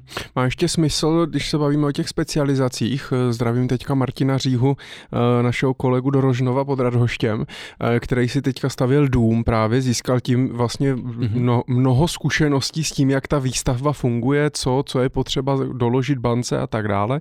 Předtím dělal nějaký hypotéky a říká, já bych se chtěl teďka prostě specializovat na tu výstavbu, že budu lidem radit, jak to mhm. financovat, jak to mhm. udělat, co kde sehnat a podobně. Dává smysl i se jako specializovat v té specializaci těch hypoték, že prostě budu dělat prostě třeba jenom výstavby a na ty budu nejlepší, nebo něco takového? Eh, dává, protože je to z mého pohledu dává. Jo? Eh, to je o tom, eh, jestli v tom chcete být skutečně nejlepší a umíte magnetizovat k tu poptávku. Jo? Ale je obrovská mezera na trhu z, mé, z mého pohledu a to je právě budoucí, budoucí transformace naší práce specialistů, protože jak, jakmile budete mít ty tlačítka a i ta výstavba se stane jednodušší, i když tam to bude hodně jako o tom čerpání a ta digitalizace nebude tak úplně jako jednoduchá jako v Refinu, tak je krásně, tohle je krásný příklad toho. Na trhu je obrovská mezera v poradenství, pozor, placeným poradenství eh, pro klienta, který dneska, když budete stavět, tak se suneme do situace, vy musíte vydělávat slušně protože jinak to nebude možný. Prostě to je, my jsme jako genera, teď je generace dětí a lidí, kteří dospěli a pro který to bude už na, daleko náročnější disciplína postavit si dům. Jo, protože to už je jako rozpočet ne v řádu 3-4 milionů, ale jdeme úplně někam jinam s pozemkem. A e, tady je velká mezera, jo, protože e, já jsem zase, já jsem strojař vystudovaný, jaký technologie, z čeho se staví, doporučit, e, engineering, jo, pomoct tomu klientovi, klidně si udělat firmu na to, jo, mít uh, někoho, kdo mi udělá engineering, mít přehled uh, v, v, uh, v tom, jak je ten dům energeticky efektivní. Hele, vyplatí se mi pasiv, nevyplatí, co panely na fotovoltaiku, jo? Je, jaký firmy jsou na trhu, jo? Jak bych to měl postavit, hmm. protože já plánuju, mám teď dvě děti, ale já jich chci mít pět. Jo, prostě to je, Eh, to je parádní disciplína. Mě tohle neskutečně láká a kdybych měl jít do důchodu teď, tak si na tom založím biznis, že budu dělat pro radost takovýhle věci. A uh, když slyším uh, některý manažery z bank, kteří jsou přesně v této situaci, vydělávají velmi solidní peníze, tak si dokážu představit, že by, mě, že by to dost slušně převyšovalo můj důchod eh, eh, s měsíčním příjmem a dělal bych možná týden v měsíci. Jo. Nechystáte se do důchodu? E, nechystám. Ne? ne, ne, ne, já jsem ještě moc mladý. Uh...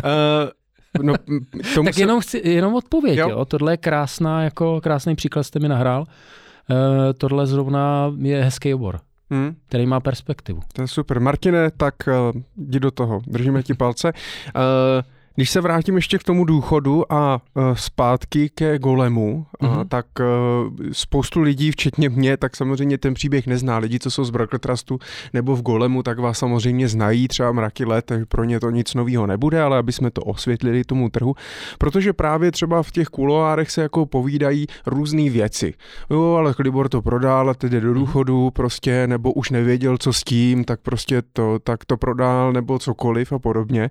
Uh, a mě by to vlastně vlastně samotného zajímalo, vlastně proč tam vznikla Vzniklo to spojení. Já ještě jenom zopakuju, když jsme se bavili o tom, že jste to teda zakládali tehdy v tom roce 2006 eh, s tím Radkem a Liborem, mm-hmm. tak potom vlastně to vlastnictví se změnilo eh, na toho Patrika Hálka, kterého jste tady zmiňoval, a vašeho tátu, který vlastně tam měl mm-hmm. uh, majoritu. Uh, vy jste na nějakou dobu vlastně úplně zmizel z toho, i vlastně mm-hmm. z mhm. New Values, i, i z Golemu. Uh, proč se vlastně stala tady ta obměna, nebo kam jste zmizel, nebo bylo čistě jako technický Čistě jenom? technický nebo? a samozřejmě daný i tím, tou mírou investic, který jsme do toho museli napumpovat. A, jako rodina? E, přesně tak, jako mm-hmm. rodina, takže táta se za to stoup a e, bylo to samozřejmě vnímaný jako, e, že jsem tam stoprocentně stál s tátou, což byla, což byla samozřejmě jako velmi důležitá etapa že jo, v, té, v té naší historii. A on měl našetřených tolik peněz?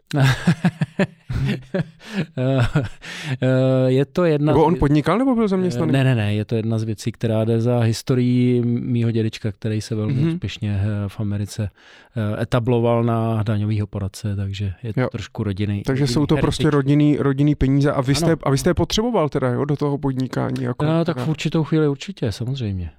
Takže kdyby to, kdyby to nenastalo, tak golem možná tady není? Uh, to ani ne, ale museli bychom samozřejmě posilovat některé uh, některý investice, které byly mm-hmm. potřeba, protože když zdigitalizujete biznis, uh, který jsme v roce vlastně 2019 zdigitalizovali do systému, který máme a který je, je velmi, podle mého názoru, unikátní a byl samozřejmě dělaný k tomu, aby Eh, aby nesl tu roli toho specialisty, tak eh, to jsou dneska věci, které když eh, to vezmete optikou rodinného kapitálu, tak jsou prostě hm, téměř jako neufinancovatelný.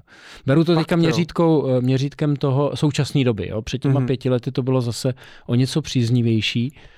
Ale eh, zkuste se dneska zeptat jakýhokoliv kolegy, měl jste tady Ivana Špirakuse, Zdeňka a tak dále, to už nejsou řády jednotek milionů, že jo? Do, do čehokoliv jdete, eh, tak vás to prostě nakopne do řádu eh, investic v desítkách milionů třeba. A to byl teda ten důvod, proč jste se spojili eh, s Broker Trustem? No, já myslím, že když to propojím do té logiky, co jsem tady říkal, tak to je určitě jeden z těch důvodů, že já chci ten, tu svoji životní cestu vlastně vůbec ne, neuzavřít, jo? protože půjdu do dalšího života, to je taky zajímavý téma. Eh, když už eh, téměř tuším, co jsem byl v tom minulém životě, tak si to chci nalajnovat dobře do toho dalšího. Jo? Tak, tak jenom eh, chci tu cestu okořenit o to, že realizujeme ty věci, který, o kterých jsem tady třeba částečně mluvil, některý jsem naznačil, ale minimálně ten princip toho života té hypotéky a toho, že to G symbolizuje prostě nejenom eh, tu myšlenku golema, kterou jsem ještě neřekl, to byla ta věc, která mě napadla způsobem, který eh, se skoro nedá ani uvěřit, ale e, vlastně tu gen, generační cestu. Jo. A ono vlastně, když se nad tím zamyslíte, tak my tady, my tady jsme úplně synchronní v té vizi e, s finančním poradenstvím. Jo. A s tím, co třeba e, má Zdeněk v hlavě. A dlouhodobě jsme se o tom bavili. Jo. A já, já prostě už jsem nechtěl, jako ta marže samozřejmě vás každým rokem jakoby dobíhá. Jo. Vy buď to máte možnost, teď mluvím samozřejmě o Golemovi a čistě specializovaném no. biznisu, buď to máte možnost ka, každý buď to máte možnost samozřejmě ten biznis roztáhnout do šířky, do obrovské šířky a, a drivovat to na volumu a přidávat k tomu ty další služby, tak abyste to ustál, ale ta marže vás samozřejmě každý rok dobíhá. Jo, rostou náklady, že jo, provize asi snižovat. Ale kolem byl úspěšný, nebo je úspěšná Určitě, firma, samozřejmě. ale nestačí to. No ale potřebujete vygenerovat ty prostředky a ten kapitál k tomu, aby jsme začali eh, prostě těm bankám eh, být partnerem, který eh, to stíhá i po té stránce velikosti, že jo. Takže to, to generovalo na to, že jste si mohl prostě na dovolenou, ale prostě dal, na další investice, inovace. Když se podíváte na um, mortgage specialized business jako ve Švýcarsku, mm-hmm. tak uh, příklad jeden, tak eh, tam neexistuje jediná specializovaná banka, jo? protože už jste se dostali do takového stádia vývoje, že to prostě v určitou chvíli už nedává moc ekonomický smysl a ta banka je pohlcená, stane se z ní oddělení komerční banky. Jasně. To znamená, jako hmm. kdyby k tomu přidáte to pojištění, ty investice a tak dále. Prostě ten biznis vás nekompromisně dobíhá a já jsem ani ne, nejsem podnikatel té nátury, že bych udělal to, co jsem před chvíli řekl, že by se mi podařilo ten trh ovládnout a být v té obrovské velikosti, kdy vás to parádně uživí. Jo. Ani na to nemám jako ambici, protože se pořád cítím víc tím srdcařem, eh, řemesníkem a vlastně specialistou. Jo. A to spojení vlastně s tím trustem mi dává, nám dává daleko lepší pozici k tomu, aby jsme spojili, řekl bych to nejlepší, co prostě v nás je. Jo. Vy jste oslovil Zdeňka nebo Zdeněk vás? Uh, historicky to bylo, uh, že jsme se znali, před, dáme se víc než 20 let, a ono to nějakou dobu trvalo, takže eh, teď to bylo už tak, že oslovil on nás. A, byli, a předtím taky. A byly i nějaký námluvy jako jiný? Přemýšleli jste i nad jiným partnerem, nebo zde nějak uh, byl jasná volba? No, určitě těch variant bylo víc, nemůžu jmenovat, protože tam byly i varianty typu uh, prostě zahraniční investor, velký hmm. investor český, ale mimo obor jo, a tak dále, protože samozřejmě vel, velká, jakoby, vel, velká část Eh, těch snů je samozřejmě spojená právě dneska s tou investicí do technologií. Jo. A, ale ty varianty postupně jako jsme vyhodnocovali státou jako, jako prostě mm, nefunkční nebo příliš nekomfortní, protože člověk taky jako vidí, že je mu už přes 50 a nechce se vrhat úplně do všeho, tak jako když mě bylo prostě 25. Hmm. Hmm. Uh, no a právě, že ale eh, v podstatě tady i když pak vezmu ještě tu druhou firmu Gofis, uh, hmm. SRO, tak vlastně Broker Trust stoupil jak do Gofisu, tak do Golem no. Finance, ale dalo by se říct, že v podstatě jako vlastně jako odkoupil podíl po tátovi a, hmm. a, a, a vy jste tam z, z, vlastně si nechal tu třetinu. To bylo vždycky tak plánovaný, nechtěli jste to vlastně jako prodat někomu úplně celý, vy jste chtěli dostat jenom teda tu možnost té finanční mm-hmm. injekce, ale zůstat u kormidla v uvozovkách. Mm-hmm. Jako, jo. Určitě, určitě. Eh, přesně to říkáte dobře. Já cítím eh, velkou eh, oboustranou důvěru ve spolupráci se Zdeňkem a zároveň i, i respekt tom, co děláme a co umíme. A to vlastně, eh, to vlastně vyústilo i v tuhle tu konstrukci a já jsem jako v žádném případě nechtěl, eh, nechtěl touhletou transakcí jít do 100%, eh, do 100% prodeje. Jo, no ale vy jste z toho tím pádem ani možná ani nic nedostal, teda ne? Takže to dostal možná táta, jenom vrát, prostě vygeneroval to, on má, tak, on má na, na rentu. Jsme závazky, splatili jsme závazky eh, kapitálu, který jsme do biznesu investovali a dostali jsme se do, řekněme, komfortnější situace jo. než před pár lety. Takže eh, z mýho pohledu spokojenost ve smyslu toho, že vidím, vidím prostě, vidím komfortnější prostředí ve smyslu nějakých existenčních a, a hlavně investičních prostředků, které do toho biznisu můžeme. Ale, ale nebylo to o tom, že jste dostal 50 milionů od Zdeňka a, tak a teďka prostě tady ne, No já určitě pohoda. ne, že jo, a nebylo to o tom v žádném případě. Uh, a myslíte, že kdyby ta, tato, jako by tohle spojení nevzniklo, tak prostě tady třeba za 10 let fakt jako golem ani nemusí být, nebo to prostě pomaličku... To si nemyslím, to si nemyslím, ale uh, to, to určitě ne. To vám odpovím, ten by se udržel. To vám tak. odpovím jednoduše, protože ta značka tady je a bude a má, uh, má určitě respekt a hodnotu a uh, to ze všech stran jo, vnímáno. Ale je to samozřejmě nějaká zase přesně jak jsem vám popsal ty, ty své ambice, tak já prostě chci participovat a chci prostředek k tomu, aby jsme přinesli novou hodnotu jo, společně. A já říkám s oblibou, což něk, něk, někým je vnímáno s porozuměním a někdo neví, co si zatím představit a někdo si říká, co ten blázen kecá. Jo. A já říkám, eh, stali jsme se součástí velkého celku. Jo. A já z pohledu jakoby filozofie a životního postoje eh, je to takový to, kdo tohle už někdo vnímá jako vyloženě bláznictví. Já říkám, všichni jsme jedno. Jo? Prostě ta podstata lidstva, ta podstata toho, proč jsme tady, tak jsme prostě jedno, jsme na jedné lodi jako lidstvo. Ono to ve finále možná za nějakých 100 let, tisíc let vyeskaluje v to, že to je, že dojdeme k tomu poznání ve větší míře. Jo? A já to tak vidím i z pohledu jakoby konkurenčního prostředí. Jo. A je to skvělý. My se dneska dokážeme bavit o věcech, eh, o kterých jsme se vůbec no. nedokázali pobavit. Ať už je to, eh, ať už je to samozřejmě dneska Golem Broker Trust je jedno, to je ten větší celek, kde já to cítím velmi pozitivně a můžu to říct s odstupem nějakého půl roku. A když se podívám dopředu, tak to cítím určitě pozitivně. A, eh, a když se bavíme s, s golem Broker Trust SAP, nebo Incia, nebo eh, Partners a tak dále, abych někoho nepoškodil, jsem nemenoval. Já z toho mám obrovský jako pozitivní pocit, že najednou máme témata, kdy si nejdeme po krku, prostě ty, ty pionýrské doby a ty v úvozovkách devadesátky, které jsme zažili v těch letech po roce 2000 se už nějak, jako bych řekl, vytříbili a mám z toho dobrý pocit, že eh, dokážeme společně některé věci možná uh, překvapivě jako udělat líp a možná i jinak. Jo? Mám teď na mysli ty technické věci. Hmm. Měl jste pocit, že vám už třeba i dochází jako pára a teďka, teďka prostě zase má ten, ten nový drive, nový impuls vlastně díky, díky té investici a tomu spojení?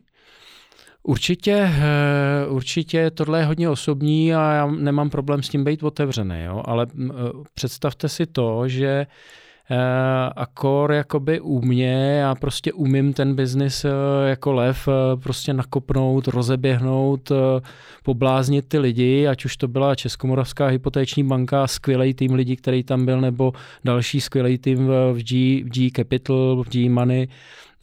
Samozřejmě se to týká i Golema. A, ale po určité době, a teď si představte, že to období už třeba trvá 15 let, jo, a to je úplně jiná role. Jo, to je to, že máte ten svůj biznis, jste v tom vlastnictví a teď si s tím musíte nějak umět poradit. A vlastně eh, je to někdy hodně náročný, protože eh, ta hypotékářina je o tom eh, o té cykličnosti jo, a o tom skialpinismu, kdy prostě vylezete v euforii nahoru, ten rok je to dobrý. A pak najednou prostě přijdou věci, které jsou s tím naprosto jasně pupeční šňůrou. Zpětý, že jo, růstu rokových sazeb, ekonomická krize a tak dále, do, do, nezaměstnanost a jedete z kopce. Jo. Takže eh, a, a do toho máte spoustu dalších aspektů, že jo. rodinný věci, chcete hmm. taky samozřejmě se na to koukat z pohledu toho, že e, vám doma rostou děti a vy s nima úplně tak nejste, jo. když si to neumíte zorganizovat, to je prostě samozřejmě e, každýho věc a, a někdo to umí líp, někdo, někdo to neumí. No. Takže u mě je to tak, že e, mám ty krize samozřejmě taky jako každý, ale mm, krásný na tom je se z toho umět prostě vyhrabat a, a teď to cítím poslední roky jako, jako obrovsky zajímavý. A jak oblíbená otázka uh, personalistů, a kde se vidíte za deset let?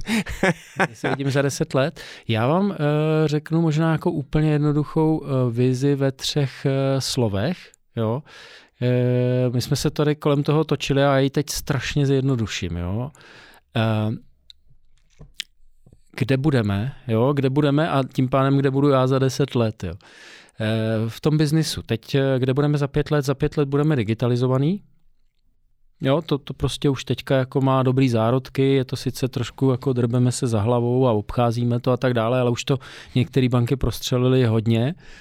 Budeme digitalizovaný, za 10 let budeme zážitkový a za 20 let budeme generační. Jo? E, digitalizovaný si dokážeme asi představit všichni, co to znamená. To jsou ty tlačítka, ty věci a to.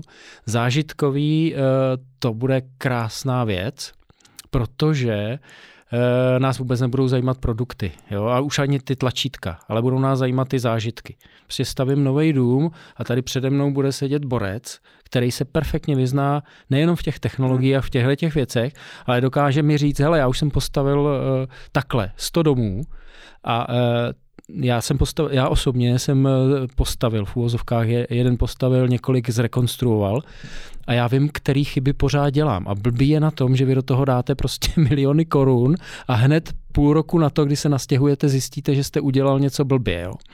A to je prostě to, že ten zážitek bude v tom, že před váma bude sedět borec, který vám prostě tyhle ty věci vysvětlí a řekne, tohle nedělejte. Jo? Prostě nechte si tam někde prostě místnost, kterou nebudete vytápět, kde nebude mrznout, kde dáte ty kitky, jo? protože vy je máte rádi.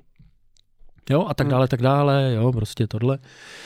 Eh, takže zážitkový budeme eh, i v, těch, eh, i v tom financování bydlení. Nebudou nás vůbec zajímat, možná ani slovo hypotéka už nebude in. No a za těch 20 let já budu v tom generačním, nebo za těch 10 let budu v tom generačním modelu. Jo? A ten bude zase úplně prostě šoupnutý dál. Nedokážu si ho úplně představit, ale představuji si ho jako celostní model finančního poradenství, stejně jako když se dívám na medicínu. Jo? Není to o tom, že prostě řeším ty Eh, bolavé ruky a tak dále, ale hledám tu příčinu, poznávám toho člověka daleko víc, ale už nejenom na úrovni toho člověka, ale zajímá mě ten jeho příběh, ta, gen, ta generace, to, to prostě je něco, co je nesmírně zajímavý a dokážu si vlastně vytvořit a v podstatě poskládat všechny prostředky a tým lidí kolem sebe, který je třeba úplně volný, ale mám k ním stejnou důvěru a dokážu prostě je vtáhnout eh, do toho mýho jobu a tomu člověku a té rodině přinášet neuvěřitelné uh, věci. A to je opravdu jako už o hodnotách a o tom, že ty prostředky budou úplně jiný jo, za 20 let. A já chci být tady, jako mě to bude bavit. A budete pracovat ještě za 20 let? Uh, Nebo máte nějaký plán? Uh, jako budu mít, budu mít, budu mít uh, daleko větší podíl z portfolia věcí, které budu dělat uh, z toho, že mě ta Eh, že mě ta práce bude absolutně jako, budu z ní daleko víc nadšený, jo? protože dneska jsou věci, které eh, prostě musíte v tom té míře detailu jako odmakat, občas rozkousnout nějakou kyselou okurku a někdy i žábu, říká můj táta. A já věřím, to, což bude taky, že jo, pořád, i když je vám 100, tak koušete kyselou žábu, protože to je zase o zdraví. Ale, eh, ale bude tam víc radost a chci, chci víc se přesunout prostě do věcí, které miluju po té stránce soukromí a rodiny. Jo. To je důležitý. Mít tam tu náplň a ty práce trošku, trošku míň. Ale budu něco dělat, jo, to jako tady, tady proto tady na tom světě jsme, ne, nejenom spát a nebo existovat. I, I to je hezký teda, jo? To jo, to jo. Uh, no a, a budou, když, když vy mluvíte o tom generačním biznisu a o těch generacích, eh, tak, tak jak jste začal potom podnikat s vaším tátou, tak mm. někdo, ně, ně, někdo z vašich dětí tak pokračuje ve vašich lepích a dělají ve vašem biznisu, nebo každý úplně jinak? Úplně jinak. Uh, ty nejmladší, kterým je 13, tak ty, uh, ty samozřejmě ještě hledají nebo vůbec netušej. A ty nejstarší uh, zatím studujou a, a um, bude to jiný obor určitě. Mm. Ale je to generační, protože vidím tam to, vidím tam to propojení vlastně duševní, jo? protože můj táta, když ještě n- vlastně nevěděl, Eh, svého biologického otce Vojtu, který žil v té emigraci a v podstatě byl odstřižený od rodiny, tak eh, říkal, no já jsem to cítil, aby, aby chtěl Eh, my jsme se poznali až teprve prostě v roce 88 těsně před revolucí, jo, a to ještě přes eh, to, že Jako jsme... s dědečkem? No, no, no, s biologickým dědou Vojtou, jo, který... A on na... si nemohl vzít tátu jako tehda, nebo on prostě... No, táta měl rok a děda musel utíct, že jo, protože mu šlo o život, že jo.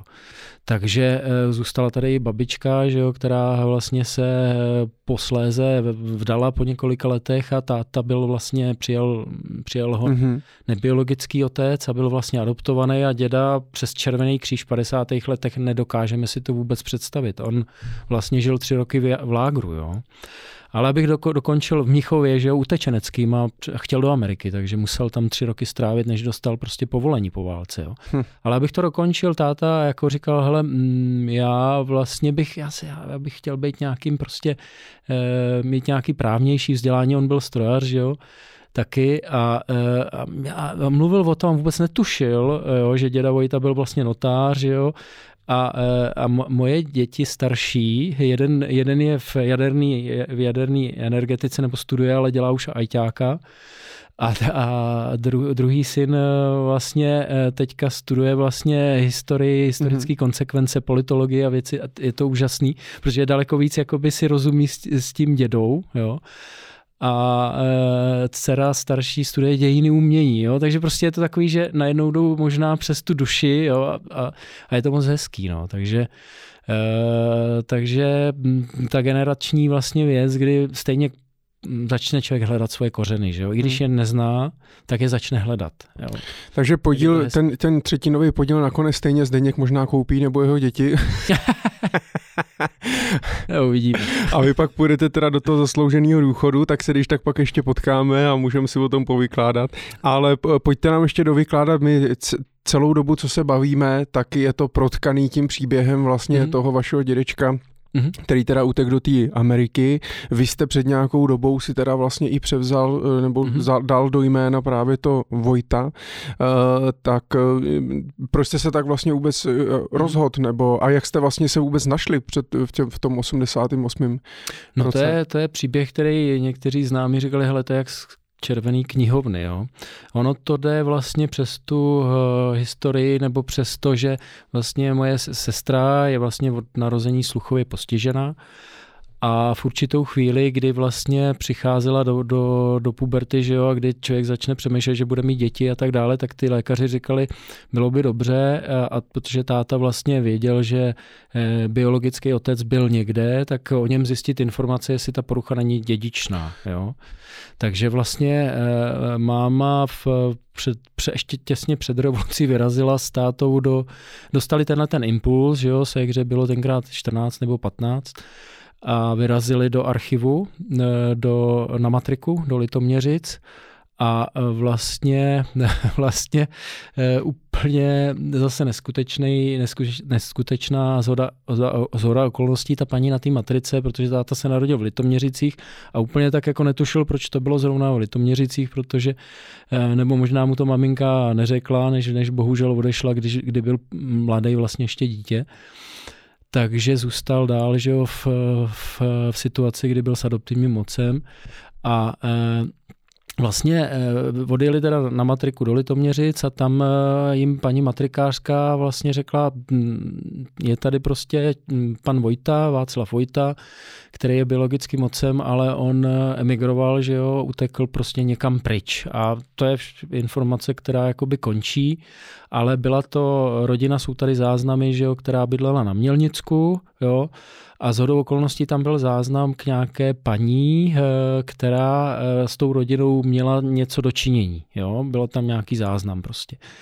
A, a, a byla tam adresa tě, dokonce tě, té paní. No a oni rovnou z těch litoměřic jeli do toho mělníka, zazvonili na zvonek eh, té paní, otevřela a máma říkala, ta paní zůstala stát a strašně se lekla. Jo? protože eh, si myslela, že se Vašek vrátil, ale o 40 let mladší. Takže pochopili, hned ty pozvala dál a řekla, já jsem u něj dělala, pracovala v notářství jako, jako asistentka. Va, va, Vašek je někde v Americe, utek, eh, musel... Kolik bylo tehdy ty paní?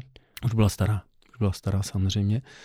Uh, protože byla možná starší než děda, uh, takže Eh, v té době to mohlo být někde mezi 70 a 80, ty detaily, já nevím, ale takhle určitě. No a, a vlastně z toho to vyústilo v to, že oni se dozvěděli část příběhu, ale, ale pořád ho neměli jako, neměli ho ucelený. A, eh, ale vyústilo to v to, že jí se přes někoho známého podařilo sehnat adresu na, na, na dědu jako a, a informaci, že stále žije, protože mm-hmm. poslední kontakt byl někdy uh, uh, její kontakt s dědou někdy z 68. Jo, což samozřejmě a děda tady ani jednou nebyl a neodvážel se, jo, protože ten... Eh, jako až do smrti ani jednou... On přijel až, po, až na sklonku, že jo, vlastně jo. z revolucí, jo, protože ten problém byl ten, že mm, on, on jak vedl notářství, tak a byl dobře, byla to velmi dobře situovaná rodina s obrovskou historií, na Mělnicku a i majetkem, tak On, ten příběh je docela, docela zajímavý. Komunisti samozřejmě získali moc v 48. i na Mělnicku a on se eh, z hodou okolností vrátil. Eh, oni sídlili v domě, který děda samozřejmě jako notář eh, s nima spravoval a tak dále. Věděl, že k tomu přišli způsobem, že si to skonfiskovali ale vrátil se, přežil v koncentráku původní majitel, židovský, židovský majitel. Jo. No a děda, eh, děda mu samozřejmě řekl, na to máte právo a postavil se za něj a začal se prostě s komunistama soudit. Že? Takže eh, jednoho, jednoho dne eh, mu kamarád řekl, hele, připrav se na to a až ti dám prostě signál, tak musíš jako odjet. Jo. A to bylo v podstatě v řádu dnů a děda dokonce, aby netrpěla maminka jeho, která tady vlastně z té rodiny jediná byla, jinak jeho sestra už byla v Americe, proto chtěl do Ameriky. Ta tam mm-hmm. byla ale legálně původně ještě z první republiky vyvdaná za bankéře. Jo. A e, on, aby maminka netrpěla, tak e, udělal neuvěřitelnou věc. E, napsal dopis věrohodný dopis, že eh, odchází z tohoto života, že spáchal sebevraždu. Ten dopis dal eh, kamarádům, se kterými věděl, že jedou do Vysokých Tater na, na, na prázdniny. Jo? Tenkrát ještě samozřejmě mladý. A uh, oni ten dopis tam dali na poštu, jo, se známkou eh, Lomnice hmm. nebo, nebo, nebo eh, nějakého města a ten dopis přišel domů a on mezi tím už eh, přesně si nasynchronizoval to, což nebylo vůbec jednoduchý a za docela dramatických okolností utek přes železnou oponu do Německa. Takže tady maminka samozřejmě jako tu informaci měla, ale ukazovala ten dopis, že jo, STBákům a státní policii, tak aby ji prostě nechali bejt. Jo. Jo. A děda vlastně strávil tři roky v, v utečenském táboře v Mnichově, a vlastně ty, ty příběhy, který, který se psal ještě před smrtí v Americe, zemřel v 85 v roce 2004, tak jsou neskutečně zajímavý, protože se podařilo vlastně mý, mý, eh, mý vlastně, nebo tátový tetě, eh, si s ním sednout, nahrát to a sepsat to, jo, aspoň část toho. A on tam třeba vypráví, že vlastně ty zimy, který tam strávil, tak on, ne, on neměl nic než jedny boty, že jo, jedno oblečení a uh, ty uh, domy, kde spali, tak byli vybombardovaní, oni neměli okna. Takže e, normálně v zimě postel prostě a jediný zdroj jako tepla, prostě zapalit si tam nějaký oheň, kde co našli a takhle tam tři roky říkal, mohl jsem do Austrálie rychleji, asi po roce. Ale on měl tu sestru, že hmm. v Americe a chtěl prostě za ní. No a, a v Americe těžká rekvalifikace, že jo, no, notář prostě nemožný. Takže učil tancovat, on byl sportovec, takže uměl spoustu věcí, natíral střechy, dělal pokrajvače a pak se rekvalifikoval a udělal si daňový poradenství, CPI a, a fungoval. No. Hm. Potkal Vilmu, manželku svoji, která je teda absolutně úžasná bytost a má 100 let. Loni oslavila, takže bude mít 101 a je úžasná. Takže jako my máme takovýhle krásný příběhy. No a to znamená, že vlastně uh, ostatek je teda ten nebiologický ano. otec, který si vzala teda. A ve mně se to nějak jako, já jsem si říkal, tyjo, uh, já jsem se vlastně mohl přejmenovat hnedka v devadesátkách, že jo, máma mi říkala, nechceš se jako přejmenovat a já říkám, mami, ale já mám úctu k dědovi, který vlastně už byl po smrti, proto naše vyrazili, že jo, do toho archivu, který se o tátu staral a velká úcta, já jsem s ním měl i hezký vztah jako vnuk. A říkám, mami, ale já mám úctu prostě k mhm. dědovi, k dědovi Ostatkovi a to a tenkrát jsem si to představoval jako komplikaci. A teď se to ve mně nějak jako hnulo před těma třema rokama zhruba a říkám, hele, já prostě chci vyjádřit nějakou úctu tomu, že si vezmu jméno i toho dědy, jo, vlastně druhýho. Jasně. Takže to je hezký, no takhle, pro mě teda, jo, to je to, je to osobní, takže. Jo, tak dě, děkuji za příběh, já, protože já jsem právě myslel, že to bylo jako křesní jméno nějak někoho, teď někdo no. právě kolega mě říkal, že to je... Ono to, ono to šlo zapsat jinak, jo, pozor, hmm. to je se na matrice, uh, oni říkali to jako se, to jako nemůžete si tam zapsat, já říkám, no ale když se přece holka vdá hmm. a je Nováková a pak chce být třeba něco ještě, tak to jde. A oni jim říkali, no to, to jde, ale vy si nikoho jako neberete, jo. Takže, ale šlo by to zapsat jako Vojta, jako druhý jméno, jo. A já říkám, no to je jedno, to nikdo neuvidí, že jo. Takže když to bude dohromady, tak je to, Vojta jde zapsat, říkala mi matrikářka. A já říkám, hele, tak to máme vyřešený, jo. Takže tak to je hezký. Takže jste se s ním ale nakonec teda taky po té revoluci Jo, my jsme, jako my jsme se stýkali, že jo, samozřejmě. Jo. My jsme, my jsme, eh, nebo primárně můj táta, že jo, strávil se svým otcem úžasných 15 let, eh, nebo víc než 15 let. Kolik bylo tátovi vlastně tehda? Když se teda potkali poprvé po té po době. No, no, no, no, no, no, čtyři, přes 40. 40. Hmm. Hmm. Přes 40. Hmm. No, pro mě je tady tohle uh, taky takový jako eh, citový, citová záležitost, protože uh, dělal jsem si vlastně rodokmen mm-hmm. a, a, a, a, ty vst- a je to pro mě takový ten, ty vztahy otec, děda, praděda a teď já mám syna čtyřletýho, takže pro mě, tak pro, takže pro mě, takže toto je pro mě taky jako velmi zajímavý téma, takže děkuji moc, že jste se hmm. o něj uh, podělil a jsem rád, že teda všichni už víme, proč si teda říkáte Libor Vojta Ostatek, že to nebylo jenom tak z nějakého rozmaru, ale že zatím stojí nějaký, uh, nějaký příběh. Uh, Libore, já si myslím, že eh, jsme toho zvládli probrat hodně. Určitě samozřejmě by bylo spoustu věcí a spoustu otázek, které tady ještě mám, ale to bychom tady seděli dalších 15 hodin a to bychom asi nezvládli. Takže já věřím, že se třeba ještě někdy v budoucnu třeba potkáme a můžeme nějak navázat a pokračovat v tom, jak se daří ve vašem biznise a ve vašem životě. Takže já vám moc děkuji, že jste si udělal čas a podělil se o váš životní příběh, který eh, pro mě byl velmi uh, inspirativní a eh, přeju vám jen to nejlepší. Díky. Děkuji moc za pozvání a těším se na příště. No a vám taky děkuji za to, že jste si to poslechli až do úplného konce. Pokud se vám uh, tato epizoda líbila, budu rád samozřejmě za sdílení na sociálních sítích, nebo můžete uh, ohvězdičkovat náš podcast Myšlení finančníků ve vaší podcastové aplikaci. A ještě jednou bych chtěl poděkovat samozřejmě partnerovi uh, této epizody, kterým je firma Raynet. Raynet vyvíjí a poskytuje nejoblíbenější české CRM řešení. Ve finančnictví jej používají jak poradci na volné noze, tak samozřejmě i velké finanční skupiny, které právě můžou přes Raynet spravovat veškerou klientskou agendu, včetně evidence klientů, jejich smluv, podepisování produktů, hlídání nějakých deadlineů smluv a podobně. Najdete tam také veškeré analýzy všech výsledků, odhalíte i cross-sell příležitosti rychlosti a tak dále. To už je na tom, abyste si to samozřejmě vyzkoušeli a zjistili, jestli se vám to ve vašem podnikání může hodit. Vyzkoušet si můžete Rainet zdarma a když to uděláte přes odkaz, který vám nechám dole v popisku tohoto rozhovoru, tak můžete mít Rainet na první půl rok za polovic. Tak ještě jednou díky a ať se daří.